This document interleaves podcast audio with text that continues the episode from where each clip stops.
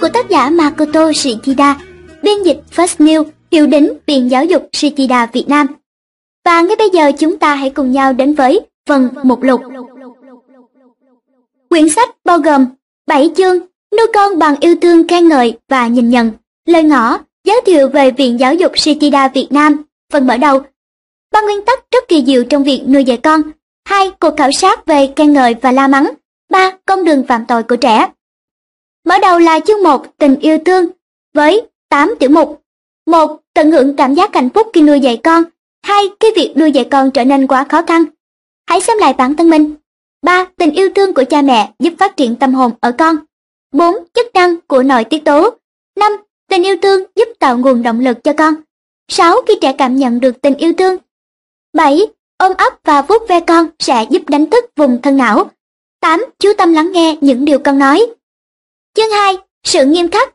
Với các bài viết, một Nền tảng của kỷ luật là giúp con trở thành người có ý chí mạnh mẽ. 2. Rèn luyện khả năng tự kiềm chế. 3. Sự khắc khe, lệch lạc. 4. Các bậc phụ huynh nên nghiêm khắc với chính mình. 5. Rèn luyện tinh thần cho con. 6. Bạn có thể dạy dỗ con một cách nghiêm túc mà không cần la mắng. 7. Chúng ta nên rèn kỷ luật cho con như thế nào? 8. Liệu bạn có đang dùng phương pháp la mắng vô lý? Chương 3. Xây dựng lòng tin cho con một, Tạo dựng lòng tin cho con trước khi nghĩ đến kỷ luật. hai, Đừng tập trung vào khiếm khuyết của con. ba, Đừng xem trạng thái hiện tại của con là trạng thái hoàn thiện. bốn, Đừng cầu toàn vào việc nuôi dạy con. năm, Đừng so sánh con với trẻ khác. sáu, Đừng chỉ chăm học kiến thức sách vở. bảy, Con bạn vốn đã hoàn hảo với những gì con có. tám, Hãy tin tưởng con. Và tiếp theo sẽ là chương bốn, những lời thủ thị tích cực. một Lời thủ thị tích cực là công cụ giáo dục tuyệt vời nhất. Hai, Hãy là người mẹ tràn đầy nguồn năng lượng tích cực. Ba, Phương án 5 phút thủ thị. Bốn, Ghi âm và mở những lời thủ thị cho con nghe. Năm, Phương pháp học hỏi dựa trên lời thủ thị. Sáu, Hãy thôi nhìn nhận con một cách tiêu cực. Chương 5. Phát triển tâm hồn con. Một, Điều quan trọng nhất cha mẹ phải làm. Hai, Những điều cha mẹ cần xem xét. Ba, Cảm động trước những điều con làm. Bốn, Hãy biết ơn con. 5. Hãy tôn trọng con như một con người độc lập. 6. Giáo dục tại gia đình quan trọng hơn giáo dục tại trường. 7. Bạn có nhiệm vụ cho con mình không? Và phân kết, nuôi dạy con là vun đắp những ước mơ. Một, tại sao chúng ta phải học? Hai, những ông bố tại một số quốc gia trên thế giới và những ông bố Nhật Bản. Ba, cha mẹ chấp cánh cho những ước mơ lớn lao. Bốn, hãy dạy con biết sáng tạo. Và kết thúc lại quyển sách sẽ là lời cuối. Sức khỏe, thể chất của trẻ trong độ tuổi phát triển. Tế bào gốc từ dây trốn là món quà vô giá mà tạo hóa đã ban tặng. Và ngay sau đây chúng ta sẽ cùng nhau lắng nghe thư gửi độc giả nhận dịp xuất bản cuốn sách ba chìa khóa vàng nuôi dạy con theo phương pháp Shichida yêu thương, khen ngợi, nhìn nhận tại Việt Nam của tác giả. Có một vài điều mà cha mẹ nên làm trước khi cố gắng đưa con mình vào kỷ luật hoặc phát triển khả năng của con, đó là nuôi dưỡng nhân cách, kiến thức của trẻ thông qua việc xây dựng mối quan hệ mật thiết giữa cha mẹ và con cái. Cha mẹ đôi khi cần phải nghiêm khắc khi đưa con vào nề nếp. Tuy nhiên, nếu hàng ngày cha mẹ không thể hiện được tình yêu với con của mình, cha mẹ sẽ không thể tạo mối quan hệ mật thiết và bạn sẽ thấy việc nuôi dạy con trở nên khó khăn. Hơn thế nữa, việc thiếu đi những biểu hiện của tình yêu, cha mẹ sẽ không thể giúp con thể hiện những tiềm năng của não phải. Trẻ sẽ thể hiện những khả năng xuất chúng, những khả năng tiềm ẩn, chưa được biết đến của bán cầu não phải, một khi cảm nhận được tình yêu thương từ cha mẹ. Bạn có chắc con bạn cảm nhận rằng con đang được yêu thương? Cha mẹ không thể nào thể hiện trọn vẹn tình yêu của mình đối với con bằng phong cách yêu thương đơn thuần. Vậy cha mẹ nên nói chuyện, giao tiếp với con như thế nào để có thể thể hiện được tình yêu của cha mẹ dành cho con? Cuốn sách này hướng dẫn cha mẹ hiểu được sự quan trọng của yêu thương, khen ngợi và nhìn nhận con mình với những ví dụ cụ thể nhất và thực nghiệm khoa học. Cô Shichida, CEO Viện Giáo dục Shichida Nhật Bản Nuôi con bằng khen ngợi và nhìn nhận Sinh con ra, yêu thương con chính là bản năng của các bậc cha mẹ, nhưng rồi cùng với thời gian, sự lớn lên của con khiến cho nhiều bậc cha mẹ bắt đầu lúng túng. Nhiều người đã tự hỏi, liệu cách mình yêu thương dạy dỗ con đã đúng chưa? Liệu cách dạy con của mình có đủ để con trở thành một người tốt, có ích cho xã hội, hay liệu con có trở thành một người xuất sắc? Câu hỏi này sẽ song hành cùng các bậc cha mẹ, từ khi sinh con ra cho đến khi con cùng lớn trưởng thành, ở mọi quốc gia, mọi dân tộc. Là một người tiên phong trong lĩnh vực giáo dục sớm tại Nhật Bản, giáo sư Shichida đã bắt đầu chuyến hành trình cuộc đời trong lĩnh vực giáo dục trẻ nhỏ vào năm 1958 khi ông thành lập trường ngoại khóa chuyên sâu dạy tiếng Anh cho trẻ em tại Nhật. Sự thành công trong công việc đầu tiên với trẻ nhỏ đã thúc đẩy ông cống hiến hơn 40 năm cho giáo dục sớm và đặc biệt phát triển phương pháp giáo dục phát triển toàn diện và cân bằng não bộ ở trẻ. Triết lý giáo dục dựa trên nền tảng của sự phát huy sức mạnh tiềm ẩn của não phải, hay còn gọi là giáo dục trái tim của giáo sư Shichida, được thể hiện trên 160 cuốn sách, được công nhận và áp dụng rộng rãi ở nhiều nước trên thế giới, bao gồm Mỹ, Úc, Trung Quốc, Canada, Malaysia, Singapore, Campuchia, Hồng Kông. Phương pháp Shichida về giáo dục não phải đã được Tổ chức Hòa bình Thế giới đăng ký là tài sản trí tuệ của thế giới vào tháng 12 năm 1997. Ngày nay, đã có hơn 460 trường học tại Nhật Bản áp dụng phương pháp của ông trong giảng dạy và rất nhiều thế hệ con cái trong các gia đình Nhật Bản đã trưởng thành từ phương pháp giáo dục của giáo sư Shichida. Tôi trân trọng giới thiệu đến các bậc cha mẹ Việt Nam cuốn sách đầu tiên giới thiệu triết lý giáo dục của giáo sư Shichida tại Việt Nam với tựa đề Ba chìa khóa vàng nuôi dạy con theo phương pháp Shichida, yêu thương, khen ngợi, nhìn nhận. Ba từ giảng dị này chính là ba chìa khóa vàng trong việc nuôi dạy con trẻ, theo giáo sư Shichida, với ba chìa khóa này ông cho rằng bất kỳ bậc cha mẹ nào cũng có thể ứng dụng để thay đổi mối quan hệ giữa mình và con cái và có thể đạt được hiệu quả ngay, nhìn thấy được. Tôi tin rằng cuốn sách sẽ giúp ích nhiều cho các bậc cha mẹ đang tìm phương pháp để nuôi dạy con hiệu quả, cũng như tạo được niềm hạnh phúc thực sự trong hành trình làm cha mẹ của mình. Trân trọng, giáo sư bác sĩ Nguyễn Thị Ngọc Phượng, nguyên giám đốc bệnh viện phụ sản Từ Dũ. Lời ngõ Mỗi trẻ em là một món quà vô giá, trong sáng và ngây thơ như một trang giấy trắng. Trẻ có thể phát triển tốt để thành công trong tương lai hay không phụ thuộc phần lớn vào những năm đầu đời. Hơn thế nữa, khái niệm thành công không chỉ đơn giản là những thành tích học tập hay tài năng mà còn bao hàm nhiều hơn thế. Cha mẹ luôn mong cho con những điều tốt đẹp nhất và thực tế. Mỗi trẻ em là một thiên tài, Cách chúng ta khám phá và phát triển các tiềm năng của trẻ không chỉ nằm ở việc cho con tham gia bao nhiêu hoạt động, bao nhiêu lớp học mà còn là mối quan hệ tin tưởng và yêu thương giữa cha mẹ và con cái. Là phương pháp giáo dục sớm đến từ Nhật Bản dựa trên sự phát triển não bộ của trẻ từ 0 đến 6 tuổi. Các tài liệu và giáo trình của chúng tôi được đặt trên nền tảng phát triển và nghiên cứu khoa học trong suốt 50 năm qua. Trong xã hội Việt Nam, cha mẹ thường đặc biệt chú trọng vào kết quả và khả năng đặc biệt của con. Cuốn sách này sẽ phân tích lý do tại sao những thành quả tuyệt vời đó của trẻ chỉ là một phần của sự phát triển. Bởi lẽ theo triết lý, yêu thương khen ngợi nhìn nhận của phương pháp Shichida, cha mẹ hoàn toàn có thể nuôi dạy con trở thành một thiên tài. Tuy nhiên, nếu thiếu đi tình yêu thương, trẻ sẽ khó có thể phát triển một cách toàn diện. Do đó, khi có được sự gắn kết mạnh mẽ với cha mẹ, trẻ có thể đạt được nhiều thành tựu hơn nữa. Điều này cũng giống như khi thân cây yếu vì rễ không đủ vững, cây sẽ khó mà chống đỡ được sức nặng từ những cành và tán lá dày. Ngược lại, nếu gốc rễ của cây được vun trồng và chăm sóc hợp lý, cây sẽ đâm chồi nảy lọc và lớn lên mạnh mẽ, dù phải chống chịu hạn hán hay bão giông. Với trẻ em cũng vậy, tình yêu thương của cha mẹ là nền tảng vững chắc cho con trưởng thành, mạnh mẽ, có năng lực và những cống hiến cho gia đình và xã hội. Cuốn sách này sẽ đem đến cho các bậc cha mẹ cái nhìn sâu sắc hơn về triết lý Shikida trong nuôi dạy con cái. Lĩnh hội được điều này, cha mẹ sẽ nhận thấy những thành quả tuyệt vời của con trong bất kỳ lĩnh vực nào mà cha mẹ định hướng cho con. Trân trọng, Juniho Chan, Viện trưởng Viện Giáo dục Shichida Việt Nam. Vừa rồi là phần giới thiệu, ngay bây giờ kính mời quý vị và các bạn cùng nhau đến với phần đầu của quyển sách này, ba chìa khóa vàng nuôi dạy con theo phương pháp Shichida.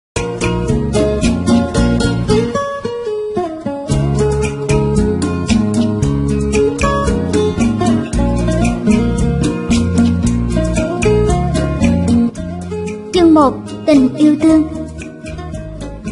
làm sao để thể hiện trọn vẹn tình yêu thương với con trẻ? một Tận hưởng cảm giác hạnh phúc khi nuôi dạy con Cách tốt nhất để cha mẹ thành công trong quá trình nuôi dạy con là tận hưởng quá trình này, giữ cho cả mình và con cùng vui vẻ. Nếu tâm lý của cha mẹ không thoải mái, thì việc nuôi con sẽ có diễn ra suôn sẻ. Những bà mẹ nuôi con khéo thường giữ cho con mình không bị buồn chán và giúp con vui vẻ trong từng khoảnh khắc. Đó sẽ là những bà mẹ chu đáo và tràn đầy tình thương.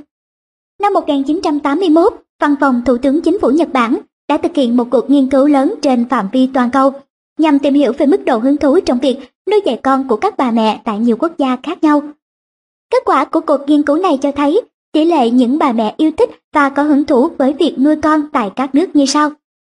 Anh 70,9%, Tây Đức cũ 49,9%, Mỹ 49,8%, Pháp 38,8%, Nhật Bản 19,8% và Hàn Quốc 18,9%. Số liệu này tuy đã cũ nhưng vẫn có thể cho thấy khuynh hướng của một số quốc gia. Rõ ràng là phần đông các bà mẹ Nhật không thực sự có hứng thú với việc nuôi con. Một nghiên cứu khác cho thấy khoảng 70% những lời mà các bà mẹ Nhật nói với con hàng ngày là những lời chỉ trích và mang tính tiêu cực. Sai lầm lớn nhất mà các bà mẹ thường phạm phải trong quá trình nuôi dạy con là thường xuyên la mắng và bới móc khuyết điểm của con. Điều này sẽ tạo nên bức tường phản kháng trong tâm trí của trẻ. Bức tường này sẽ khiến trẻ sẽ không còn ngoan ngoãn, lắng nghe những gì mẹ nói. Bên cạnh đó, trẻ sẽ mất đi mong muốn được học hỏi. Đây là điều mà tôi muốn các bậc cha mẹ hiểu rõ. Những lời la mắng sẽ dập tắt đi tình yêu thương trong trái tim con trẻ. Sau này bất kể hai mẹ con có làm gì cùng nhau đi nữa, thì đứa trẻ vẫn cảm thấy không hứng thú khi ở bên cạnh mẹ. Trái lại, khi một đứa trẻ được dạy dỗ cẩn thận mà không bị la mắng, con sẽ biết vâng lời và không có ý muốn phản kháng. Do đó, những lời dạy bảo của mẹ sẽ dễ đi vào nhận thức của con hơn. Những đứa trẻ được bao bọc trong tình yêu thương và sự dịu dàng của mẹ là những đứa trẻ có khả năng tiếp thu cao, biết phân lời và biết đối xử tốt với mọi người xung quanh. Ngược lại, những đứa trẻ hay bị la mắng, khắc khe thường có những hành vi như cắn móng tay, nói lắp bắp, cơ mặt giật giật và tè dâm. Chúng thường mất đi sự hăng hái và luôn dò xét biểu hiện của cha mẹ. Bạn hãy thử nghĩ xem điều gì sẽ xảy ra nếu bạn nói những lời này với chồng mình. Anh phải chăm chỉ hơn nữa, bằng không anh sẽ chẳng bao giờ trở thành trưởng phòng nói đâu. Hoặc lương của anh thấp quá, chồng của bà hàng xóm lương cao hơn nhiều. Hay không được xem tivi sau bữa ăn tối đâu nhé, sao anh không đọc một ít tài liệu liên quan đến công việc của anh đi? Liệu cách nói chuyện như thế có khiến chồng bạn vui? Hay sẽ khiến chồng bạn nổi giận và rồi cả hai vợ chồng sẽ cãi nhau ngay lập tức? Nếu việc này tiếp diễn trong khoảng 2 tuần, có thể chồng bạn sẽ đòi ly dị. Để chung sống hạnh phúc, vợ chồng cần phải thông cảm và nói chuyện tử tế với nhau. Nuôi dạy con cũng giống hệt như vậy, việc đối xử với con cái của bạn như một cá nhân độc lập là điều hết sức quan trọng. Trong cuộc sống hàng ngày chúng ta rất ít khi khen ngợi lẫn nhau. Hãy thử quan sát cuộc sống hôn nhân của bạn mà xem. Ở nhà vợ chồng bạn có hay khen ngợi lẫn nhau không? Trong một buổi hội thảo dành cho các cặp vợ chồng, người ta đã tiến hành một cuộc thử nghiệm. Người chủ trì hội thảo yêu cầu những người tham gia viết ra 15 điều tốt đẹp về người bạn đời của mình cái người đầu tiên viết xong 15 điều thì vẫn còn rất nhiều người chưa viết được gì. Thông thường chúng ta ít khi nhận ra và hầu như không ngợi khen ưu điểm của những người xung quanh. Tương tự chúng ta cũng ít khi nhận ra và ngợi khen những ưu điểm của con gái. Đó chính là điểm trở ngại trong nhiều mối quan hệ. Cuộc thử nghiệm này được thực hiện nhằm giúp các cặp vợ chồng nhận ra việc khen ngợi lẫn nhau sẽ giúp làm sâu sắc thêm tình yêu giữa hai người. Một nhà tâm lý học đã từng nói, Việc nuôi dạy con chẳng có gì khó cả, bạn chỉ cần biết cách khen ngợi con mình. Tất cả mọi thứ đều phụ thuộc vào điều này. Nếu các con của bạn giữ ý tứ khi ăn uống thì hãy khen ngợi chúng. Nếu chúng vẽ được một bức tranh thì hãy khen ngay. Nếu chúng giúp bạn dọn dẹp nhà cửa thì đừng chần chừ nói những lời khen tặng. Đây là điều duy nhất mà bạn cần làm. Trong suốt cuộc đời mình, con người luôn né tránh hình phạt và tìm kiếm phần thưởng. Chúng ta luôn tìm kiếm lời khen ngợi và nỗ lực làm việc để có được những lời khen ấy Lời khen sẽ giúp cuộc sống gia đình trở nên vui vẻ hơn, nó sẽ làm cho tình yêu thương ngập tràn trong ngôi nhà bạn. 2. cái việc nuôi dạy con trở nên quá khó khăn, hãy xem lại bản thân mình. Bạn có cảm thấy việc nuôi dạy con càng ngày càng trở nên quá khó khăn không? Bạn có nhận thấy con mình có những hành vi kỳ lạ không? Nếu câu trả lời là có, nghĩa là bạn đã không biết cách thể hiện tình yêu dành cho con. Tôi cho rằng các bà mẹ đều từng trải qua giai đoạn thường xuyên la mắng con mình.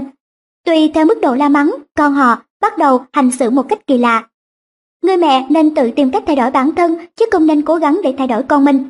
Khi người mẹ thay đổi thì con sẽ hoàn toàn thay đổi theo. Con cái là hình ảnh phản chiếu của cha mẹ, tình trạng hiện tại của con là kết quả quá trình nuôi dạy của cha mẹ. Tất cả mọi ưu và khuyết điểm của con đều là kết quả của quá trình này. Nếu cha mẹ cố gắng thay đổi con mình bằng cách chăm chăm bởi mốc lỗi lầm của con, thường xuyên la mắng hoặc đánh đòn con thì cha mẹ chắc chắn không thể thành công. Vì vậy hãy quyết định và thay đổi phương pháp một cách triệt để. Ngưng la mắng trong vòng một tuần lễ, thay vào đó hãy thử dạy con bằng cách khen ngợi. Cha mẹ nên giữ cho mình luôn vui vẻ, dịu dàng, trở thành ánh sáng sưởi ấm cho ngôi nhà. Bạn sẽ là người mẹ thành công nếu con cái bạn có thể xem mẹ như một người hỗ trợ tinh thần đáng tin cậy. Tiếp thay, điều ngược lại thường hay xảy ra, bọn trẻ thường xuyên bị cha mẹ la mắng, chỉ trích và phê bình. Điều này xảy ra là vì cha mẹ đã quên mất rằng nuôi dạy con là khoảng thời gian thú vị, khiến cho việc học hỏi của con trở nên khó khăn hơn.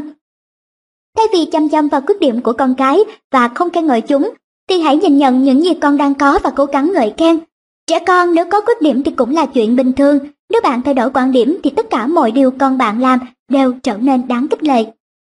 Để bắt đầu, bạn hãy thử khen ngợi con khi chúng hăm hở thức dậy vào buổi sáng. Cười thật tươi với con và nói, Chào Yuki, sáng nay trông con thật vui vẻ và tràn đầy năng lượng. Mẹ rất hạnh phúc khi thấy con như vậy. Khi bạn làm thế con sẽ thấy nụ cười của bạn và sẽ cười đáp lại.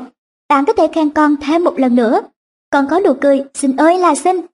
Khi con bạn tự mặc quần áo, bạn có thể khen con thay quần áo thật giỏi. Nếu con bạn chào buổi sáng thì bạn có thể khen con lễ phép. Cứ như thế, hãy dùng khoảng 50 từ để khen con mỗi ngày. Nếu thái độ của người mẹ thay đổi, phản ứng của người con cũng thay đổi theo.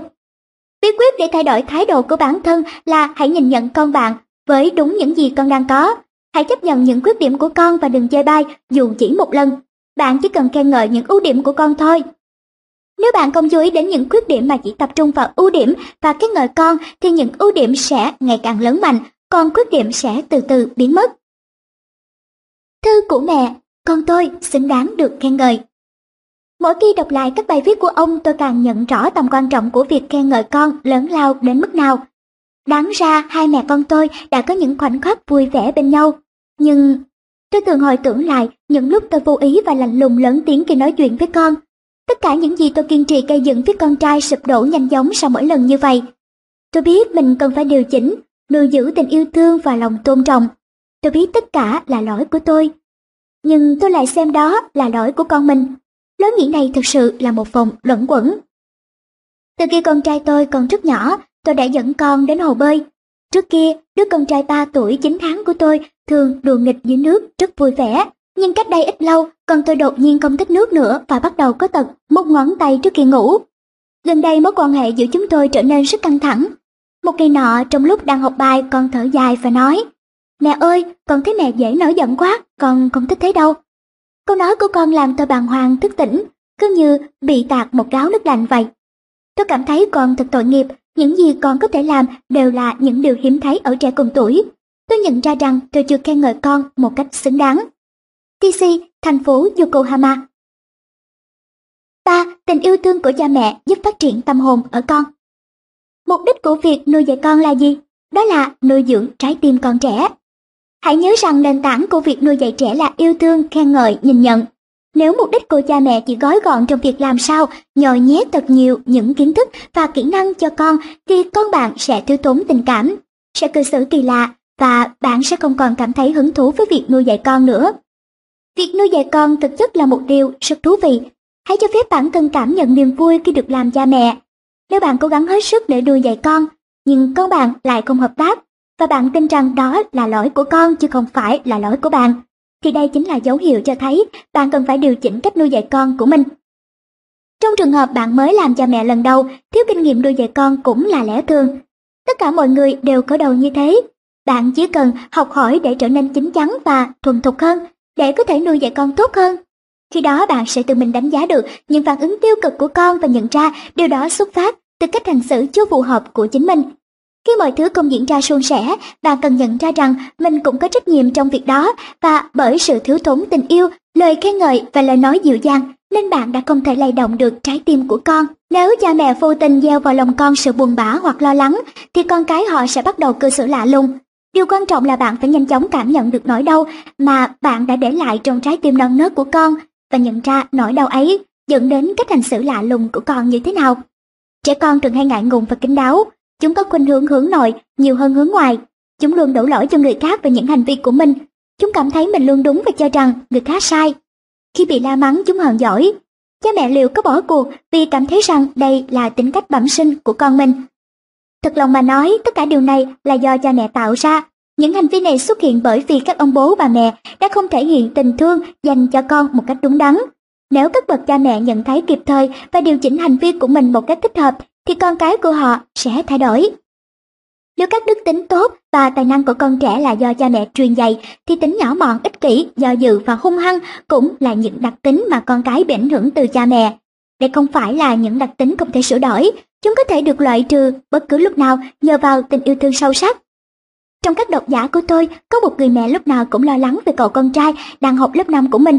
cậu bé còn có tính quyết đoán và điểm số ở trường của cậu chỉ ở mức trung bình.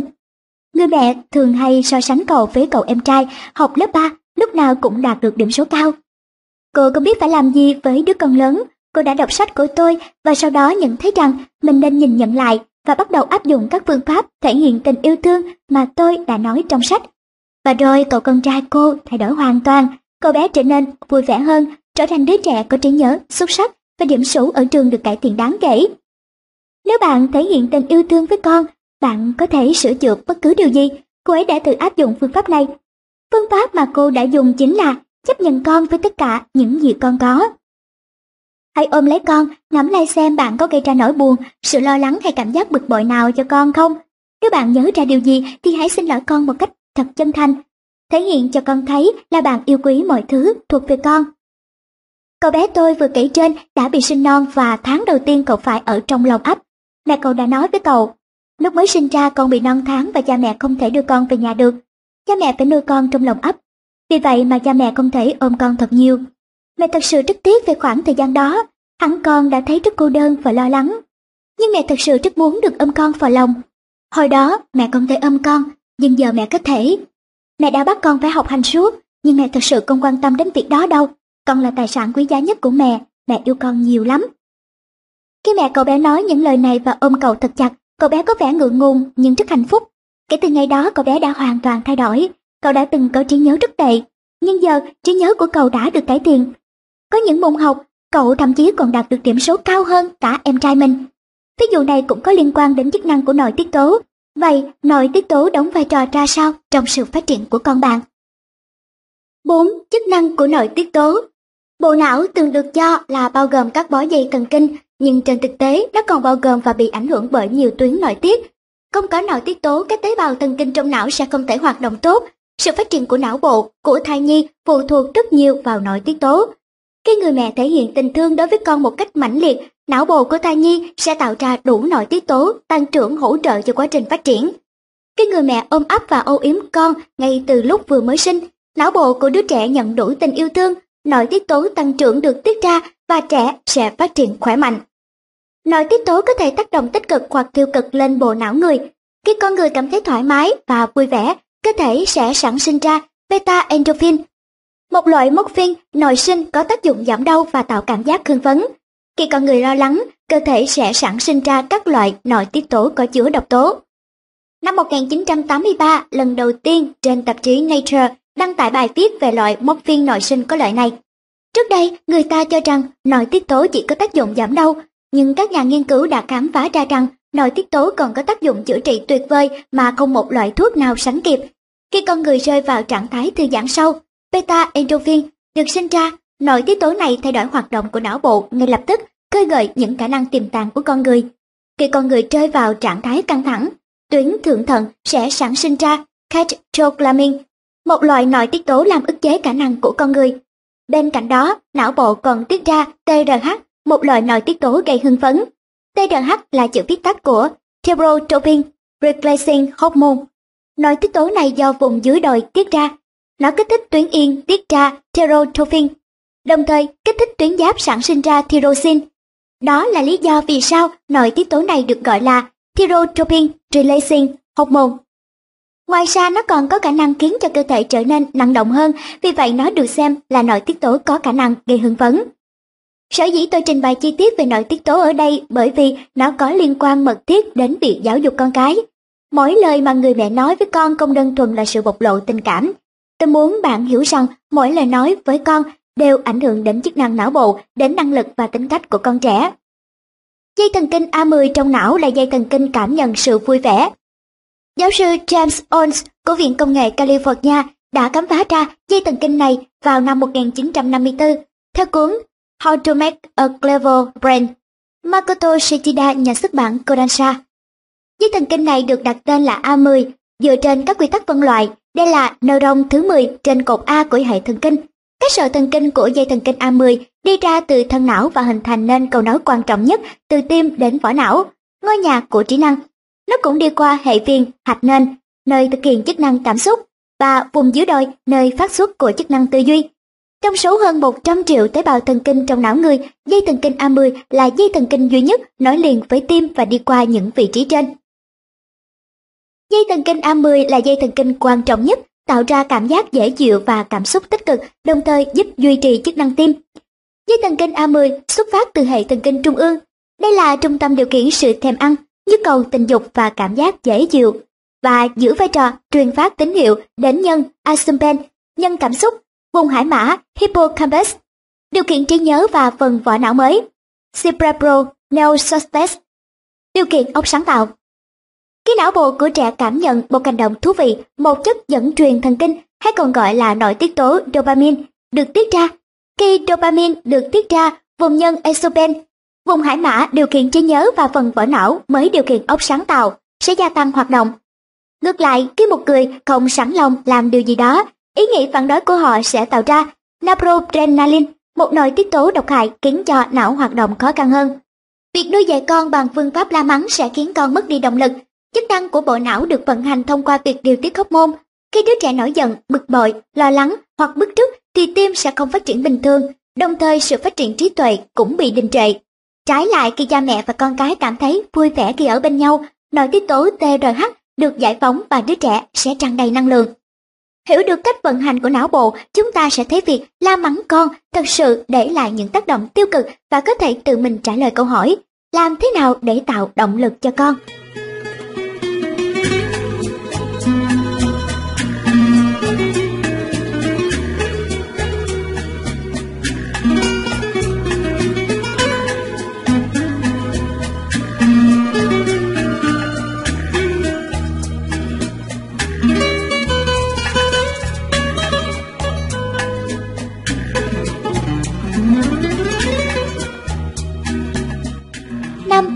Thương giúp tạo nguồn động lực cho con.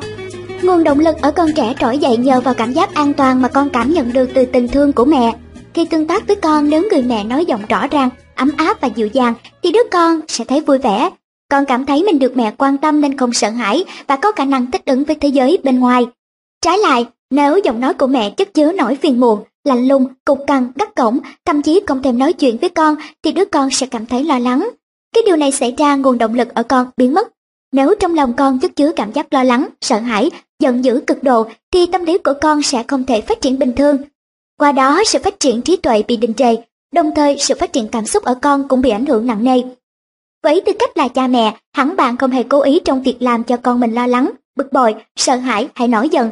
Nhưng nếu bạn không dành đủ thời gian để trò chuyện với con thì con bạn sẽ dần cảm thấy bất an. Dù bạn có liên tục hỏi han đứa con đang khóc của mình, có chuyện gì vậy? Nhưng nếu bạn không thể hiện được sự quan tâm chân thành thì con bạn sẽ cảm thấy mẹ không hiểu mình và trẻ sẽ cảm thấy không thỏa mãn. Nếu người mẹ chân thành thể hiện cảm xúc qua những lời mình nói như mẹ biết là không đúng nhưng mẹ có việc cần phải làm nên mẹ mới để con chờ lâu, mẹ xin lỗi nhé.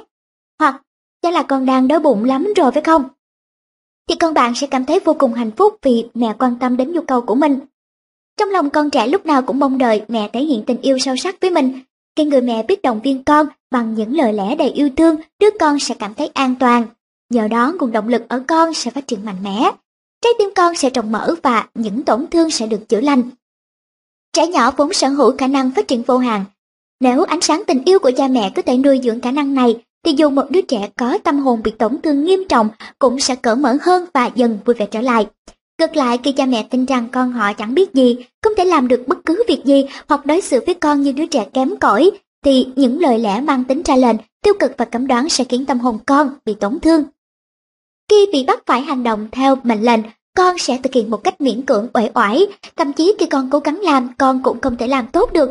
Từ đó con trở nên chậm chạp, không tiến bộ, và rồi cha mẹ lại nói dần. Cái điều này xảy ra con sẽ cảm thấy mẹ chỉ toàn nói những điều gây khó chịu cho mình, và trái tim bất an của con sẽ cảm thấy thất vọng vô cùng. Bạn biết đấy, trẻ con vốn tò mò và có nhu cầu học hỏi cao. Tuy nhiên, nếu con trở nên lãnh đạm, điều gì sẽ xảy ra khi cha mẹ cố gắng dạy dỗ con? Mọi thứ sẽ tốt đẹp khi hành động của cha mẹ tương ứng với sở thích và những gì con quan tâm. Nhưng khi không được như thế thì con sẽ không hợp tác nữa. Đây là dấu hiệu cho thấy trẻ đã không còn hứng thú với việc chúng đang làm. Nếu cha mẹ không nhận ra điều này, không thay đổi hướng nuôi dạy con, thì họ đang ép buộc con mình và trẻ sẽ hoàn toàn mất hết động lực. Trái lại, nếu cha mẹ cởi mở tiếp nhận những mong muốn của con, trẻ sẽ phát triển theo chiều hướng tích cực. Thư của mẹ, việc tương tác với con trở nên thú vị. Xin cảm ơn sự hướng dẫn của ông. Gần đây tôi đã bắt đầu cảm thấy thích tương tác với con, đồng thời học được cách nghĩ đến cảm nhận của con mình. Thật kỳ lạ, khi tôi làm vậy, con tôi bắt đầu chú tâm lắng nghe những gì tôi nói. Mới gần đây thôi, bất luận con tôi làm gì tôi cũng thấy bực bội. Tôi luôn lo lắng và luôn thúc giục con. Nhanh lên, nhanh nữa lên con. Nhưng giờ tôi đã học được cách nhìn nhận con mình đúng với bản chất của cháu. Tôi không cần nóng vội, thiếu kiên nhẫn nữa. Khi tôi có thể bình tĩnh quan sát hoạt động của con, bé cũng bắt đầu trở nên nhanh nhẹn hơn. Thưa giáo sư Shikida, một việc đúng như ông nói, khi cha mẹ thay đổi, con cái sẽ thay đổi. Tôi đã từng nghĩ rằng mình phải dạy dỗ con, cho nên thái độ của tôi dường như lúc nào cũng gắt gỏng. Giờ tôi đã hoàn toàn thay đổi cách suy nghĩ. Tôi tự nhủ, con gái tôi không làm được một việc nào đó, đây là chuyện hết sức bình thường. Tôi thông thả, không la mắng con và khen ngợi con nhiều hơn. Cầu nhanh lên con đã biến mất khỏi vốn từ vựng của tôi. Vài tuần sau khi tôi thay đổi cách suy nghĩ của mình, con gái tôi bảo rằng bé muốn tập đàn vĩ cầm, điều mà bé chưa từng làm trước đây. Đồng thời bé cũng tự giác hơn trong việc học, bé đã thay đổi theo cách mà tôi không thể ngờ. Ti, thành phố Yachiyo 6. Trẻ cảm nhận được tình yêu thương để yêu thương con đúng cách chúng ta cần phải hiểu được tâm hồn của con. Việc này không dễ chút nào. Trở ngại lớn nhất chính là cha mẹ luôn cảm thấy mình có trách nhiệm phải dạy dỗ con. Từ lúc con được sinh ra, cha mẹ lúc nào cũng nghĩ con mình chẳng biết gì và cần phải được chỉ bảo mọi thứ. Đây là gốc rễ của mọi sai lầm. Khi xem việc dạy dỗ con là điều cốt lõi trong quá trình nuôi dạy con thì nhiều khả năng bạn sẽ thất bại. Việc nuôi dạy con phải dựa trên tình yêu thương con bạn cần phải hiểu rằng tình yêu thương con sẽ chạm tới tâm hồn và nuôi dưỡng trái tim con. Nếu bạn lấy việc dạy dỗ con làm trọng tâm thì việc nuôi dạy con sẽ trở nên hết sức khó khăn. Khi tâm hồn con không được bao bọc bằng tình yêu, con sẽ trở nên nổi loạn và hay khóc lóc. Bé sẽ mất hết động lực và rồi sẽ không vâng lời. Nền tảng của việc nuôi dạy con là giúp con phát triển tâm hồn. Vậy chúng ta nên vun đắp tâm hồn con như thế nào? Để làm được việc này chúng ta cần phải hiểu tâm hồn con phát triển ra sao Nhìn vào hình ảnh minh họa bộ não người, chúng ta thấy nó được chia thành 3 phần như sau. Trên hình minh họa, phần thấp nhất của bộ não là thân não, phần não tâm hồn. Cần phải hiểu rằng đây mới là trung tâm của não chứ không phải lớp vỏ não mới, phần não trí tuệ. Những hoạt động cơ bản nhất của con người diễn ra ở thân não, vì thế để nuôi dạy con khỏe mạnh cả về thể chất lẫn tinh thần và nuôi dưỡng động lực cho con, chúng ta cần chú trọng phát triển bộ phận này. Để làm được điều này chúng ta cần hiểu được chức năng của thân não. Chức năng của thân não là cho ta cảm giác thân thuộc, cảm giác thân thuộc chiếm vị trí ưu tiên, là nhu cầu bản năng của con người. Nếu nhu cầu này được đáp ứng hợp lý thì con sẽ trở thành một người đầy nhiệt huyết. Vậy làm thế nào để đáp ứng nhu cầu đó? Cảm giác thân thuộc bao gồm nhu cầu được cha mẹ yêu thương. Tuy nhiên, bởi vì cha mẹ không biết cách thể hiện tình thương con sao cho hiệu quả nên nhiều trẻ không có cảm giác thân thuộc này. Chính cảm giác thân thuộc sẽ giúp thắt chặt mối liên hệ tình cảm giữa con và cha mẹ. Đây chính là nền tảng tạo ra động lực cho con khi con cảm nhận được điều này từ cha mẹ, trẻ sẽ cảm thấy bình yên và tăng cường khả năng tương giao, tiếp xúc với mọi người. Con sẽ cảm thấy an toàn và có nhu cầu chơi đùa cùng các bạn khác nhiều hơn. Về bản chất, thân não và da có cùng nguồn gốc tế bào. Trong lúc các tế bào của thai nhi phân chia để tạo thành bộ não, thì một phần ngoại bi tạo thành thân não, một phần khác hình thành nên lớp da bọc bên ngoài, cơ thể. Do đó, việc tiếp xúc qua da rất quan trọng để thỏa mãn cảm giác thân thuộc và tăng cường hoạt động cho vùng thân não. Nói cách khác, việc thường xuyên tiếp xúc vật lý giữa con cái và cha mẹ là điều cần thiết. Đa số các bậc phụ huynh đều cảm thấy họ đã thương con đủ rồi, tuy nhiên hầu hết trẻ không cảm nhận được đầy đủ tình cảm đó. Chính hữu ngăn cách này đã khiến cho việc nuôi dạy con trở nên khó khăn. Vì vậy, hãy nhớ lấy hai phương pháp sau để truyền tải trọn vẹn tình yêu thương của bạn đến với con. A. Ôm ấp hoặc vuốt ve con. B. Chú tâm lắng nghe những gì con nói. 7. Ôm ấp và vuốt ve con sẽ giúp đánh thức vùng thân não. Thân não là trung tâm của bộ não người. Thân não bao gồm cả vùng dưới đồi, điều khiển hệ thần kinh thực vật và tuyến yên, điều khiển việc tiết nội tiết tố. Khi hai cơ quan này hoạt động bình thường, hầu hết các loại bệnh tật sẽ được chữa trị bằng khả năng tự chữa lành tuyệt vời của thân não. Tất cả các dây thần kinh của não đều tập hợp ở thân não. Đây cũng là ngọn nguồn điều khiển hoạt động của tim, cũng như chỉ huy tất cả hoạt động của cơ thể. Nếu thông tin được truyền dẫn đến đây chính xác thì tất cả các chức năng của cơ thể sẽ được cải thiện. Một trong những phương pháp có thể được sử dụng để truyền thông tin đến thân não là vuốt ve cơ thể khi nói những lời yêu thương chân thành. Cách làm này có thể thay đổi bất cứ đứa trẻ nào, ngay cả những đứa trẻ bị liệt não cũng sẽ bắt đầu thay đổi. Sau đây là báo cáo về một trường hợp như thế. Sau một thời gian liên tục trò chuyện chúng tôi đã có thể cảm nhận được về nhau. Mẹ của bé E đưa cháu đến tham dự một buổi học của tôi. E bị liệt não, bé E sắp tròn 4 tuổi nhưng cơ thể cháu hoàn toàn mềm oặt. Đôi mắt cháu đờ đẫn và cháu không hề có phản ứng gì đáp trả lại mẹ. Ngay lập tức tôi bế cháu trên tay và trong vòng hơn một giờ đồng hồ tôi không ngừng mỉm cười và nói chuyện với cháu, đồng thời nhẹ nhàng vuốt ve cháu. Tôi tin rằng tôi hoàn toàn có thể giao tiếp với E. Tôi nói chuyện với cháu bằng sự tận tâm, tôi nói rằng cháu được yêu thương nhiều thế nào, mọi thứ đều được quy về một mối là tình yêu. Tôi đã dành thời gian để thực hành tất cả những gì mình biết. Trong khoảnh khắc tôi cảm nhận rất rõ một cuồng sáng vô tận đang vây quanh tôi, tràn ngập trên người tôi, xuyên qua lòng bàn tay tôi và truyền vào người E. Bác rất yêu cháu, E ạ. Bác rất hạnh phúc khi được gặp cháu, cảm ơn vì cháu đã có mặt trên đời, cha mẹ cháu rất hạnh phúc khi có cháu. Tôi nắm lấy bàn tay lạnh của E và nói với mẹ cháu. E hiểu mọi thứ mà người lớn suy nghĩ và nói ra, cháu biết tất cả mọi việc đang xảy ra trên trái đất này, những gì đã xảy ra trong quá khứ và những gì sẽ đến trong tương lai. Nhưng bởi vì không ai nhận ra nên cô bé không thể sử dụng khả năng này. Hãy tin rằng E có thể cảm nhận được mọi thứ xung quanh cô bé. E có những khả năng tuyệt vời, chỉ là cô bé chưa sử dụng chúng ngay bây giờ đấy thôi. Tất cả những gì bạn cần làm là mỉm cười và nói chuyện với bé. Hãy luôn mỉm cười với con mình. Nụ cười có khả năng kỳ diệu, giúp kích thích não phải. Tất cả những gì bạn cần làm là mỉm cười. Bất luận xảy ra việc gì, hãy cứ mỉm cười. Khi bạn mỉm cười, nguồn năng lượng tích cực sẽ tiêu trừ những điều tiêu cực. Trong suốt thời gian đó, bàn tay E đã ấm lên, thi thoảng tôi thậm chí còn có thể giao tiếp bằng ánh mắt với cháu. Sau khi chúng tôi đã trò chuyện với nhau khá lâu, tôi bắt tay cháu và nói lời tạm biệt.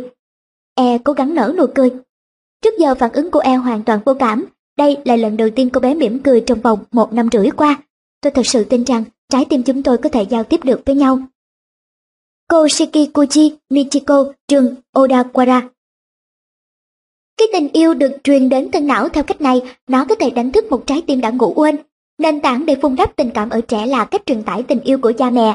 Tuy nhiên, nhiều phụ huynh không thiết lập nền tảng quan trọng này nhiều người gặp rắc rối trong việc nuôi dạy con nhưng không hề biết đây chính là nguồn gốc của mọi vấn đề. Hãy thể hiện tình yêu thương đối với con bằng cách ôm con thật chặt, vuốt ve con và nói với con những lời yêu thương. Phương pháp ôm giúp trái tim con rộng mở, giúp cha mẹ và con cái xây dựng mối quan hệ tin tưởng lẫn nhau. Tôi khuyên những bậc phụ huynh đang gặp khó khăn trong việc nuôi dạy con cái, hãy áp dụng phương pháp này, kể cả những phụ huynh đang nuôi dạy con tốt cũng không nên bỏ qua. 8. Chú tâm lắng nghe những điều con nói một phương pháp khác giúp bạn thể hiện tình yêu với con đó là chú tâm lắng nghe con. Khi các bậc phụ huynh nói chuyện với con, nhiều người không chú ý lắng nghe những gì con nói. Trong trường hợp cha mẹ liên tục giành quyền nói, không tạo điều kiện cho trẻ nói, trẻ sẽ cảm thấy mình không được yêu thương đầy đủ. Ngược lại, khi bạn quan tâm lắng nghe những gì con nói, bạn có thể hiểu được cảm xúc của con và con sẽ cảm thấy mình được quan tâm, được nhìn nhận và được yêu thương. Một số thống kê cho thấy 70% những gì các bà mẹ nói với con mỗi ngày là những lời la mắng, 30% còn lại là những lời giao tiếp thông thường và những lời khen ngợi. Trong số này cũng có những bà mẹ chẳng hề khen con lấy một lời. Nếu một đứa trẻ được nuôi dạy bằng cách la mắng, thì cha mẹ sẽ không có cơ hội để lắng nghe và thấu hiểu tâm tư của con mình. Khi bị la mắng, trái tim con sẽ đóng chặt lại. Ngược lại, cái người mẹ thôi la mắng và bắt đầu nhìn nhận con, khen ngợi con, trái tim đứa trẻ sẽ trở nên trọng mở và chịu trò chuyện với mẹ. Vì lẽ đó chúng ta cần phải hết sức quan tâm lắng nghe cảm xúc của con mình cha mẹ có thể vận dụng phương pháp tiến vòng để nắm bắt suy nghĩ của con. Thông thường các bà mẹ hay nói những câu như Hãy làm việc này đi. Thế là cuộc trò chuyện mang đầy tính mệnh lệnh. Vậy thì hãy ngưng dùng những lời lẽ ra lệnh và thử dùng phương pháp tiếng vọng xem sao. Phương pháp tiếng vọng được mô tả như sau. Khi con nói điều gì đó với bạn, bạn hãy kiềm chế bản thân, hãy đặt mình vào vị trí của con và cố gắng hiểu cảm xúc của con. Sau đây là một ví dụ về cách mà bạn có thể trò chuyện với con. Mẹ ơi, anh hai xấu tính lắm, Thật sao? Anh xấu tính với con à? Anh đã làm gì vậy? Anh ấy đánh con. Ồ không, anh đánh con à? Tại sao anh đánh con? Bằng cách này bạn sẽ trả lời con bằng cách lặp lại những điều con nói và đặt thêm những câu hỏi gợi mở. Đây là phương pháp đặc biệt hiệu quả giúp bố mẹ có thể giao tiếp và hiểu được con mình. Khi đáp lại lời con theo cách này, bạn có thể trò chuyện thân mật với con. Khi bạn nhìn nhận cảm xúc của con, trái tim con sẽ rộng mở và con sẽ giải bày với bạn thêm nhiều điều khác nữa. Cách trò chuyện này còn giúp con hình thành thói quen, sắp xếp suy nghĩ và diễn đạt một cách rõ ràng. Thư của mẹ, phương pháp tiến vọng giúp thắt chặt mối quan hệ giữa hai mẹ con tôi. Tôi hết sức ấn tượng khi nghe ông đề cập đến tầm quan trọng của việc áp dụng phương pháp tiến vọng để lắng nghe những gì con trẻ muốn thổ lộ trong bài phát biểu của mình.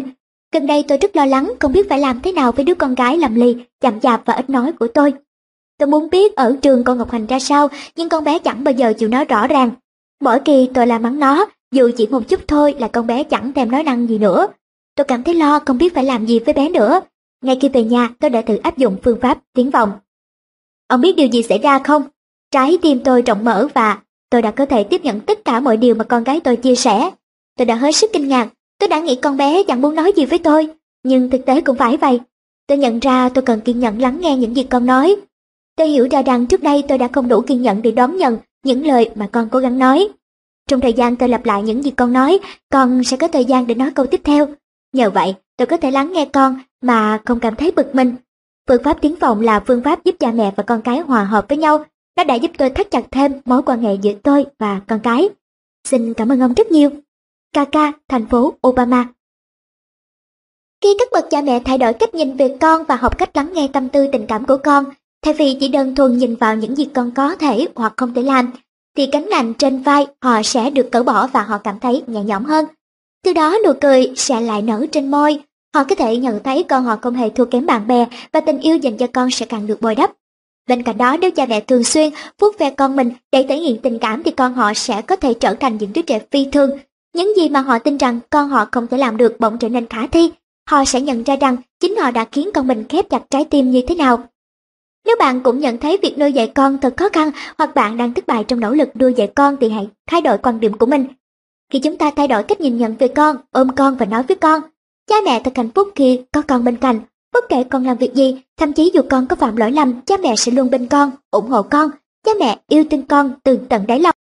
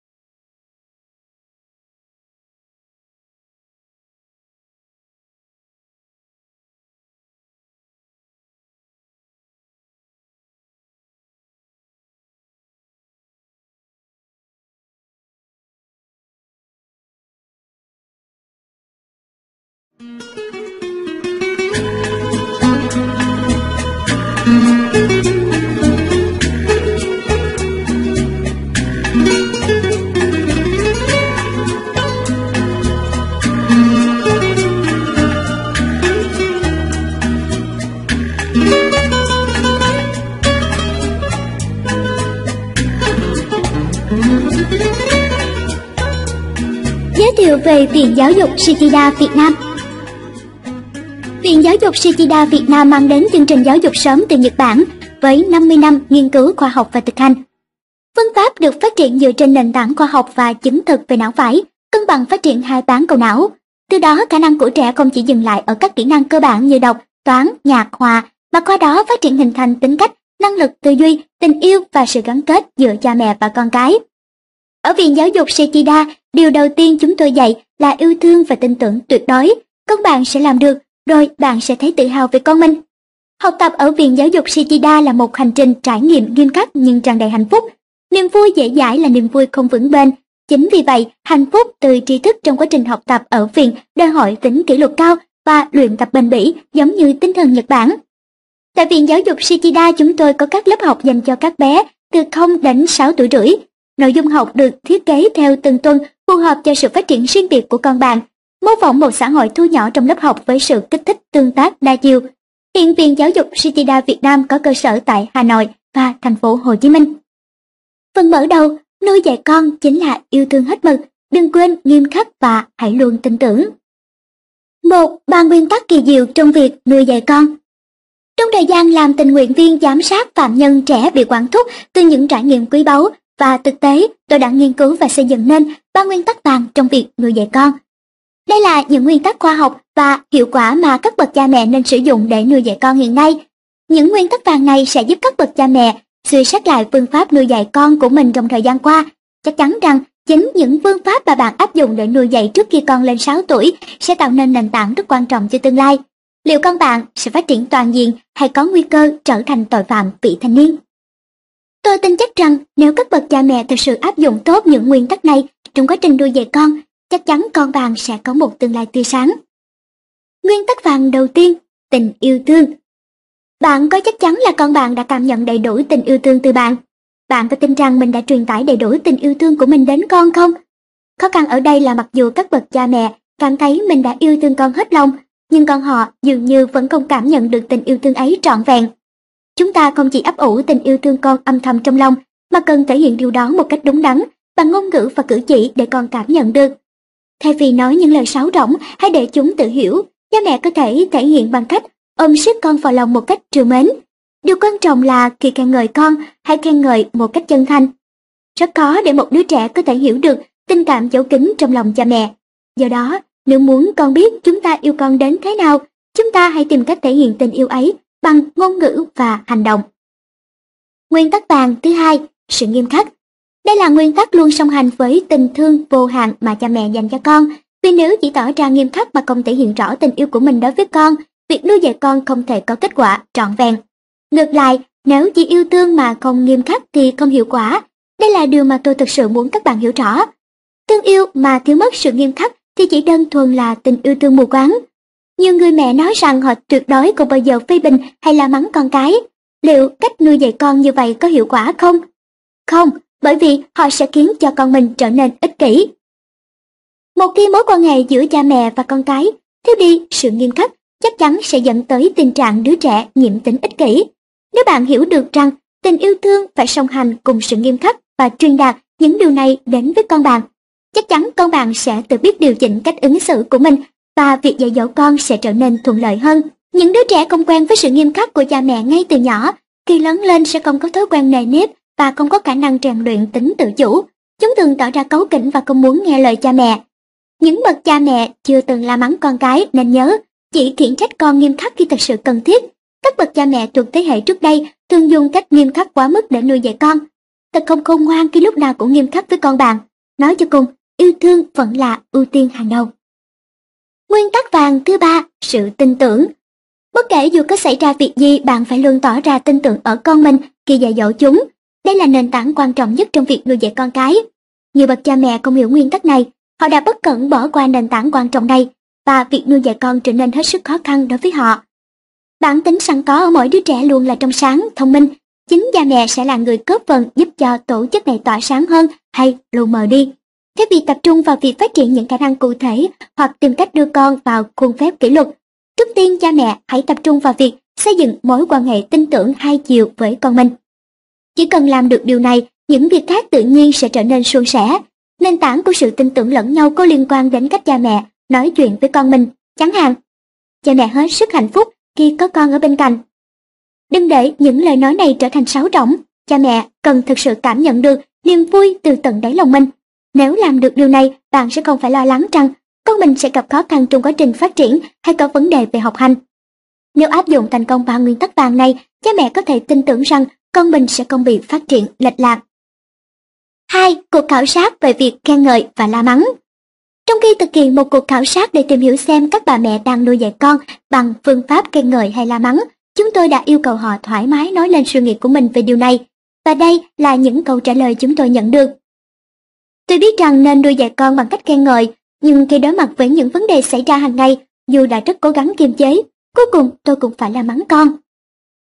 Nhất định phải la rầy con mình về những việc gây phiền toái cho người khác hoặc những việc nguy hiểm. Tôi muốn dung hòa giữa khen ngợi và la mắng sao cho hiệu quả, nhưng lại không biết phải làm thế nào.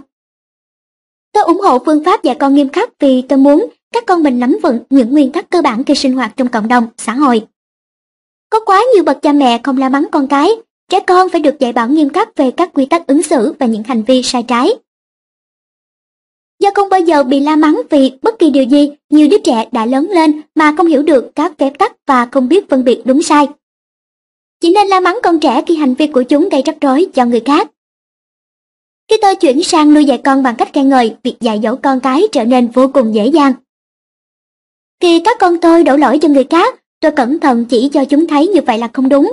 Tôi không la mắng con mà chỉ giúp chúng sửa sai bằng cách nói rằng con không được đổ lỗi cho người khác, liệu con đã cố gắng hết sức chưa? Khi các con tôi không chịu làm bài tập và xem TV quá nhiều, tôi không la mắng mà cố tìm cách kéo lũ trẻ xa khỏi chiếc TV bằng cách hướng sự chú ý của con vào những thứ con thích. Rồi sau đó tôi sẽ gợi ý, sao các con không đi làm bài tập đi? Và thế là chúng bắt tay làm bài ngay, không chút chần chừ. Nuôi dạy con bằng cách la mắng hay khen ngợi sẽ hiệu quả hơn. Tại sao các bậc cha mẹ lại la mắng hay khen ngợi con mình? Chắc chắn mục đích lớn nhất chính là rèn luyện con cái vào nề nếp Tuy nhiên trên thực tế cha mẹ thường có khuynh hướng muốn con cái hành xử theo một vài chuẩn mực mà họ cho là hợp lý và họ tin rằng việc la mắng sẽ làm giảm những hành động không phù hợp với con và có thể vì họ tin rằng khen ngợi là dung túng, la mắng là dập tắt. Quan điểm nuôi dạy con bằng sự la mắng chắc chắn sẽ hiệu quả về mặt nào đó, nhưng vẫn còn có nguyên tắc khác hiệu quả hơn, mang lại kết quả tốt hơn và bạn không cần phải quá khắc khe với con mình nữa. Sự nhìn nhận, lời khen ngợi và tình yêu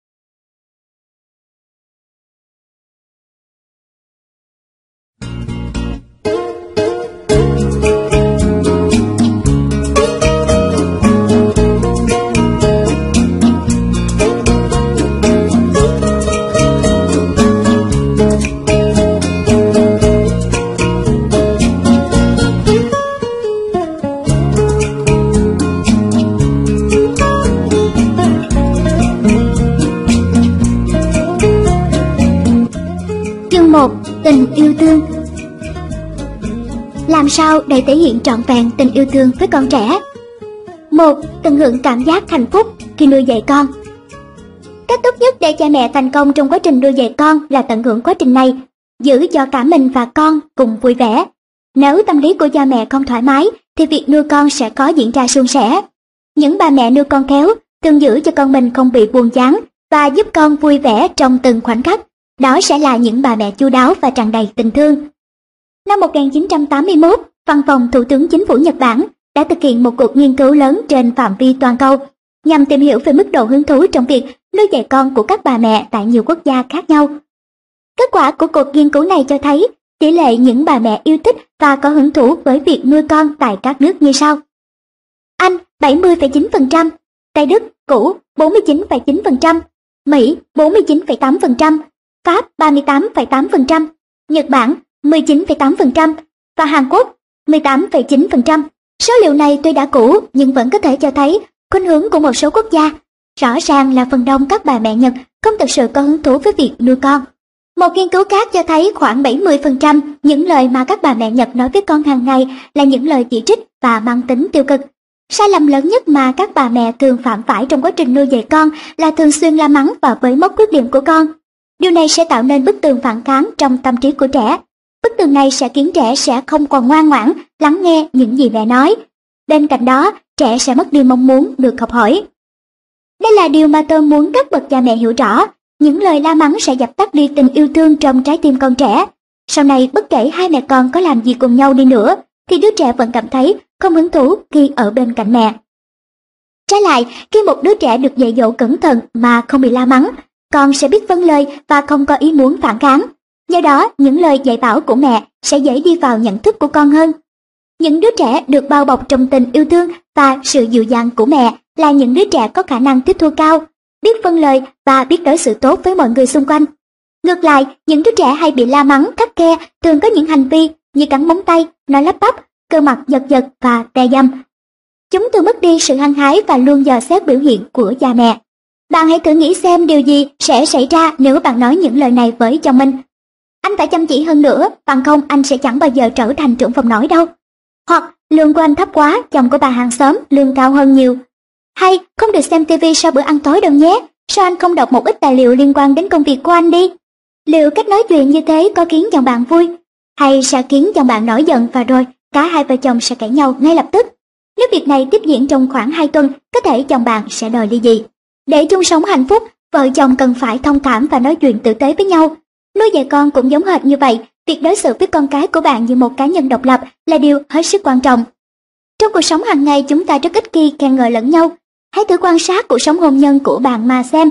Ở nhà vợ chồng bạn có hay khen ngợi lẫn nhau không? Trong một buổi hội thảo dành cho các cặp vợ chồng, người ta đã tiến hành một cuộc thử nghiệm. Người chủ trì hội thảo yêu cầu những người tham gia viết ra 15 điều tốt đẹp về người bạn đời của mình cái người đầu tiên viết xong 15 điều thì vẫn còn rất nhiều người chưa viết được gì. Thông thường chúng ta ít khi nhận ra và hầu như không ngợi khen ưu điểm của những người xung quanh. Tương tự chúng ta cũng ít khi nhận ra và ngợi khen những ưu điểm của con gái Đó chính là điểm trở ngại trong nhiều mối quan hệ.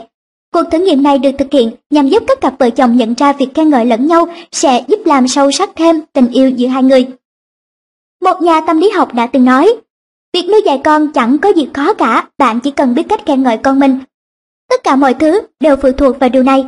Nếu các con của bạn giữ ý tứ khi ăn uống thì hãy khen ngợi chúng. Nếu chúng vẽ được một bức tranh thì hãy khen ngay. Nếu chúng giúp bạn dọn dẹp nhà cửa thì đừng chần chừ nói những lời khen tặng. Đây là điều duy nhất mà bạn cần làm. Trong suốt cuộc đời mình, con người luôn né tránh hình phạt và tìm kiếm phần thưởng. Chúng ta luôn tìm kiếm lời khen ngợi và nỗ lực làm việc để có được những lời khen ấy Lời khen sẽ giúp cuộc sống gia đình trở nên vui vẻ hơn, nó sẽ làm cho tình yêu thương ngập tràn trong ngôi nhà bạn. 2. cái việc nuôi dạy con trở nên quá khó khăn, hãy xem lại bản thân mình. Bạn có cảm thấy việc nuôi dạy con càng ngày càng trở nên quá khó khăn không? Bạn có nhận thấy con mình có những hành vi kỳ lạ không? Nếu câu trả lời là có, nghĩa là bạn đã không biết cách thể hiện tình yêu dành cho con. Tôi cho rằng các bà mẹ đều từng trải qua giai đoạn thường xuyên la mắng con mình. Tùy theo mức độ la mắng, con họ bắt đầu hành xử một cách kỳ lạ. Người mẹ nên tự tìm cách thay đổi bản thân chứ không nên cố gắng để thay đổi con mình. Khi người mẹ thay đổi thì con sẽ hoàn toàn thay đổi theo. Con cái là hình ảnh phản chiếu của cha mẹ. Tình trạng hiện tại của con là kết quả quá trình nuôi dạy của cha mẹ. Tất cả mọi ưu và khuyết điểm của con đều là kết quả của quá trình này. Nếu cha mẹ cố gắng thay đổi con mình bằng cách chăm chăm bởi mốc lỗi lầm của con, thường xuyên la mắng hoặc đánh đòn con thì cha mẹ chắc chắn không thể thành công. Vì vậy hãy quyết định và thay đổi phương pháp một cách triệt để. Ngưng la mắng trong vòng một tuần lễ, thay vào đó hãy thử dạy con bằng cách khen ngợi. Cha mẹ nên giữ cho mình luôn vui vẻ, dịu dàng, trở thành ánh sáng sưởi ấm cho ngôi nhà. Bạn sẽ là người mẹ thành công nếu con cái bạn có thể xem mẹ như một người hỗ trợ tinh thần đáng tin cậy. Tiếp thay, điều ngược lại thường hay xảy ra, bọn trẻ thường xuyên bị cha mẹ la mắng, chỉ trích và phê bình. Điều này xảy ra là vì cha mẹ đã quên mất rằng nuôi dạy con là khoảng thời gian thú vị, khiến cho việc học hỏi của con trở nên khó khăn hơn. Thay vì chăm chăm vào khuyết điểm của con cái và không khen ngợi chúng, thì hãy nhìn nhận những gì con đang có và cố gắng ngợi khen. Trẻ con nếu có khuyết điểm thì cũng là chuyện bình thường, nếu bạn thay đổi quan điểm thì tất cả mọi điều con bạn làm đều trở nên đáng khích lệ. Để bắt đầu, Bạn hãy thử khen ngợi con khi chúng hăm hở thức dậy vào buổi sáng. Cười thật tươi với con và nói, Chào Yuki, sáng nay trông con thật vui vẻ và tràn đầy năng lượng. Mẹ rất hạnh phúc khi thấy con như vậy. Khi bạn làm thế con sẽ thấy nụ cười của bạn và sẽ cười đáp lại. Bạn có thể khen con thêm một lần nữa. Con có nụ cười, xin ơi là xin. Khi con bạn tự mặc quần áo, bạn có thể khen con thay quần áo thật giỏi. Nếu con bạn chào buổi sáng thì bạn có thể khen con lễ phép. Cứ như thế, hãy dùng khoảng 50 từ để khen con mỗi ngày. Nếu thái độ của người mẹ thay đổi, phản ứng của người con cũng thay đổi theo. Bí quyết để thay đổi thái độ của bản thân là hãy nhìn nhận con bạn với đúng những gì con đang có. Hãy chấp nhận những khuyết điểm của con và đừng chê bai dù chỉ một lần. Bạn chỉ cần khen ngợi những ưu điểm của con thôi. Nếu bạn không chú ý đến những khuyết điểm mà chỉ tập trung vào ưu điểm và khen ngợi con thì những ưu điểm sẽ ngày càng lớn mạnh, còn khuyết điểm sẽ từ từ biến mất. Thư của mẹ, con tôi xứng đáng được khen ngợi. Mỗi khi đọc lại các bài viết của ông tôi càng nhận rõ tầm quan trọng của việc khen ngợi con lớn lao đến mức nào. Đáng ra hai mẹ con tôi đã có những khoảnh khắc vui vẻ bên nhau. Nhưng tôi thường hồi tưởng lại những lúc tôi vô ý và lạnh lùng lớn tiếng khi nói chuyện với con. Tất cả những gì tôi kiên trì gây dựng với con trai sụp đổ nhanh chóng sau mỗi lần như vậy. Tôi biết mình cần phải điều chỉnh, nuôi giữ tình yêu thương và lòng tôn trọng.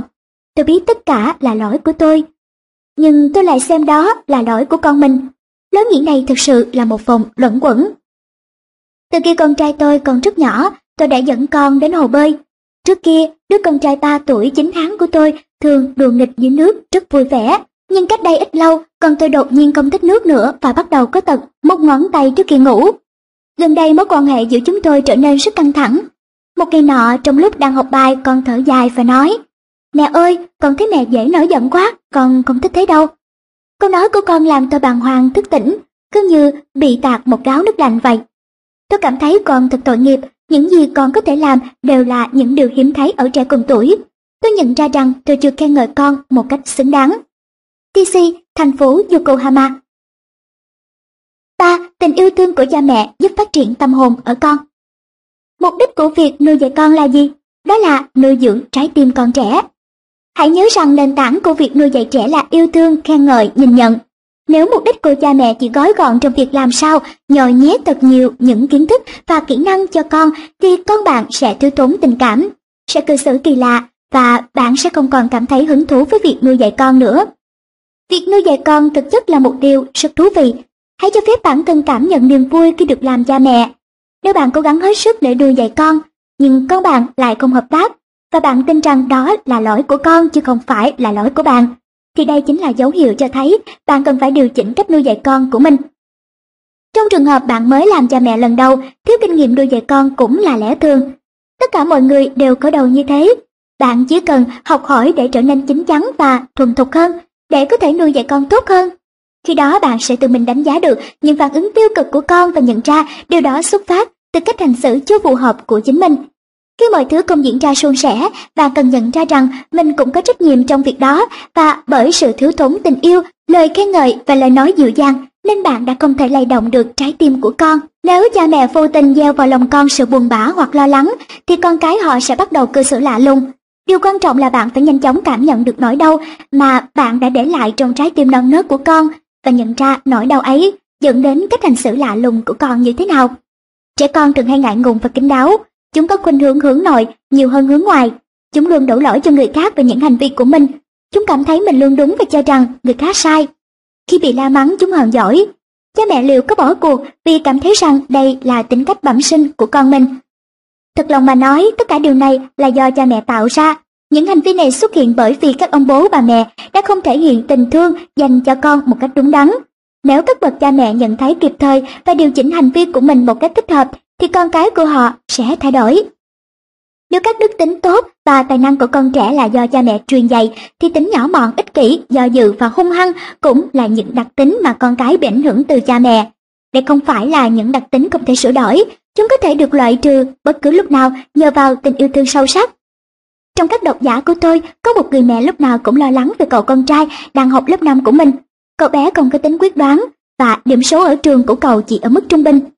Người mẹ thường hay so sánh cậu với cậu em trai học lớp 3, lúc nào cũng đạt được điểm số cao. Cô có biết phải làm gì với đứa con lớn, cô đã đọc sách của tôi và sau đó nhận thấy rằng mình nên nhìn nhận lại và bắt đầu áp dụng các phương pháp thể hiện tình yêu thương mà tôi đã nói trong sách. Và rồi cậu con trai cô thay đổi hoàn toàn, cậu bé trở nên vui vẻ hơn, trở thành đứa trẻ có trí nhớ, xuất sắc và điểm số ở trường được cải thiện đáng kể. Nếu bạn thể hiện tình yêu thương với con, bạn có thể sửa chữa bất cứ điều gì. Cô ấy đã thử áp dụng phương pháp này. Phương pháp mà cô đã dùng chính là chấp nhận con với tất cả những gì con có.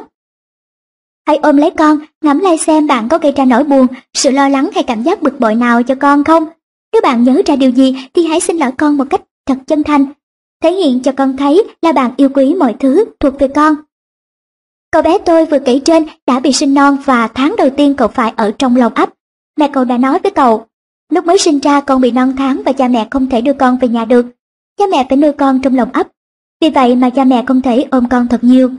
Mẹ thật sự rất tiếc về khoảng thời gian đó, hẳn con đã thấy rất cô đơn và lo lắng. Nhưng mẹ thật sự rất muốn được ôm con vào lòng. Hồi đó mẹ không thể ôm con, nhưng giờ mẹ có thể. Mẹ đã bắt con phải học hành suốt, nhưng mẹ thật sự không quan tâm đến việc đó đâu. Con là tài sản quý giá nhất của mẹ, mẹ yêu con nhiều lắm. Khi mẹ cậu bé nói những lời này và ôm cậu thật chặt, cậu bé có vẻ ngượng ngùng nhưng rất hạnh phúc. Kể từ ngày đó cậu bé đã hoàn toàn thay đổi, cậu đã từng có trí nhớ rất tệ, nhưng giờ trí nhớ của cậu đã được cải thiện có những môn học, cậu thậm chí còn đạt được điểm số cao hơn cả em trai mình. Ví dụ này cũng có liên quan đến chức năng của nội tiết tố. Vậy, nội tiết tố đóng vai trò ra sao trong sự phát triển của con bạn? 4. Chức năng của nội tiết tố Bộ não thường được cho là bao gồm các bó dây thần kinh, nhưng trên thực tế nó còn bao gồm và bị ảnh hưởng bởi nhiều tuyến nội tiết. Không có nội tiết tố, các tế bào thần kinh trong não sẽ không thể hoạt động tốt. Sự phát triển của não bộ, của thai nhi phụ thuộc rất nhiều vào nội tiết tố. Khi người mẹ thể hiện tình thương đối với con một cách mãnh liệt, não bộ của thai nhi sẽ tạo ra đủ nội tiết tố tăng trưởng hỗ trợ cho quá trình phát triển. Khi người mẹ ôm ấp và ô yếm con ngay từ lúc vừa mới sinh, não bộ của đứa trẻ nhận đủ tình yêu thương, nội tiết tố tăng trưởng được tiết ra và trẻ sẽ phát triển khỏe mạnh. Nội tiết tố có thể tác động tích cực hoặc tiêu cực lên bộ não người. Khi con người cảm thấy thoải mái và vui vẻ, cơ thể sẽ sản sinh ra beta endorphin một loại morphine nội sinh có tác dụng giảm đau và tạo cảm giác hưng phấn. Khi con người lo lắng, cơ thể sẽ sản sinh ra các loại nội tiết tố có chứa độc tố. Năm 1983, lần đầu tiên trên tạp chí Nature đăng tải bài viết về loại morphine nội sinh có lợi này. Trước đây, người ta cho rằng nội tiết tố chỉ có tác dụng giảm đau, nhưng các nhà nghiên cứu đã khám phá ra rằng nội tiết tố còn có tác dụng chữa trị tuyệt vời mà không một loại thuốc nào sánh kịp. Khi con người rơi vào trạng thái thư giãn sâu, Beta endorphin được sinh ra, nội tiết tố này thay đổi hoạt động của não bộ ngay lập tức, khơi gợi những khả năng tiềm tàng của con người. Khi con người rơi vào trạng thái căng thẳng, tuyến thượng thận sẽ sản sinh ra catecholamine, một loại nội tiết tố làm ức chế khả năng của con người. Bên cạnh đó, não bộ còn tiết ra TRH, một loại nội tiết tố gây hưng phấn. TRH là chữ viết tắt của Thyrotropin Replacing Hormone. Nội tiết tố này do vùng dưới đồi tiết ra nó kích thích tuyến yên tiết ra tyrotrophin, đồng thời kích thích tuyến giáp sản sinh ra tyrosine. Đó là lý do vì sao nội tiết tố này được gọi là tyrotropin releasing hormone. Ngoài ra nó còn có khả năng khiến cho cơ thể trở nên năng động hơn, vì vậy nó được xem là nội tiết tố có khả năng gây hưng phấn. Sở dĩ tôi trình bày chi tiết về nội tiết tố ở đây bởi vì nó có liên quan mật thiết đến việc giáo dục con cái. Mỗi lời mà người mẹ nói với con không đơn thuần là sự bộc lộ tình cảm, Tôi muốn bạn hiểu rằng mỗi lời nói với con đều ảnh hưởng đến chức năng não bộ, đến năng lực và tính cách của con trẻ. Dây thần kinh A10 trong não là dây thần kinh cảm nhận sự vui vẻ. Giáo sư James Owens của Viện Công nghệ California đã khám phá ra dây thần kinh này vào năm 1954 theo cuốn How to Make a Clever Brain. Makoto Shichida, nhà xuất bản Kodansha. Dây thần kinh này được đặt tên là A10 dựa trên các quy tắc phân loại đây là neuron thứ 10 trên cột A của hệ thần kinh. Các sợi thần kinh của dây thần kinh A10 đi ra từ thân não và hình thành nên cầu nối quan trọng nhất từ tim đến vỏ não, ngôi nhà của trí năng. Nó cũng đi qua hệ viên, hạch nền, nơi thực hiện chức năng cảm xúc, và vùng dưới đồi, nơi phát xuất của chức năng tư duy. Trong số hơn 100 triệu tế bào thần kinh trong não người, dây thần kinh A10 là dây thần kinh duy nhất nối liền với tim và đi qua những vị trí trên. Dây thần kinh A10 là dây thần kinh quan trọng nhất, tạo ra cảm giác dễ chịu và cảm xúc tích cực, đồng thời giúp duy trì chức năng tim. Dây thần kinh A10 xuất phát từ hệ thần kinh trung ương. Đây là trung tâm điều khiển sự thèm ăn, nhu cầu tình dục và cảm giác dễ chịu, và giữ vai trò truyền phát tín hiệu đến nhân accumbens, nhân cảm xúc, vùng hải mã hippocampus, điều kiện trí nhớ và phần vỏ não mới, cerebral neocortex, điều kiện óc sáng tạo. Khi não bộ của trẻ cảm nhận một hành động thú vị, một chất dẫn truyền thần kinh hay còn gọi là nội tiết tố dopamine được tiết ra. Khi dopamine được tiết ra, vùng nhân accumbens, vùng hải mã điều kiện trí nhớ và phần vỏ não mới điều kiện óc sáng tạo sẽ gia tăng hoạt động. Ngược lại, khi một người không sẵn lòng làm điều gì đó, ý nghĩ phản đối của họ sẽ tạo ra noradrenaline, một nội tiết tố độc hại khiến cho não hoạt động khó khăn hơn.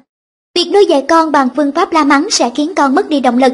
Chức năng của bộ não được vận hành thông qua việc điều tiết hormone. Khi đứa trẻ nổi giận, bực bội, lo lắng hoặc bức rứt thì tim sẽ không phát triển bình thường, đồng thời sự phát triển trí tuệ cũng bị đình trệ.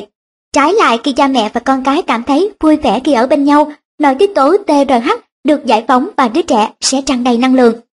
Hiểu được cách vận hành của não bộ, chúng ta sẽ thấy việc la mắng con thật sự để lại những tác động tiêu cực và có thể tự mình trả lời câu hỏi làm thế nào để tạo động lực cho con.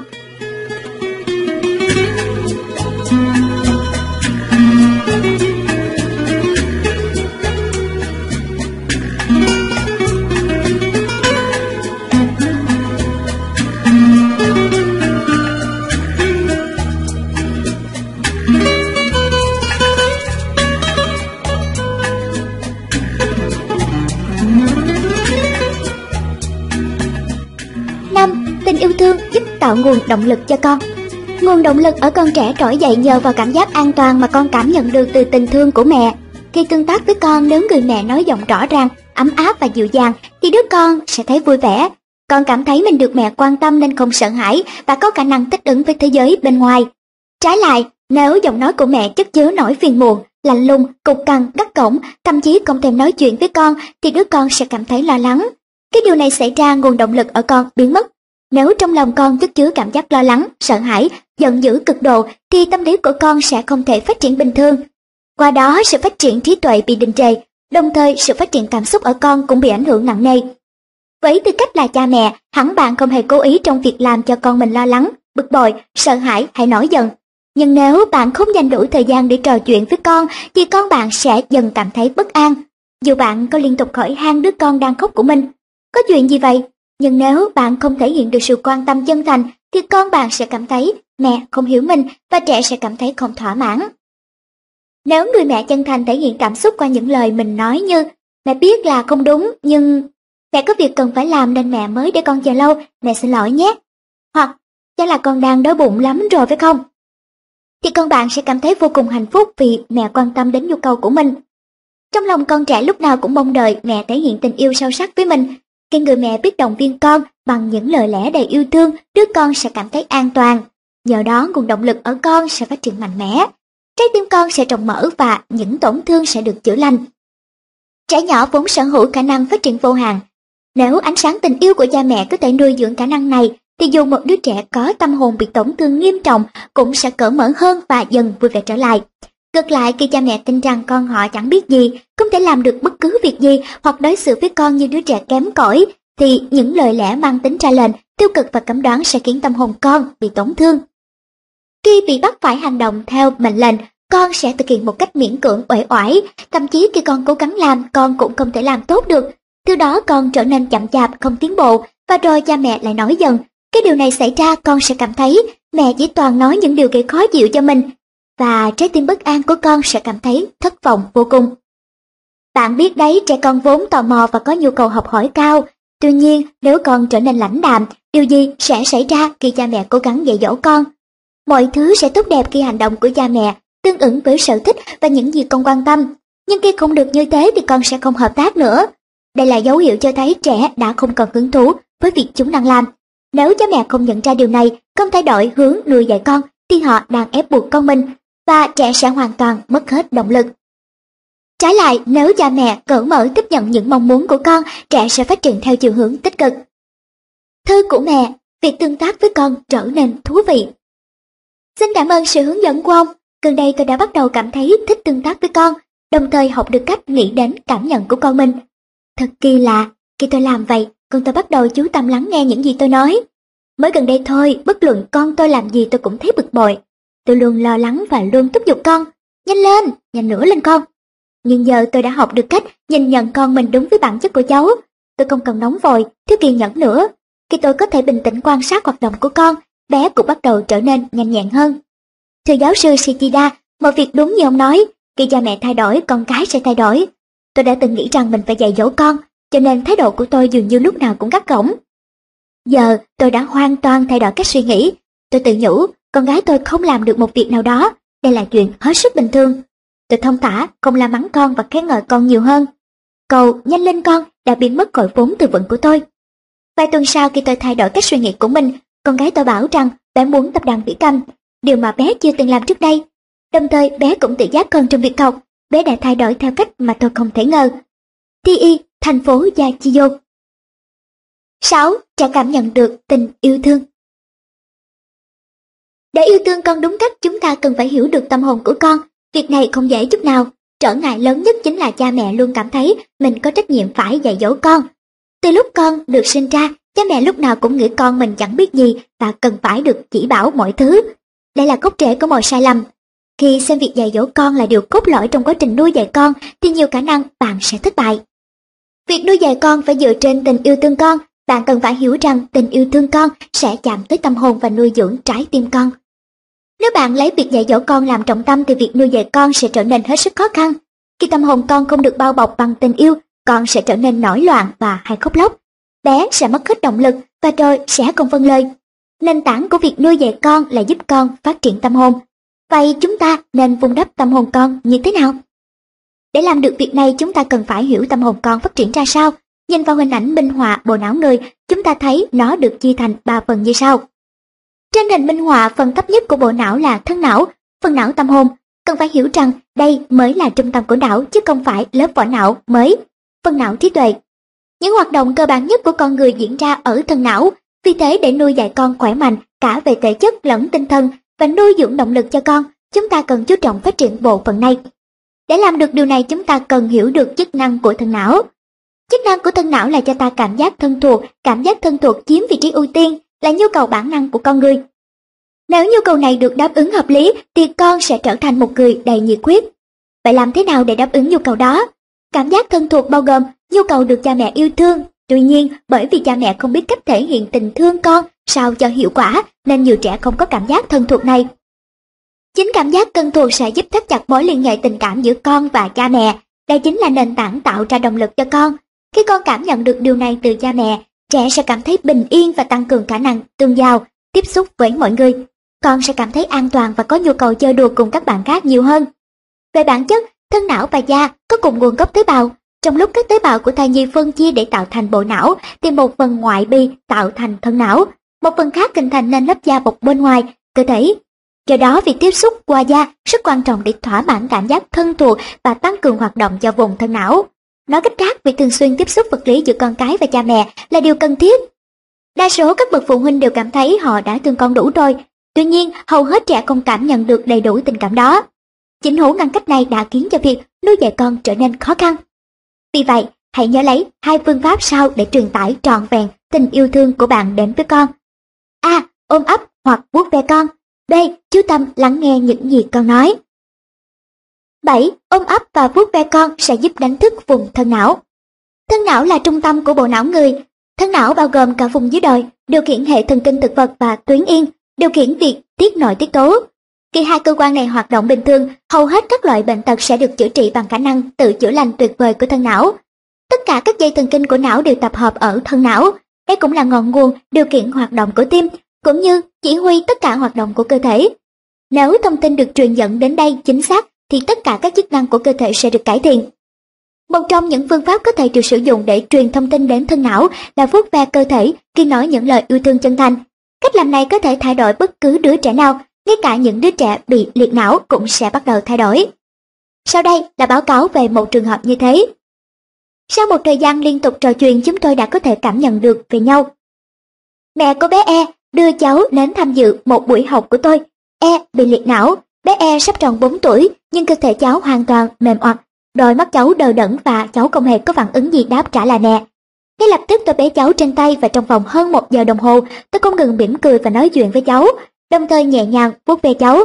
Tôi tin rằng tôi hoàn toàn có thể giao tiếp với e. Tôi nói chuyện với cháu bằng sự tận tâm, tôi nói rằng cháu được yêu thương nhiều thế nào, mọi thứ đều được quy về một mối là tình yêu. Tôi đã dành thời gian để thực hành tất cả những gì mình biết. Trong khoảnh khắc tôi cảm nhận rất rõ một cuồng sáng vô tận đang vây quanh tôi, tràn ngập trên người tôi, xuyên qua lòng bàn tay tôi và truyền vào người e. Bác rất yêu cháu, e ạ. Bác rất hạnh phúc khi được gặp cháu. Cảm ơn vì cháu đã có mặt trên đời. Cha mẹ cháu rất hạnh phúc khi có cháu. Tôi nắm lấy bàn tay lạnh của e và nói với mẹ cháu. E hiểu mọi thứ mà người lớn suy nghĩ và nói ra. Cháu biết tất cả mọi việc đang xảy ra trên trái đất này, những gì đã xảy ra trong quá khứ và những gì sẽ đến trong tương lai. Nhưng bởi vì không ai nhận ra nên cô bé không thể sử dụng khả năng này. Hãy tin rằng e có thể cảm nhận được mọi thứ xung quanh cô bé. E có những khả năng tuyệt vời, chỉ là cô bé chưa sử dụng chúng ngay bây giờ đấy thôi. Tất cả những gì bạn cần làm là mỉm cười và nói chuyện với bé. Hãy luôn mỉm cười với con mình. Nụ cười có khả năng kỳ diệu, giúp kích thích não phải. Tất cả những gì bạn cần làm là mỉm cười. Bất luận xảy ra việc gì, hãy cứ mỉm cười. Khi bạn mỉm cười, nguồn năng lượng tích cực sẽ tiêu trừ những điều tiêu cực.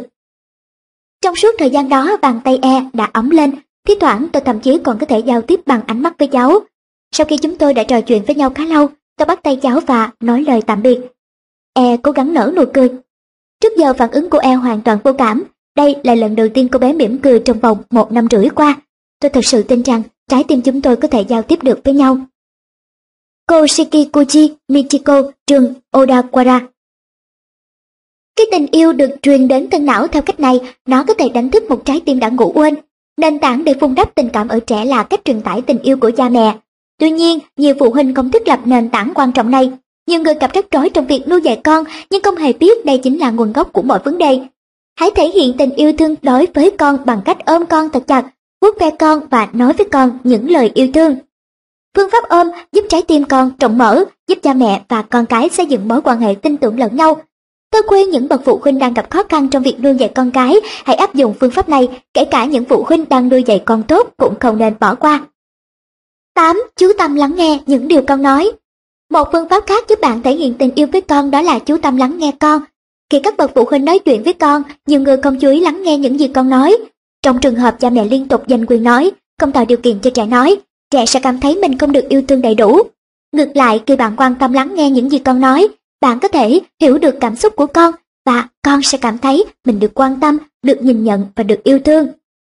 Một số thống kê cho thấy 70% những gì các bà mẹ nói với con mỗi ngày là những lời la mắng, 30% còn lại là những lời giao tiếp thông thường và những lời khen ngợi. Trong số này cũng có những bà mẹ chẳng hề khen con lấy một lời. Nếu một đứa trẻ được nuôi dạy bằng cách la mắng, thì cha mẹ sẽ không có cơ hội để lắng nghe và thấu hiểu tâm tư của con mình. Khi bị la mắng, trái tim con sẽ đóng chặt lại. Ngược lại, cái người mẹ thôi la mắng và bắt đầu nhìn nhận con, khen ngợi con, trái tim đứa trẻ sẽ trở nên trọng mở và chịu trò chuyện với mẹ. Vì lẽ đó chúng ta cần phải hết sức quan tâm lắng nghe cảm xúc của con mình. Cha mẹ có thể vận dụng phương pháp tiến vòng để nắm bắt suy nghĩ của con. Thông thường các bà mẹ hay nói những câu như Hãy làm việc này đi. Thế là cuộc trò chuyện mang đầy tính mệnh lệnh. Vậy thì hãy ngưng dùng những lời lẽ ra lệnh và thử dùng phương pháp tiến vọng xem sao. Phương pháp tiến vọng được mô tả như sau. Khi con nói điều gì đó với bạn, bạn hãy kiềm chế bản thân, hãy đặt mình vào vị trí của con và cố gắng hiểu cảm xúc của con. Sau đây là một ví dụ về cách mà bạn có thể trò chuyện với con. Mẹ ơi, anh hai xấu tính lắm, Thật sao? Anh xấu tính với con à? Anh đã làm gì vậy? Anh ấy đánh con. Ồ không, anh đánh con à? Tại sao anh đánh con? Bằng cách này bạn sẽ trả lời con bằng cách lặp lại những điều con nói và đặt thêm những câu hỏi gợi mở. Đây là phương pháp đặc biệt hiệu quả giúp bố mẹ có thể giao tiếp và hiểu được con mình. Khi đáp lại lời con theo cách này, bạn có thể trò chuyện thân mật với con. Khi bạn nhìn nhận cảm xúc của con, trái tim con sẽ rộng mở và con sẽ giải bày với bạn thêm nhiều điều khác nữa. Cách trò chuyện này còn giúp con hình thành thói quen, sắp xếp suy nghĩ và diễn đạt một cách rõ ràng. Thưa của mẹ, phương pháp tiếng vọng giúp thắt chặt mối quan hệ giữa hai mẹ con tôi. Tôi hết sức ấn tượng khi nghe ông đề cập đến tầm quan trọng của việc áp dụng phương pháp tiếng vọng để lắng nghe những gì con trẻ muốn thổ lộ trong bài phát biểu của mình. Gần đây tôi rất lo lắng không biết phải làm thế nào với đứa con gái làm lì, chậm chạp và ít nói của tôi. Tôi muốn biết ở trường con Ngọc Hành ra sao, nhưng con bé chẳng bao giờ chịu nói rõ ràng. Mỗi kỳ tôi la mắng nó, dù chỉ một chút thôi là con bé chẳng thèm nói năng gì nữa.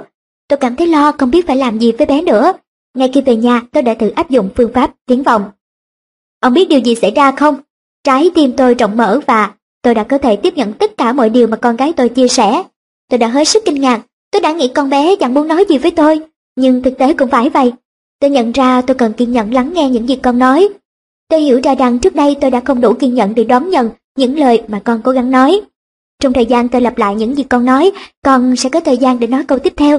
Nhờ vậy, tôi có thể lắng nghe con mà không cảm thấy bực mình. Phương pháp tiếng vọng là phương pháp giúp cha mẹ và con cái hòa hợp với nhau. Nó đã giúp tôi thắt chặt thêm mối quan hệ giữa tôi và con cái. Xin cảm ơn ông rất nhiều. Kaka, thành phố Obama Khi các bậc cha mẹ thay đổi cách nhìn về con và học cách lắng nghe tâm tư tình cảm của con, thay vì chỉ đơn thuần nhìn vào những gì con có thể hoặc không thể làm, thì cánh nặng trên vai họ sẽ được cởi bỏ và họ cảm thấy nhẹ nhõm hơn. Từ đó nụ cười sẽ lại nở trên môi, họ có thể nhận thấy con họ không hề thua kém bạn bè và tình yêu dành cho con sẽ càng được bồi đắp. Bên cạnh đó nếu cha mẹ thường xuyên vuốt ve con mình để thể hiện tình cảm thì con họ sẽ có thể trở thành những đứa trẻ phi thường. Những gì mà họ tin rằng con họ không thể làm được bỗng trở nên khả thi. Họ sẽ nhận ra rằng chính họ đã khiến con mình khép chặt trái tim như thế nào. Nếu bạn cũng nhận thấy việc nuôi dạy con thật khó khăn hoặc bạn đang thất bại trong nỗ lực nuôi dạy con thì hãy thay đổi quan điểm của mình. Khi chúng ta thay đổi cách nhìn nhận về con, ôm con và nói với con, cha mẹ thật hạnh phúc khi có con bên cạnh. Bất kể con làm việc gì, thậm chí dù con có phạm lỗi lầm, cha mẹ sẽ luôn bên con, ủng hộ con. Cha mẹ yêu thương con từ tận đáy lòng và thì thầm bên tai con những lời lẽ thể hiện sự nhìn nhận tuyệt đối thì đứa con sẽ thay đổi hoàn toàn. Quý vị và các bạn thân mến, vừa rồi là chương 1. Và ngay bây giờ chúng ta hãy cùng nhau tiếp tục đến với chương 2 của quyển sách ba chìa khóa vàng nuôi dạy con theo phương pháp Shichida. Xin kính mời quý vị và các bạn cùng tiếp tục theo dõi nội dung của quyển sách ba chìa khóa vàng nuôi dạy con theo phương pháp Shichida của tác giả Makoto Shichida, biên dịch Fast News, hiệu đính Viện Giáo dục Shichida Việt Nam. Và bây giờ sẽ là chương 2, sự nghiêm khắc. Nghiêm khắc đúng cách sẽ giúp vun đắp tâm hồn con trẻ. Một nền tảng của kỷ luật là giúp con trở thành người có ý chí mạnh mẽ. Trước khi cân nhắc về việc nên rèn luyện tính kỷ luật cho con như thế nào, đầu tiên bạn cần phải hiểu rằng mục đích thật sự của việc áp dụng kỷ luật trong quá trình nuôi dạy trẻ chính là nuôi dạy con trở thành người có ý chí mạnh mẽ. Có ý chí mạnh mẽ không có nghĩa là ích kỷ và tự mãn. Ngược lại, một đứa trẻ có ý chí mạnh mẽ sẽ có thể vượt qua những ham muốn, đòi hỏi và cảm xúc cá nhân. Để phát triển nhân cách và nuôi dạy con trở thành một người có khả năng sáng tạo dồi dào, phụ huynh cần phải nghĩ đến việc dạy dỗ sao cho con có khả năng chịu đựng gian khổ và vượt qua khó khăn. Những đứa trẻ không có ý chí mạnh mẽ không thể phát triển cá tính riêng của mình. Khi trẻ lên ba, trẻ sẽ bắt đầu hình thành khả năng chịu đựng và sức mạnh ý chí. Nếu cha mẹ đợi đến giai đoạn sau 3 tuổi, nghĩa là khi con đã có khả năng nhận biết mọi việc mới rèn luyện tính kỷ luật cho con, thì mọi nỗ lực của bạn đều đã muộn rồi. Đến lúc đó cá tính của con bạn đã hình thành, rất khó thay đổi. Thế nên trong 3 năm đầu tiên ấy, phụ huynh cần phải thiết lập các nguyên tắc và giới hạn cho trẻ về những giá trị mà trẻ không được phép phá vỡ. Một trong những nguyên nhân khiến trẻ phạm tội khi lớn lên là do thiếu khả năng chịu đựng. Những trẻ này không có cơ hội để phát triển ý chí, không biết cách kiềm chế cảm xúc trong quá trình trưởng thành. Do vậy, chúng không có khả năng kiểm soát bản thân, dễ rơi vào con đường phạm tội.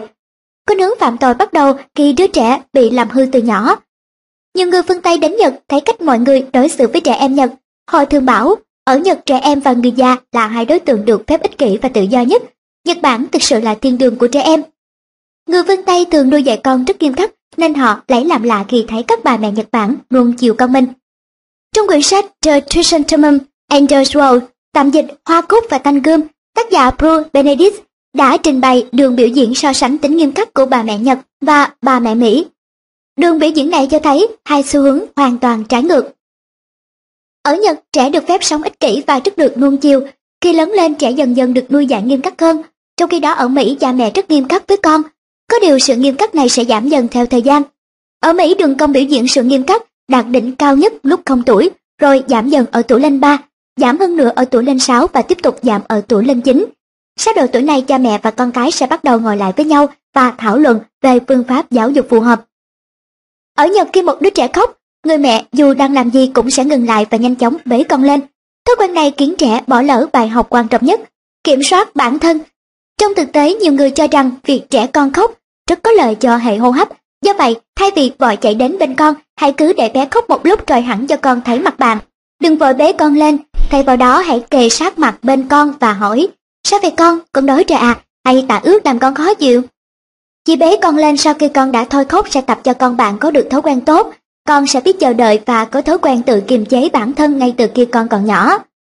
Mỗi khi khóc bé sẽ nghe thấy tiếng chân bình tĩnh của mẹ, cánh cửa mở ra và bé sẽ nhìn thấy khuôn mặt mẹ mỉm cười với mình. Rồi mẹ nhìn bé, dịu dàng nói chuyện với bé. Đến khi bé ngừng khóc mẹ sẽ ôm lấy bé. Dần dần trẻ sẽ ghi nhớ quy trình này, nhờ đó sự khó chịu đối với việc chờ đợi sẽ giảm dần. Các bậc phụ huynh nên áp dụng phương pháp này ngay từ khi con còn nhỏ để giúp con học cách chờ đợi. Khi con yêu cầu bạn mua một thứ gì, nếu đó là thứ mà bạn không muốn mua thì bạn cần dứt khoát nói, không, hãy nghiêm khắc và kiên định cho dù con bạn có la hét và gào khóc bao nhiêu lần. Ngay từ nhỏ trẻ phải học cách chờ đợi và phát triển thói quen kiểm soát bản thân, do đó các thói quen xấu mới không có cơ hội phát triển. Nếu bạn cứ chiều theo mọi yêu cầu của con thì bạn sẽ không thể nuôi dạy con thành một đứa trẻ tự chủ, bạn chỉ tạo nên một đứa trẻ ích kỷ. Sự tức giận của trẻ không xuất phát từ việc rèn luyện khả năng tự kiềm chế, mà xuất phát từ việc trẻ không được dạy cách kiềm chế bản thân. Bạn cần hiểu rằng con cảm thấy tức giận không phải vì bị cha mẹ từ chối không cho một thứ gì đó, mà là do cha mẹ đã cho con quá nhiều. Ở Pháp hầu hết tội phạm vị thành niên không xuất thân từ những gia đình trung lưu bởi vì trẻ em thuộc những gia đình này được nuôi dạy nghiêm khắc từ nhỏ. Chúng biết cách tự kiềm chế những nhu cầu của mình và không bị chi phối bởi sự tức giận. 2. Rèn luyện khả năng tự kiềm chế Cha mẹ cần tập cho trẻ sơ sinh khả năng chờ đợi và tự kiểm soát bản thân. Bạn có thể bắt đầu quá trình huấn luyện này khi cho con bú.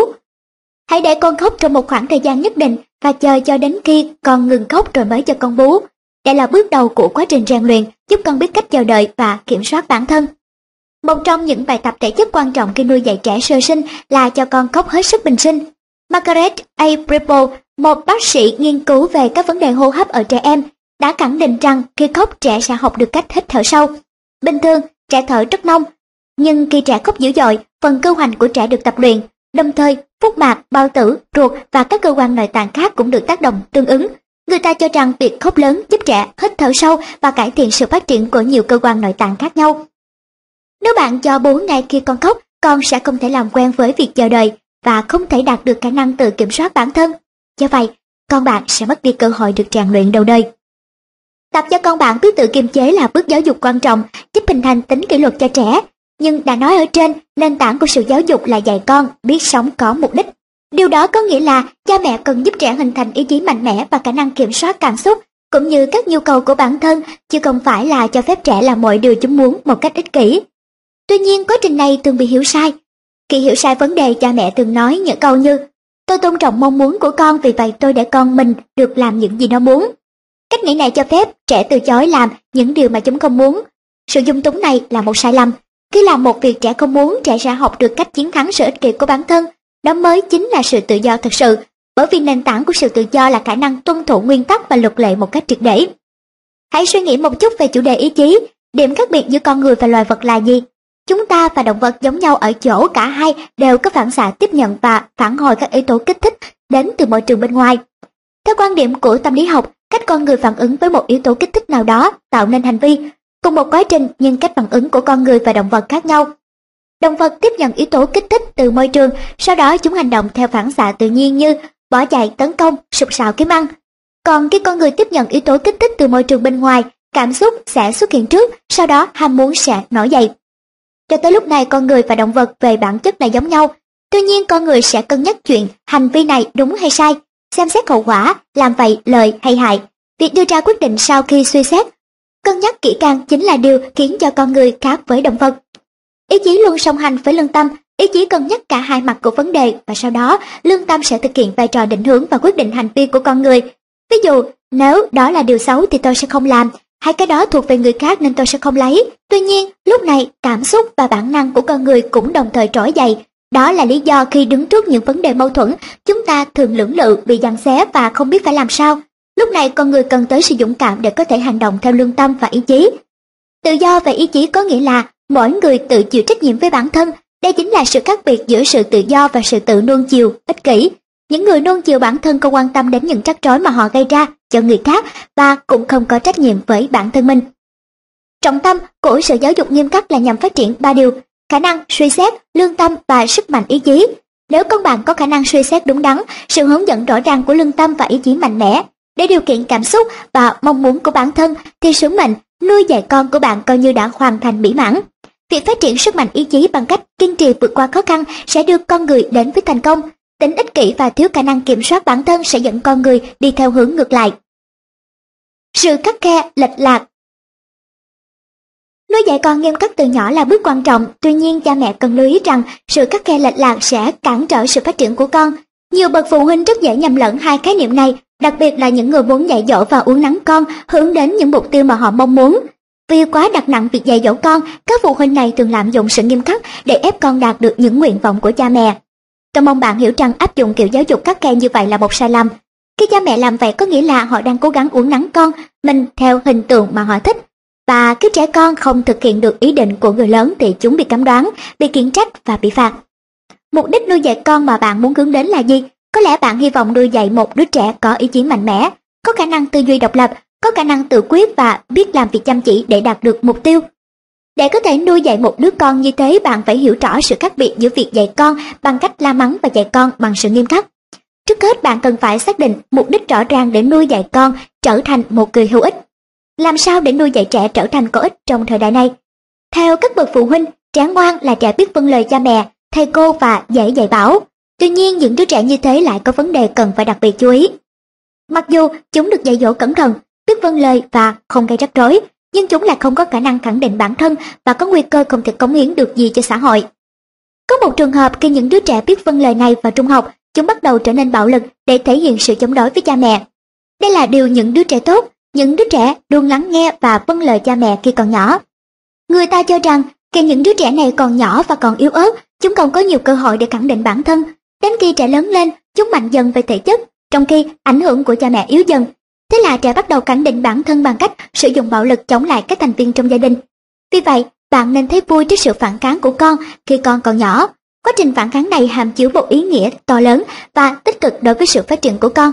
Cụ thể là một, con đã đủ trưởng thành để có cách suy nghĩ riêng khác với cách nghĩ của cha mẹ. Hai, con đã học được cách thể hiện ý nghĩ của mình thông qua hành vi và lời nói. Ba, con đã có đủ can đảm để nói lên những điều mà con không đồng ý và những điều mà con cho là không đúng, dù có bị la mắng. Việc có thể khẳng định quan điểm của bản thân mang đến cho bạn cơ hội đương đầu với cuộc sống mà không tích trữ những khó chịu hoặc ấm ức trong lòng. Khi trẻ nghi ngờ những gì người lớn nghĩ, việc bộc bạch ý nghĩ cá nhân một cách chân thành sẽ giúp đứa trẻ thúc đẩy quá trình phát triển nhân cách. Trong trường hợp trẻ không phản hồi hoặc không thể hiện bất cứ sự phản kháng nào, cha mẹ cần nhớ đây là biểu hiện không hợp lý. Nếu cha mẹ cứ liên tục khống chế trẻ theo chiều hướng này thì quá trình phát triển của trẻ sẽ bị ngưng trệ. Đó là lý do tại sao chúng ta không nên đánh đòn hoặc la mắng con một cách vô tội vạ mỗi khi con cãi lại hay tỏ ra chống đối. Điều cha mẹ cần làm là thực tâm lắng nghe những gì con nói, thông qua đó bạn sẽ giúp con phát triển khả năng thể hiện bản thân, đồng thời giúp bản thân bạn hành xử khôn ngoan hơn. Tất nhiên cha mẹ cần nghiêm khắc để giúp con tự chủ hơn khi trưởng thành. Tôi đề nghị các bậc phụ huynh nên nghiêm khắc với con theo những cách sau. A. Giúp con học cách tự kiểm soát bản thân, thay vì để con bị chi phối bởi cảm xúc, hãy giúp con học cách kiềm chế bản thân. B. Giúp con học hỏi các quy tắc xã hội, dạy cho con biết rằng việc làm tổn thương và gây rắc rối cho người khác là sai trái. C. Dạy con biết chịu trách nhiệm cho hành động của mình. D. Dạy con biết kiên trì theo đuổi mục tiêu. 4. Các bậc phụ huynh nên nghiêm khắc với chính mình. Ba nguyên tắc vàng trong việc nuôi dạy con, yêu thương, nghiêm khắc và tin tưởng thực ra không phải là thử thách đối với trẻ, mà chính là thử thách đối với các bậc cha mẹ. Sự nghiêm khắc tôi đang đề cập đến là sự nghiêm khắc mà các bậc cha mẹ nên dành cho chính mình. Không cần phải kiên nhẫn nói không, không là không. Mỗi khi con bạn nhõng nhẽo hay phòi vĩnh, bạn cần hiểu được rằng đó là sự nghiêm khắc với chính bản thân mình chứ không chỉ là nghiêm khắc với con. Thường thì cứ hệ con khóc là cha mẹ gần như bỏ cuộc, như vậy có nghĩa là bạn chưa đủ nghiêm khắc với chính mình. Một trường hợp khác, ngay cả khi phụ huynh biết rằng họ không nên la mắng con trong trạng thái xúc động, họ vẫn sẽ làm như vậy mỗi khi không kiểm soát được mình. Đây là một ví dụ khác chứng tỏ cha mẹ chưa thật sự nghiêm khắc với bản thân, do đó cha mẹ cần phải hiểu đúng nghĩa của từ nghiêm khắc mà tôi đang nói tới. Dạy con bằng cách thường xuyên la mắng và luôn luôn cấm cản không phải là cách nuôi dạy con nghiêm khắc thực sự. Đó chẳng qua chỉ là một hình thức bảo bọc con quá mức bằng lời nói. Nếu cha mẹ liên tục xét nét con thái quá thì họ sẽ khiến con cái mất đi cảm giác độc lập. Nghe lời cha mẹ là việc quá dễ dàng. Có điều, nếu tình trạng này kéo dài thì trẻ sẽ không còn khả năng tư duy và tự mình suy nghĩ nữa. Phương pháp này bao gồm các mệnh lệnh và những lời lẽ mang tính cấm đoán, tiêu cực. Tôi khuyên bạn nên tự đánh giá lại xem bản thân có đang vô tình áp dụng phương pháp này trong việc dạy con không. Vì nếu bạn cứ dùng những lời lẽ mang tính bao bọc quá mức để cản trở con thì sự tò mò và nhạy bén của con sẽ dần bị thua dột. Con sẽ mất đi óc phiêu lưu, mạo hiểm và trở nên lệ thuộc thái quá và rồi con bạn sẽ trở thành một người thiếu động lực và không quyết đoán. Thật lòng mà nói, những bà mẹ có thói quen cằn nhằn, nuôi dạy con bằng cách thường xuyên la mắng là mối nguy hiểm lớn nhất đối với quá trình nuôi dạy con trẻ. Những bậc cha mẹ khó tính, những người hay chỉ trích và la mắng sẽ khiến trẻ nổi giận, nóng tính và hay to tiếng. Khi trẻ lớn dần lên, cơn giận cứ tích tụ dần. Khi ra khỏi nhà, trẻ sẽ dễ gây sự với những đứa trẻ khác. Các bậc phụ huynh có thói quen này thường là những người có khuynh hướng kiềm hãm con cái trong nhiều nguyên tắc cứng nhắc. Vì vậy con họ không thể phát triển nhanh và đúng hướng. Nếu tình trạng này kéo dài, sự bất mãn của trẻ sẽ bị dồn nén lại. Chúng đâm ra chống đối cha mẹ và dần trở nên bướng bỉnh. Thậm chí khi cha mẹ cố gắng dạy bảo con một cách nhẹ nhàng, con cũng sẽ cố tình làm trái ý cha mẹ. 10 tháng tuổi sau sinh chính là khoảng thời gian con khám phá các vật dụng xung quanh. Trong khoảng thời gian này con của bạn sẽ liên tục trải nghiệm và học hỏi.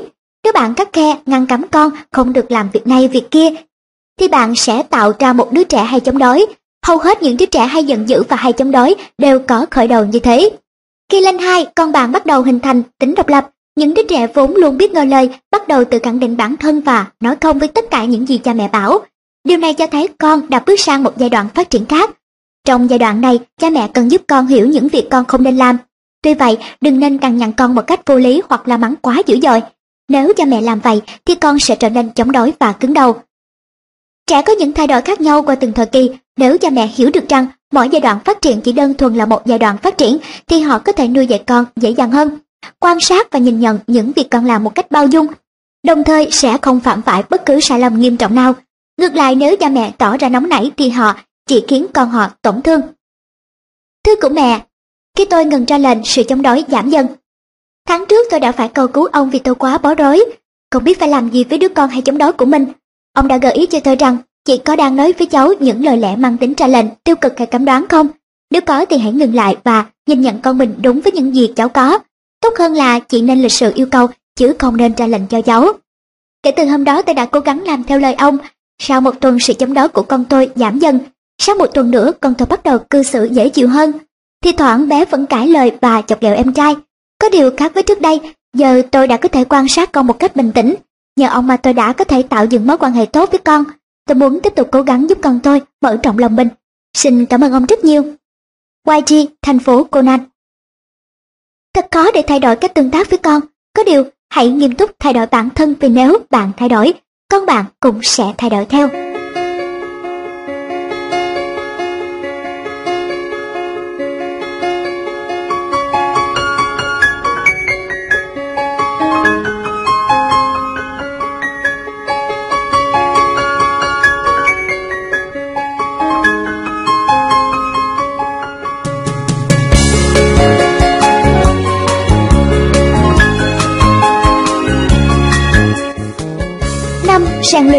Cho con.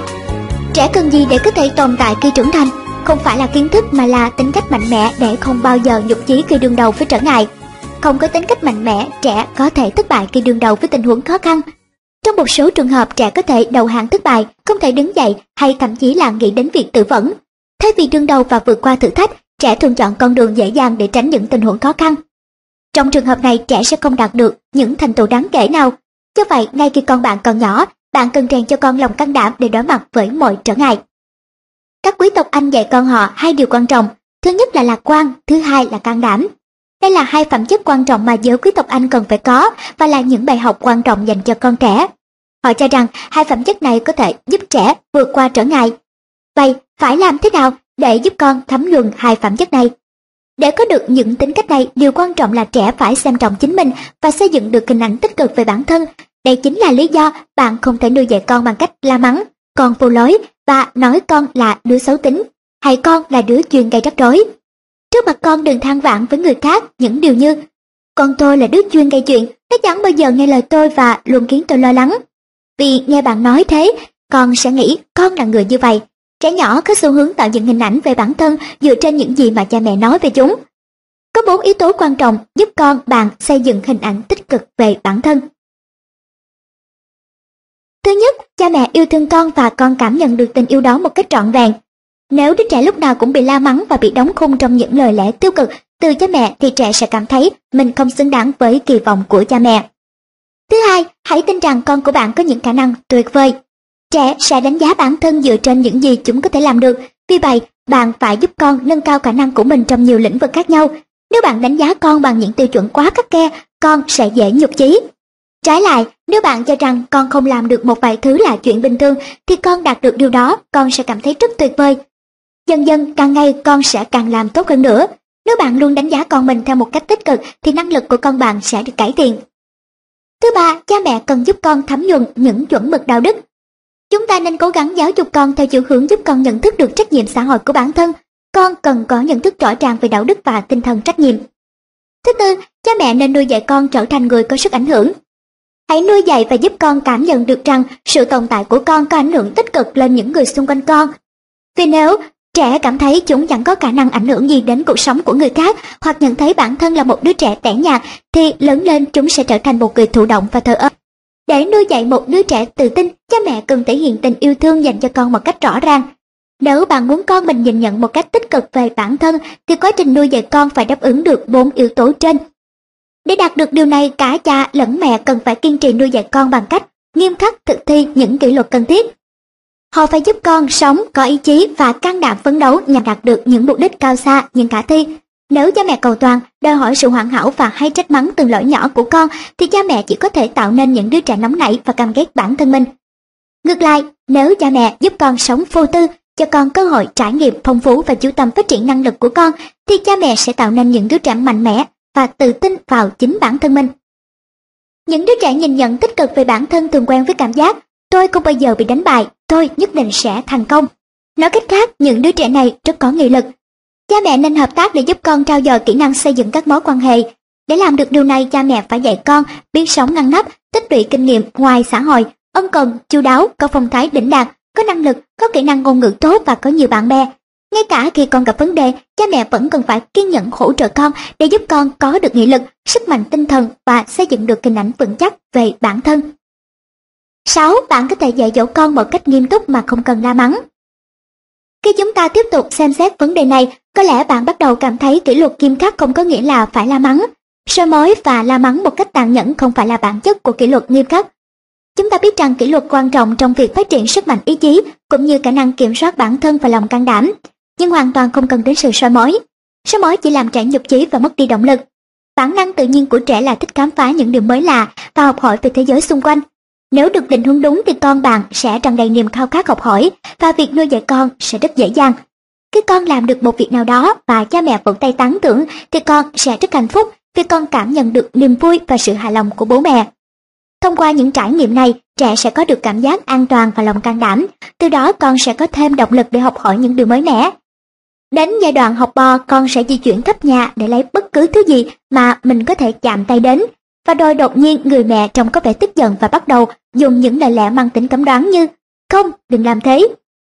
Điều này sẽ khiến con cảm thấy rất lo lắng, hoang mang, đồng thời dập tắt mất niềm khao khát học hỏi ở trẻ. Sự la rầy của mẹ đã lấy mất cảm giác an toàn của con. Nếu điều này tiếp diễn trong thời gian dài, con sẽ trở thành đứa trẻ kém tập trung và khả năng học tập sẽ bị ảnh hưởng. Trẻ thực sự tin rằng những lời bố mẹ nói về chúng và hình ảnh của chúng trong mắt bố mẹ chính là hình ảnh thật sự của trẻ.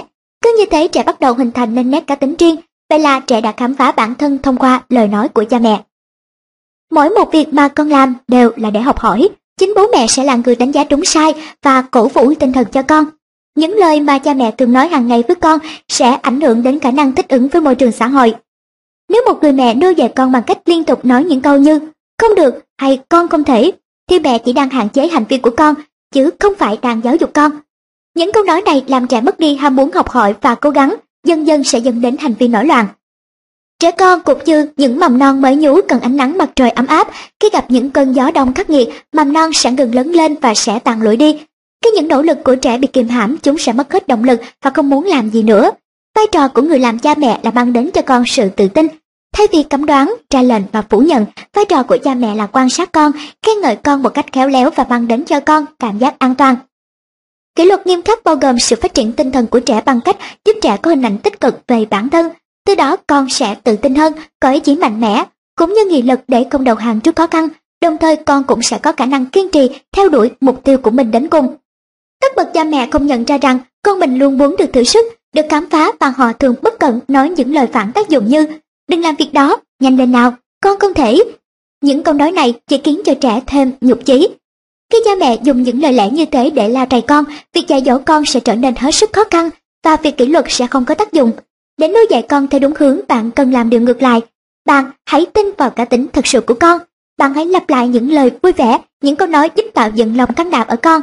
Bằng cách đó, bạn sẽ giúp con xây dựng ý chí vững vàng và nỗ lực vươn lên. Ông bà ca có một cậu con trai, bất luận là việc gì cậu cũng dở hơn các bạn đồng lứa, kể cả trong học tập lẫn thể thao. Nhưng cha mẹ cậu đã quyết định không nói với cậu điều này mà sẽ nói điều ngược lại. Con có thể làm tốt mọi việc. Khi cậu bé học tiểu học, cậu tham gia vào đội bóng chày của trường, vì chậm chạp nên cậu luôn phải ngồi ở ghế dự bị. Nhưng bố mẹ cậu vẫn tiếp tục động viên cậu, họ luôn đến sân tập trước tiên và ở lại cho đến khi kết thúc buổi tập. Bất chấp những điều này, cậu bé vẫn không thể giành được vị trí chính thức trong đội. Cậu cảm thấy buồn và đã có những lúc cậu gần như mất hết động lực. Song bố mẹ cậu vẫn luôn động viên cậu. Con đang nỗ lực nhiều, con chơi rất tốt, nhưng các cầu thủ khác hơi nhỉnh hơn một chút nên con chưa được vào vị trí chính thức đấy thôi. Nếu con tiếp tục cố gắng hết sức thì sớm muộn gì con cũng được chơi ở vị trí chính thức. Thế là cậu bé tiếp tục cố gắng hết sức mình. Khi vào trung học cậu đã được vào vị trí chính thức và thậm chí còn ghi được bàn thắng nữa.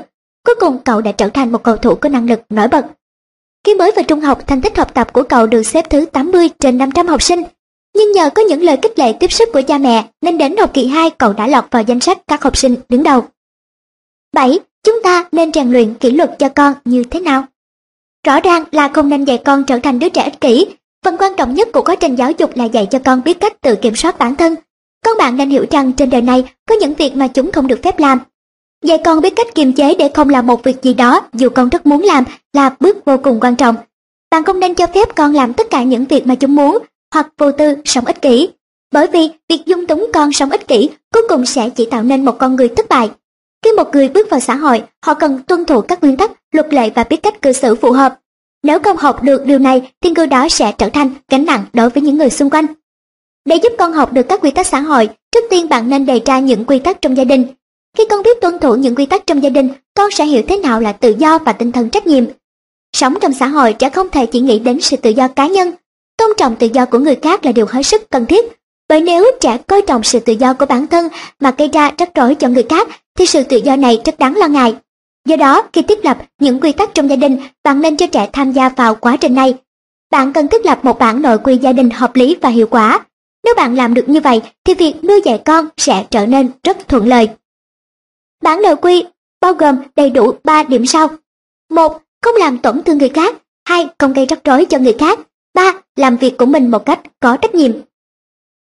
Có những bậc phụ huynh cương quyết áp dụng phương pháp giáo dục con thông qua việc khen ngợi, Họ tin rằng họ không nên la mắng con mà chỉ nên vui vẻ và mỉm cười. Nhưng như vậy là chưa đủ, bởi vì xã hội được hình thành dựa trên các quy định.